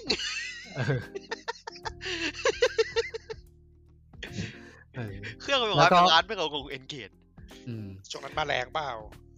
ไม่เคยเลยเกม โปรโมท ไม่เคยมาแข่ง เออ แต่เอนเกสไม่เคยมา เอ็น แรง เกตไม่เคยมาแรงครับ หรอ จากพูดจากคนที่ใช้มาก่อนด้วยนะเอ็นเกตไม่เคยมาแรงครับ ตอนนั้นที่โรงเรียนผมออกจะเห่อ ผมมีอยู่เครื่องหนึ่ง QD ผมแบบไม่มีใครมีผมมีอยู่คนเดียวอะ เอ็นเกมมันเป็นโทรศัพท์ที่ตลกปะวะเวลา คิวดีอะดีแล้วนะไอ้ ใช่ รุ่ ใช่ นแรง เอ็นเก เทีย ต กว่า ไม่ อี ได้ ก เที่ยกว่าอีก ใช่ใช่เอ็นเกมปะที่ที่เวลาโทรมันมัน ต้องเอียงข้าง เออมันต้องเอียงข้าง ใช่ครับลำโพงกับ เออ ลำโพงกับไมค์อยู่อยู่ตรงตูดเครื่องครับ ใช่ครับ กูเครียดเลยอ่า ผมซื้อมาเงินแค่วันเดียวครับอะ รุ่นแรกอะคุยต้องต้องคุยตรงสัน อืม แต่รุ่นรุ่นคิวดีน่าจะคุยปกติป่ะ แอร์แหละใช่ไหม เออ อืม อ่า ในตอนนั้นนะครับ อ่ากลับมาที่ฟอคอมเนาะ อืม ก็หลังจากวางจำหน่ายพวกเกมใหม่ๆ ลงให้กับ PC ครับ อ่า คุณประธานคนใหม่เนี่ย คุณชินจิเนี่ยก็เริ่ม เริ่มมองเห็นอะไรบางอย่าง เห็นเห็นแววไม่ดีอะ เออเริ่มมองเห็นอะไรบางอย่างว่าตลาด PC ในยุคนั้นนะมันเริ่ม ถอยอืม มันเริ่มถอยเออแล้วก็เป็นยุคที่คอนโซลเฟื่องฟูมาก คือเกมค่ายเกมต่างๆ เนี่ย ตอนนั้นเริ่มไปทำเกม e x c l u s i v e ลงให้กับคอนโซลหมดแล้วฟอลคอม Falcom ก็คุณชินจิเนี่ยก็เลย พยายามที่จะหาแพลตฟอร์มใหม่นะครับ ซึ่งแพลตฟอร์มที่ออกมาในตอนนั้นก็คือเครื่อง PSP นั่นเองครับ เอ้ย ถูกถือว่าถูกทาง อันนี้ อืม อันนี้ถูกทาง PSP ตอนนั้นดีมาก อ่า ก็ตอนแรกก็ยังเป็นการเอาเกมอ่าเก่าๆนะครับ มาลงให้กับ PSP นะครับ ชิมลางชิมลาง มีกูรูมินในปี 2006 นะครับ อ่า แล้วก็มีเอาเอาเทรล อืม อ่าเทรลอินเดียสกายนะครับ มาวางจำหน่ายนะครับ อืม แล้วก็นอกจากตลาด PSP ที่ที่มันเริ่มบูมยุคนั้นแล้วนะครับ ก็มีต้องบอกว่า PSP ตอนนั้นก็ยังไม่บูมเท่าไหร่ ยังยัง อืม เป็นต้นต้นต้นอยู่มั้งตอนนั้น อ่าเป็นช่วงต้นๆอยู่ แล้วก็มีอีกตลาดหนึ่งที่ที่เริ่มบูมก็คือตลาดเกมออนไลน์ อ่า อืมก็ฟอลคอมก็ไปจับมือกับทาง CJ Internet นะครับ ไปสร้างเกมออนไลน์ ชื่อ East Online นะครับ อ่า เปิดให้บริการในปี 2007 แล้วก็มีหลายโปรเจกต์เลยที่จะทำช่วงนั้นก็ คือ Survey Online จะถามว่าเปิดเขาปิดเมื่อไหร่ครับ เออ Sur- Survey Online s o r c e r i a n Online เจนี่ใช่ค่าเกาหลีปะ น่าจะใช่นะ เพราะเห็นชื่อ อืม เหมือนชื่อคุ้น เออมีกูรูมินออนไลน์ด้วยนะครับ ๆโอ้โหกรูบินจะทำออนไลน์ได้อีก่อ เออ แต่ว่ากูรูมินสุดท้ายยกเลิกไปก่อนกลางทางนะครับ อืมเข้าใจได้ แล้วก็ที่น่าพูดถึงก็คือเกม s o r c e r i a n นะครับ s o r c e r i a n Online เนี่ยก็คือได้คุณคิยะนะครับ อืม ที่ อ้าว เป็นผู้ให้กำเนิดกลับมา กลับมาร่วมงานด้วยนะครับ อืม เป็นที่ปรึกษา อืม แล้วก็ในช่วงปี 2007 นะครับ ก็เป็นช่วงเปลี่ยนผ่านอีกครั้งหนึ่งก็คือคุณชินจิยามาสกิที่เป็นประธานคนปัจจุบันเนี่ย ก็ประกาศลงจากตำแหน่งนะครับ อืม เขาเรื่องด้วยปัญหาสุขภาพอืม อืม การประกาศลงเนี่ยก็เลยทำให้คุณคาโต้เนี่ยต้องหาประธานคนใหม่ อืม ก็ตอนนั้นคิดได้ชื่อเดียวเลยนะครับ ก็คือคุณโทชิฮิโร่คอนโดเนี่ยแหละ ใครอะ ก็สาเหตุที่เขาเลือกก็คือคุณคอนโดเนี่ยเป็นคนที่เข้าใจฟอลคอมตั้งแต่ตั้งแต่ลากอะ่ะ อืมอืมอืม คือเขาก็เติบโตมาตั้งแต่ เป็นติ่งนะครับ เออระดับระดับล่างแล้วก็เป็นติ่งด้วยอ่ะอืม แล้วก็ก็เลยเลือกคุณคนโดมานะครับ ตอนนั้นคุณคนโดเนี่ย จำดูเรื่องการเงินด้วยปะ เออ น่าจะเป็นทหารเก่ง ผมครบครบด้านเลยนะ เออเขาได้ทุกด้านเลยนะ เออ แล้วก็ตอนนั้นคุณคนโดเพิ่งจะอายุ 30 ต้นๆเอง เฮ้ยดูไวมากเลยนะ ขึ้นไปเป็นแบบประธานบริษัทสามสิบต้นๆเนี่ย อมตอนนี้เขา 40 กว่าเองมั้ง จริงดิ เออ เออเขาเขายังอยู่ได้อีกนานขนาดนั้นนะ อืม ต้องอยู่นานแหละเพอเทลยังไม่จบ ยังเขียนอยู่ ยังทำอยู่ เออ อืมอย่างไรก็ดีนะครับ ไอตัวเกมชุดแรก ๆ นะครับ ที่วางจำหน่ายให้กับ PSP เนี่ย ขายไม่ค่อยดีเท่าไหร่ อืม อืม ตัวกูรูมินกับเทรลภาคแรกเนี่ย ขายได้สองหมื่นยูนิต นี่คือคือคือ PSP อย่างหลายคนอาจจะมองว่า เฮ้ย มันเป็นเกม portable เว้ยเหมอกับ RPG ไม่ครับ พอคุณเซฟไม่ได้ครับ แบตหมด อืม ไอ้เฮียงเลยครับ มันหายหมดครับ ใช่ไหม PSP ตอนนั้นคือหมด แบต ระดับ หมด เลยใช่ ไว ไหม มากครับ เออ คือคือคือรุ่นสามพันะถึงจะแบตดีนะ แต่ว่า PSP อย่างผมเล่นภาษาเล่น Persona แต่ก่อนอะผมก็ไม่กล้าเล่นแบบนอกบ้าน ผมต้องเล่นเสียบเครื่องตลอดนะ เพราะว่ามันโกแบตผมก็เซฟไม่ทัน อืมอืม ก็คือเล่นได้แค่บอลทันอะไรกันอะไรกันได้ สมัยนั้นมันยังไม่มีเพราะแบงค์ ใช่ไม่มี ผมก็ผมเล่น แล้ว ที่ แบบ บ้าน ปลัก ด้วยซ้ำ ปลักเฉพาะด้วยปลักหัวเฉพาะด้วยไง อืม แล้วแบบจริง ส่วน ๆ มากคือต่อ PSP สาย ไม่ได้เห ที่ มาะ บ้าน อืม PSP ไม่เหมาะกับการเล่น RPG ครับแบตหมดไว งานญี่ปุ่นใช้เป็น UMD ใช้เป็นตัวแผ่นอะโคตรแดกแผ่นเลยรู้ป่ะ UMD อะ ไม่รู้ครับผม อืม เอ็นดีการ์ด ผมผมผมผมใช้พี่แบตหมดไวกว่าเงินบอลเตะบาล20% ผมผมก็ใช้ SD card อย่างเดียวครับ ไอ้พวกคนพวกนี้ไอ้ แฟ พ ล วก ชไฟ ไพ ล์เรตแฟลชไฟล์ พวกไพเรต ไฟล์ จ็อกเกอร์เกมสิครับ สมัยนั้นต้องแฟลชไฟล์เปล่า ไฟล์อย่างเดียวเลย เออ บางเกมต้องรอแผ่น ต้องงอแพดออก ครับเป็นอัพอัพไอ้นี่ไม่ได้ไอ้ซิสเต็มไม่ได้ ยังอยู่ไหมันเนี่ยเว็บแฟลชไฟล์เนี่ย ยังอยู่แต่เขาเป็นทางมือถือปะ ไม่แน่ใจอะ เหมือนเขา ยั ทาง อยู่ยังอยู่แต่ไปทำมือถือใช่เน้นมือถือแทน อืม เต็มตัวละ พวก เขาเรียกว่าง้างง้างง้างออกอะคลีน เขายังอยู่ ใช่ ยังอยู่ ไม่ไม่เหมือนบางเว็บไม่เหมือนเว็บที่เป็นสังคมสังคมอะ อ๋อเป็นเว็บ เออยัง เป็นเว็บ ยังคงเหมือน เป็นเว็บมือถือล้วนเลยมั้งเนี่ย มือถือว่าไปแล้วครับ อ๋อ อืม ซึ่งอ่าภายหลังครับ เกมของ f a l c o m เนี่ย จะได้มารับการพูดถึงอีกทีก็คือตอนที่ Sony วางจำหน่ายเครื่อง PSP 2000 อ่า ในปี 2007 นะครับ อ่าเครื่องนั้นนะทำให้พีมันแบบปัดเตื้องขึ้นมาเย เอ อะ อ เครื่องเนี้ยเป็นเครื่องที่ทำให้ PSP เริ่มบูมแล้ว ม อืม เป็นเครื่องแก้กรรม จริงจริงจริงเพราะหนึ่งพันมันอ้วน เออ ใหญ่มากหนักมาก แบตไม่ทน เออ สองพัน รุ่นนี้ก็ ล้าน รุ่นนี้ก็เลยทำให้คนเนี่ยได้เริ่มเป็นเจ้าของเครื่อง PSP พ มาว ก กเรา ขึ้ น่าจะมี ค ส รั อบ งพันกันหมดป่ะปกติ พวกเราที่ซื้อกันนะไม่น่ามีหนึ่ง น่าจะ พักัเน สอง ม แล้ว 2,000ขึ้นน่ะ ผมซื้อผมซื้อ 2,000 มั้ง อืมผมสองพันเหมือนกันสามพันผมไม่ได้ซื้อสามพันมันแฮกยาก ผมไม่มี ไม่ไม่มีพี่ก็ได้มรหันไม่มีพีเอพีได้ไงบ้าบ้าป่ะ ตอนนั้นเล่นฟันเทีย ตั้งโอกเล่นคนเล่นมรหันแต่มรหันไม่ไม่ไม่มีพีเอพีบ้าแล้ว จริงจริงๆตอนนั้นไม่มี เล่นแต่ฟัน ดี เที จแม็กก็ไม่ได้เล่นเหรอ ไม่ได้เล่น โอ้ตาย โอ้ ตายตาย เสียดายเสียดาย ยังไงเนี่ยคุณภาคแบ็กสแควร์ไม่ได้ไงวะ คือชีวิตผมกว่าจะมีเครื่องคอนโซลแฮนด์เฮลก็ยุค 3DS ไปแล้ว พี่ไปหา พี่กับผมไปหาซื้อมือสองมาไปเล่นแบ็กสแควร์ เออ แบ็กสแควร์ดีดีมาก ดีกว่าเ s สเปกอีกจริง อ่ะ ด้วยความที่ตัวเครื่อง PSP มันได้รับความนิยมเนี่ย มันก็เริ่มเริ่มมีการที่แบบอ่ากระแสปากต่อปากนะครับ ว่าอ่ะไปลองเล่นกันไหมเนี่ยเกม Trail in the Sky เนี่ยของดี ๆอืม เออเนื้อเรื่องดีนะครัขบองณดี สนุกของมันดีจริงนะครับ แล้วก็อ่าช่วงเวลาเดียวกันเหมือนเหมือนนัดวันนัดกันไว้นะครับอ่าเกมภาคสองนะครับ ก็ออกมาพอดีนะ คือจังหวะคือออกมาปุ๊บออกภาคสองตอนเลย อ่าออกมาพร้อมเครื่องใกล้ๆกับ PSP 2000 เลยนะครับ อืม ก็คือ Trail in the Sky Second Chapter นะครับ เออส ก็คื ดี เกม เนี่ย ภาค เหรอ ที่ อืม เออก็คือเกมภาคที่ทำไม่เสร็จ อันนี้คือภาคจบ ก็คือจะบอกว่าอันนี้มันต้องมีทั้งหมด ก็คือก็คือนับเป็นภาคเดียวกันอย่างนั้นเหรอถ้าเราตรงตรงๆ ก็ภาคสองอะแหละภายหลังอะภายหลังไอเกมซีรีส์เนี้ยมันจะมีเนื้อเรื่องประมาณนี้ หมด มันจะชอบจบ อันครึ่ง มันจะชอบจบเนื้อเรื่องแบบค้างคา แล้วก็รอรอภาคใหม่ จะได้จะได้รู้ว่าไม่ต้องรีบซื้อ เออ น้อยมันจบทีเดียวแค่เงินดีกว่า ก็เลยทำให้ตัวยอดขายของภาคแรกครับ ที่เป็น first chapter เนี่ย อ่าขายดีขึ้นนะครับ ขายได้หนึ่งแสนยูนิตเลยนะครับ อู้เชี่ยไปถึงว่าโอเครื่องไหนบ้างเนี่ยที่นับบนคอมกับ PSP รวมกันเหรอ น่าจะเฉพาะ PSP มั้ง เชี่ยแล้วคอมอีกเท่าไหร่อ่ะ คอมน่าจะไม่เยอะอะช่วงนั้นอะอืม แล้วก็แต่ว่าถึงยอดขายอ่ายอดขายของเทรลจะเยอะมากนะครับ แต่ว่าฟอร์คอมก็มีอีกเกมหนึ่งที่แอบไปลง PC เหมือนกันนะครับ ก็คือเกม s w a y 2 นะครับ อืม เออซึ่งเป็นเกมที่เป็นฟาคอมบอกเลยว่าเป็นยอดขายที่ย่ำแย่ที่สุดในประวัติศาสตร์ของฟาคอม เศร้า เออหลังจากนั้นนะครับ ก็ก็ฟาคอมก็เริ่มพัฒนาลงให้กับ PSP เป็นหลักนะครับ อืม ก็เป็นยุคที่เราจะเริ่มรู้จักกันแล้ว แต่ว่าเกมส่วนใหญ่ก็ยังเป็นเกมพอร์ต อืม แล้วก็ปี2000 2008 2009 ครับ ก็เริ่มมีเกม Exclusive มาลงให้กับ PSP นะครับ ก็คือเกม East 7นะครับ อืม แล้วก็ตามมาด้วยอ่าภาคใหม่ของเทรลนะครับ ก็คือเทรลซีโร่โนกิเซกินะครับอืมก็คือภาคอ่าเทรลทูซีโร่นะครับ อืมอืมเจอฟอร์มซีโร่ ที่จะที่จะวางจำหน่ายใน PC ปีนี้นะครับ เพิ่งจะมาลงนะครับ เชี่ยเพิ่งจะมาลงนะครับ เพิ่งจะมาลงเกมออกปีไหนนะ ขออีกทีนึงครับ เน้น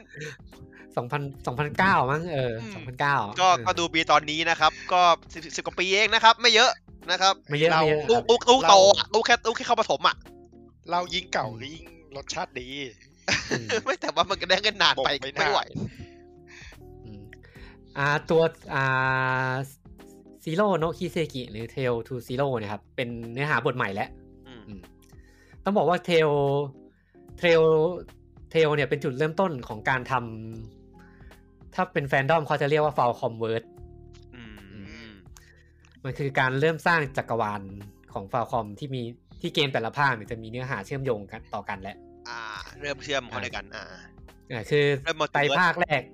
คือไตรภาคอ่า Legend of Hero แรกเนี่ย ไม่เกี่ยวแล้วอืม อืม อืมในเรื่องหลังจากเนี้ย หลังจากเทรลซีรีส์เนี่ยจะเล่าเป็นอาร์คนะครับ แล้วก็แต่ละแต่ละอาร์คก็คือจะเล่าตัวละครใหม่พื้นที่ใหม่ แต่ในโลกเดียวกัน แต่ว่าเนี่ยแต่อยู่ในโลกเดียวกัน อืม โลกโลกของเทรลเนี่ย ต้องบอกว่าทวีปมันจะเล่าเรื่องอยู่บนทวีปชื่อว่าเซมูเรียอืม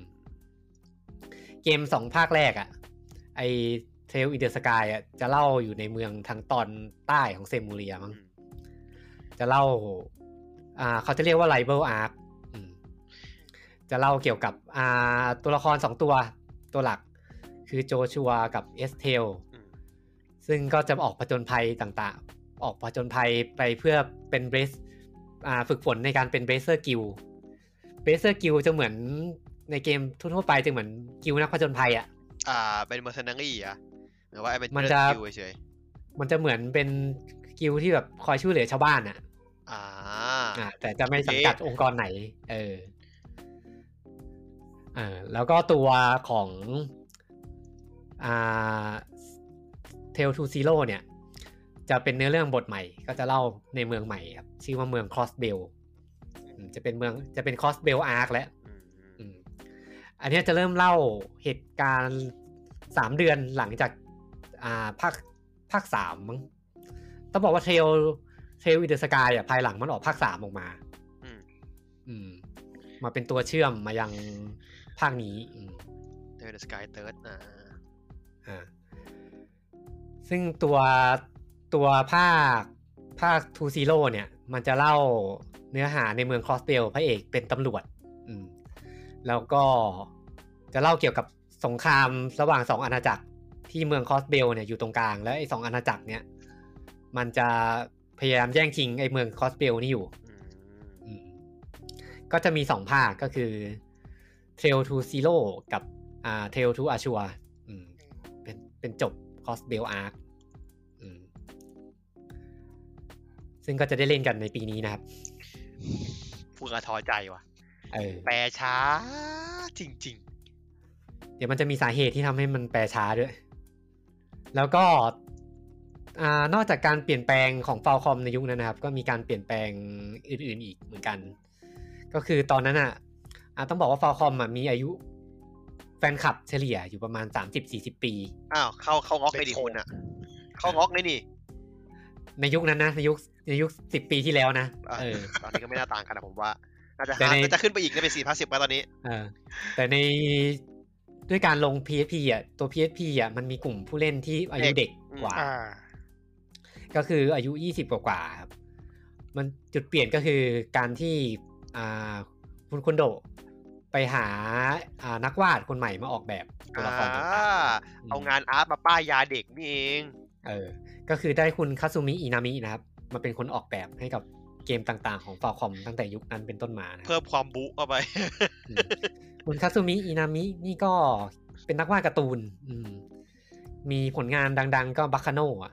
ฮะบาคาโน่เหรอ อืม ไม่เคยรู้คนวาดบาคาโน่เลยเว้ยเพิ่งรู้วันเนี่ย แล้วก็อ่าการได้ร่วมงานการที่เอาเกมลง PSP เนี่ยมันก็เปิดโอกาสให้อ่าฟาคอมเนี่ยเริ่มทำตลาดต่างประเทศแล้วเนี่ยยุคนี้น่าจะเป็นยุคที่เราน่าจะเริ่มได้เล่นเกมของฟาคอมอย่างจริงจัง โอ้ยเชี่ยเปิดมากี่ปีเนี่ย อืมแต่จริงๆ ต้องบอกว่าตอนนั้นมันก็มีกลุ่มแฟนๆ กลุ่มหนึ่งเหมือนกันที่เอาเกมเทรลภาคแรกอะไปทำแฟนทานสเลต อ่าอ่าอ่า แล้วเกมเนี่ยเรื่องยากอะไรนะมันก็ต้องพยายามลงทุนเนาะ เออ ซึ่งไอ้กลุ่มกลุ่มทานสเลตกลุ่มแฟนทานสเลตเนี่ยก็ชื่อกลุ่มว่า G O Font ซึ่งก็คือกลุ่มที่มาแปลภาษาเกมภาคใหม่เนี่ยแหละ ก็คือแบบเวลา อ๋ เก อ มเออตอนนี้ เออมามากลุ่มที่แปลแปลภาษาเกม t o Zero เนี่ยที่จะวางจำหน่ายในปีนี้เนี่ยแหละ นี่ผมเออจริงด้วย แปลว่างานดี อืม ซึ่งตอนนั้นอ่ะฟ a l c o m ก็ได้ร่วมงานกับค่ายค่ายหนึ่งครับ ซึ่งหลายคนน่าจะรู้จักกันดีก็คือค่าย Exceed นะครับ ค่ายที่ขายเกมเถื่อนทุกเกมในไทยนะครับผม เออ กูไม่ ทำไม โคตรงงคือทำไมต้องเป็นโกโก้ดีวะ กูไม่เข้าใจ มันเท่เปล่า มันเท่มั้ง Exceed ซี เออ แต่แบบไอ้เหี้ยกูสงสารเขาอะก็ไม่ได้รับขาย เออแผ่นวินนิ่งยังมี Exceed เลย มีเอ็กซีดหมดอ่ะ อืม ก็ฟอร์คอมได้ร่วมงานกับ e x ็กในปี 2010 นะครับ อืม ก็เป็นค่าย e x ็กนี่แหละที่ทำเกม เอาเกมฟอร์คอมไปวางจำหน่ายในฝั่งตะวันตกนะค จะ รับ เป็นคนแปลให้เนาะอืม แล้วก็ทำหน้าที่ local ไลน์นะครับ อืม อืม แล้วก็หลังจากนี้ก็เป็นยุคที่หลายคนน่าจะรู้จักกันดีครับ ก็คือการมาของเกมเทรลภาคปัจจุบัน อันนี้ ที่น่าจะ เป็ ใหม่ๆแล้ว เป็นยุคกลับ อืม สู่ความยิ่งใหญ่ หรือเปล่า อ่ก็เป็นยุคภายใต้การนำทีมของคุณโทชิฮิโรคอนโดะ เหมือน นะครับ เหมือนเขาเจอนิชตัวเองแล้วว่าเขาว่าแบบสบายแล้วอะ อืม ก็ได้ออกเกมเทรลมาอาร์คใหม่ออกมานะครับ ก็เทรลออฟโคสติลนะครับ ที่ผมเล่นไปเมื่อปีที่แล้ว เอา นะ ป ค ลา รั ย บ ยาของผมนะครับ อืมก็ตอนนั้นก็ลงให้กับเครื่อง PS Vita เนอะอืแล้ว ผม ก็ ชอบเว้ยเขาแบบเขาโอวีต้าเยอะมากหลายเครื่องหลายเกมมากแต่เขาไม่เคยได้เล่นเลยนะเพราะไม่เคยลงในในในในในประเทศเลยญี่ปุ่นอย่างเดียว อ่าลงญี่ปุ่นอย่างเดียวแล้วมัน เออ มันแปลช้า โอ้แปลคือเวต้าตายไปแล้วอะ เออ มันแปลช้าครับ แล้วก็ก็ออกมาเรื่อยๆนะครับ Trail of Cold Steel ก็ออกมาสี่ภาคเนาะลง PS Vita ภายหลังก็ลง PS 3 PS สวิต 4แล้วก็ปีหน้านะครับ ก็เป็นภาคจบของเนื้อเรื่องของในอาร์คของ Trail of Cold Steel นะครับ ยังไม่จบอีกเหรอ อาร์อาร์ของ Trail of c o s t i l เนี่ยมันชื่อว่า e l e b o n i a n Arc จำจำคอสเ a ลอาร์ได้ไหมที่มันมีสองอาณาจักรสู้กัน อืมอืม เออไอเอเลโบเนียนน่ะก็คือหนึ่งในอาณาจักร อ่าที่อยู่ตีกับเขา ที่ที่ตีกับเขาอยู่เออ ก็คือเอเลโบเนียนอาร์เนี่ยจะจบที่ภาคอ่า Tale into Rivalry นะครับ ก็คือจะวางจำหน่ายภาษาอังกฤษในปีหน้า อืมแต่ภาษาญี่ปุ่นขายไปนานแล้ว เห็นนะคือคือกำลังสาวว่าเทลวันหนึ่งสองใช่ไหมสามสี่แล้วมันข้ามมาอีกโอ้คือมันโอ้โหมันออกกันอ๋อมีซาราดูขั้นกลางด้วยพวกนั้นด้วยอ๋อ มีโตเกียวซานาดูกลับมาด้วยเออ แต่ว่าแฟรนไชายนี้ก็เชี่ยกี่ปีแล้ววะเนี่ย จะสิบปีแล้ววันกระจบอ่ะ เออซึ่ง ซึ่ง Trail of Cold Steel เนี่ยจะมีเนื้อหาอ่าเหตุการณ์ซ้อนทับกับ Trail to Zero อืม อืมแต่เหตุการณ์จะค่อนข้างต่อเนื่องกัน ถ้าใครเล่นเล่นมาจะรู้สึกว่าเหตุการณ์มันต่อเนื่องกันเลยเออ อืม แล้วก็ปีหน้าครับจะได้เล่นภาคจบในภาษาอังกฤษนะครับ เฮเบอรี่เนาะ Trail into Rivalry นะครับ ซึ่งตอนนี้ภาษาญี่ปุ่น ออกมา ขึ้สนงปี อาร์คใหม่แล้ว อ่าไอคุไอคูโรป่ะ อ่าคุโรโนะคิเซกินะครับ จะออกภาคสองกันด้วยอ่ะ ออกออกภาคสองปีนี้ เอ เอ อ อ ออกภาคสองปีนี้ โอเพ ครับ ห้า ภษ ด้วย ญี่ปุ่ นี่ ใช่ไหม แต่ว่ากราฟิกเพย์สี่นะครับผม ก็ตัวเกม โคตรเศร้า ตั้งแต่ตั้งแต่โคสติลมานี่ก็คือยังใช้ไฟเอนจินอะ เอนจินของเพย์สามอ่ะ ใช่ปะ เอนจิน เอนจินของของ engine โซนี่ที่เป็นแบบโอเพนของมันปะ เออเอนจินวีตาอะไรพวก คือ นั้ แบ น บเชี่ยพี่พี่เอาจนมันสุดจริงๆอะ อืมก็ยังใช้มาเรื่อยๆนะครับ จนปัจจุบันอืมแล้วก็สาเหตุหนึ่งอะครับที่ซีรีส์เนี้ยมันแปลช้าก็เพราะว่าในตอนที่วางจำหน่ายเกม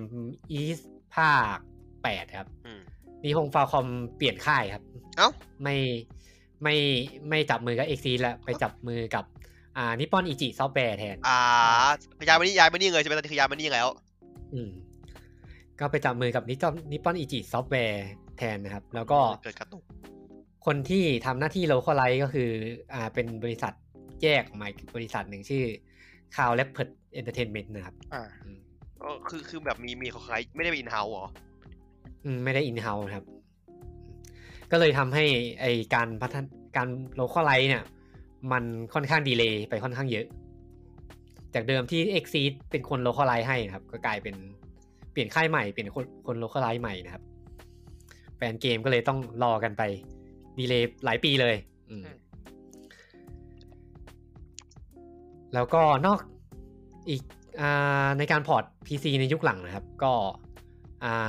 าของนิฮงฟอคอมเนี่ยก็ได้ทางคุณปีเตอร์ครับดูลันเต้โทมันครับ มาเป็นคนพอร์ตให้นะครับ คุณปีเตอร์ดูรันเต้โทมันเนี่ย หลายคนน่าจะรู้จักกันดี ที่เคยทำมอดเกม Dark Soul PC ภาคแรก อ่า เออ คนที่แก้เกมให้มันไม่พังอ่ะ ดีเอ็ดฟลิกนะ ใช่เดสฟิก อ่า ใช่ครับ ตอนหลังคือเขามาเปิดอ่าบริษัทใหม่เลยชื่อ PS3 นะครับ แล้วก็ทำ PS3 อ่ะ จริงดิมึงทำเป็นคนจีนปะเนี่ย เออ มึงคน มัจีนน ไม่ใช่ อะ เครื่องหมายการค้าเหรอวะ เออ อ๋อไม่หรอกมั้งเป็นเป็นตัวย่อ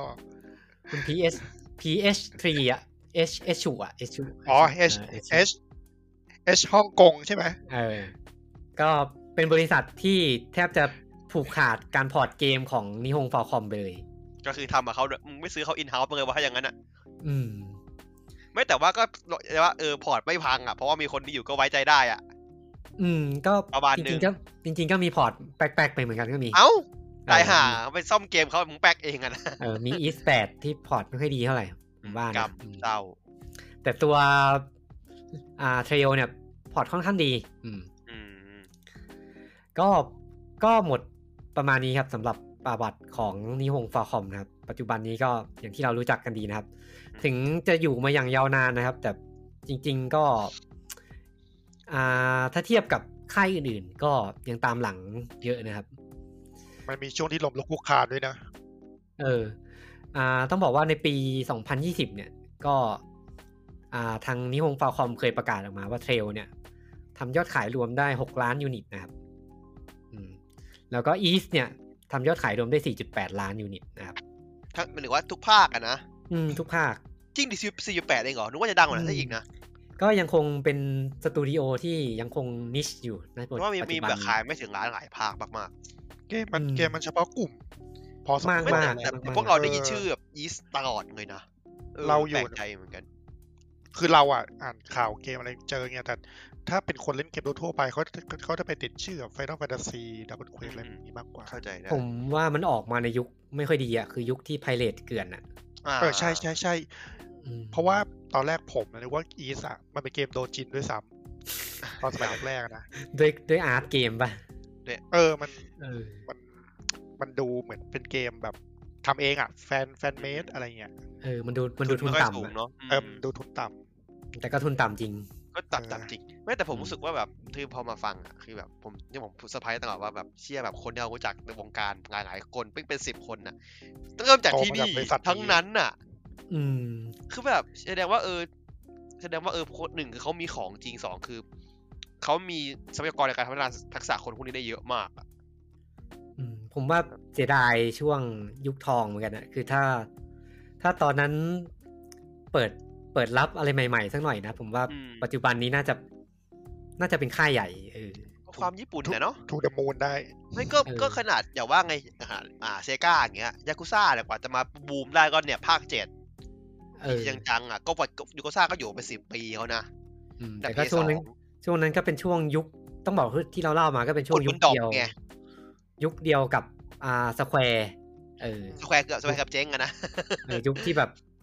ยุคตั้งไข่ของพวกค่ายเกมต่างๆอะ ญี่ปุ่นมัน ญี่ปุ่น ตอนนั้นมันโต เออ นั้นเนาะไม่คือเพราะว่าฟาคอมก็เป็นค่ายแรกๆด้วยอะผมว่า อืมเขาเป็นค่ายแรกๆ หลายอย่างก็คือเหมือนแบบ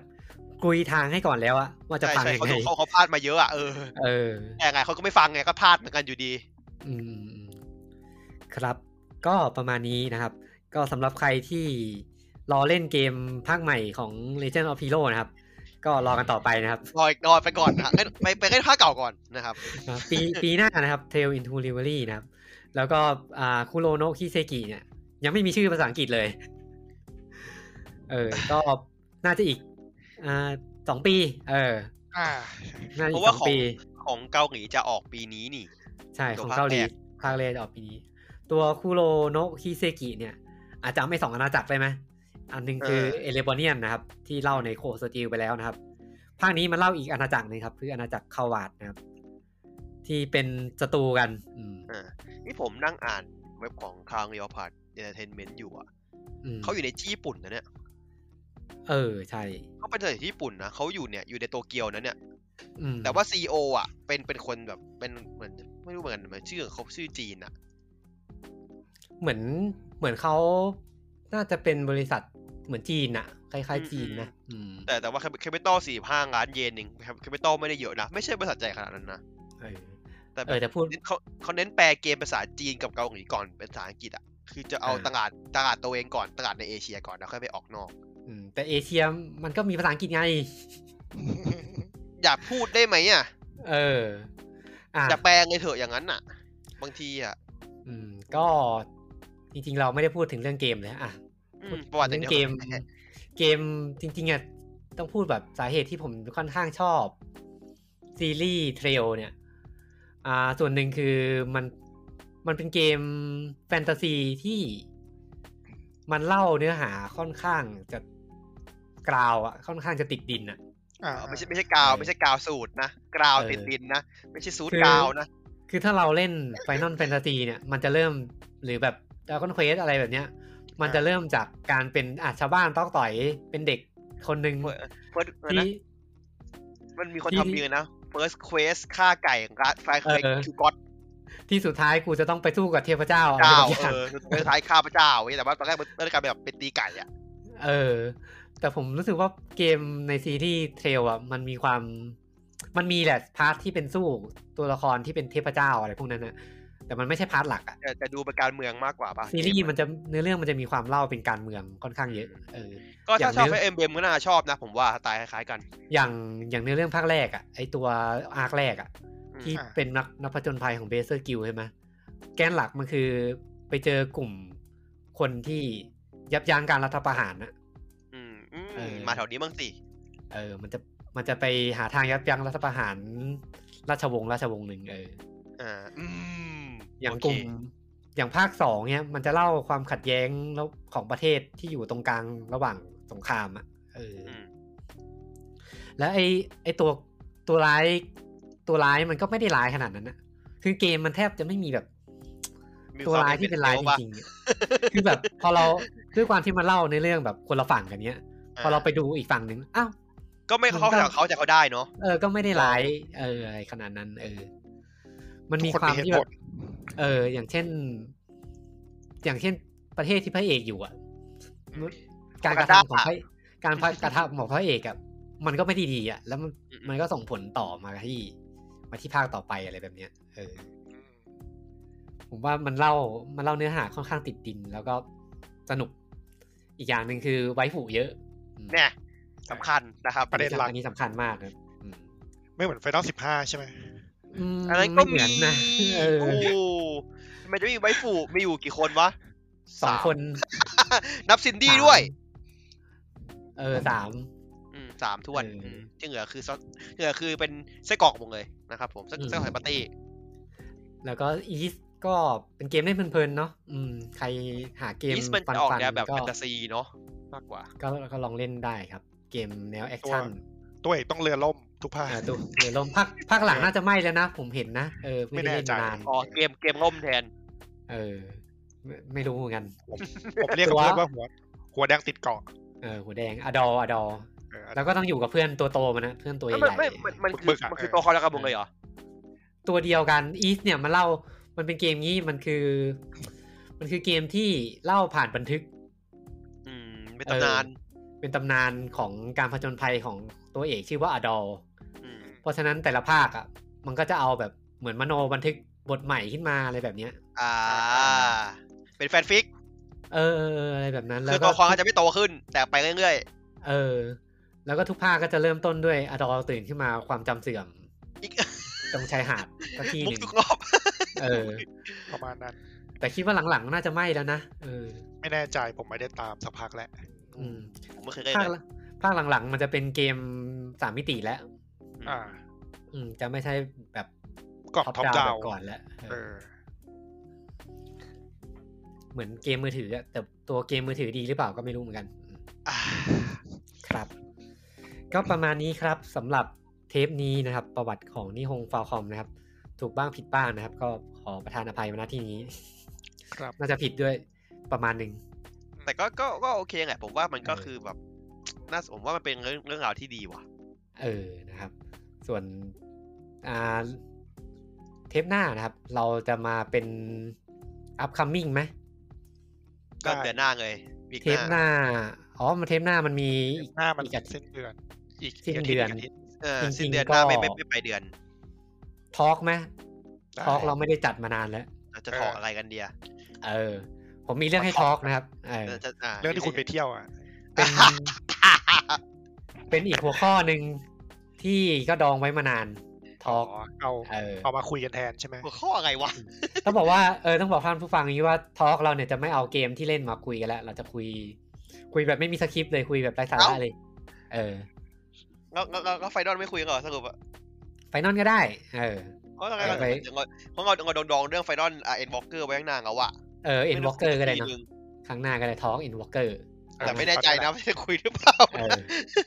เอาแล้วแต่แล้วกันแล้วแต่สะดวกเอ แล้ว อ แต่อารมณ์นะครับ แต่เป็นทอล์กแล้วกัน อืม อ่า นะครับสำหรับวันนี้เราก็ประมาณนี้นะครับ ก็ถ้าอ่าอยากพูดคุยกับพวกเรานะครับ ก็มีช่องทางนะครับแฟนเพจ Gamerism นะครับ แล้วก็ Gamerism Podcast นะครับ อืม แล้วก็มี Facebook Group นะครับ Gamerism Insider นะครับอ่าอ่าถ้าผิดพลาดประการใดต้องขออภัยมาณที่นี้นะครับอ่าสำหรับ Podcast ก็ติดตามได้ผ่านทางช่องทางต่างๆนะครับอ่า Google Podcast Apple Podcast แล้วก็อะไรอีกอันหนึ่งวะจำไม่ได้แล้ว Spotify ไง Spotify เออ หลักๆ Spotify หลัก เลย เลย นะครับ ตอนนี้ตัว เออ หลักเลยนะฮะ ก็คิดว่าท่านผู้ฟังก็คงกดเข้ามาฟังจาก Spotify นี่แหละอืม เออ ส่วนจะมีช่องทางอื่นอีกหรือไม่นะครับ ก็ติดตามรอกันต่อไปนะครับอืมสำหรับวันนี้นะครับ เราก็ลากันไปก่อนดีกว่านะครับ สวัสดีครับ สวัสดีครับ สวัสดีครับ ว่ายาว สงสารพี่ต่ออ่ะ ไม่ได้พูดอะไร ผ เล ม ยอ่ะ ผมหลุดไปนิดนึงด้วยตอนต้น ทำทำไมหลุดทุกครั้งเลยวะ หลุดทุกรอบเลยใช่ไหมเออ เอองง คุณอย่าเพิ่งรีบออกนะ เออเออรอ จะพูดใช่ไหม เอ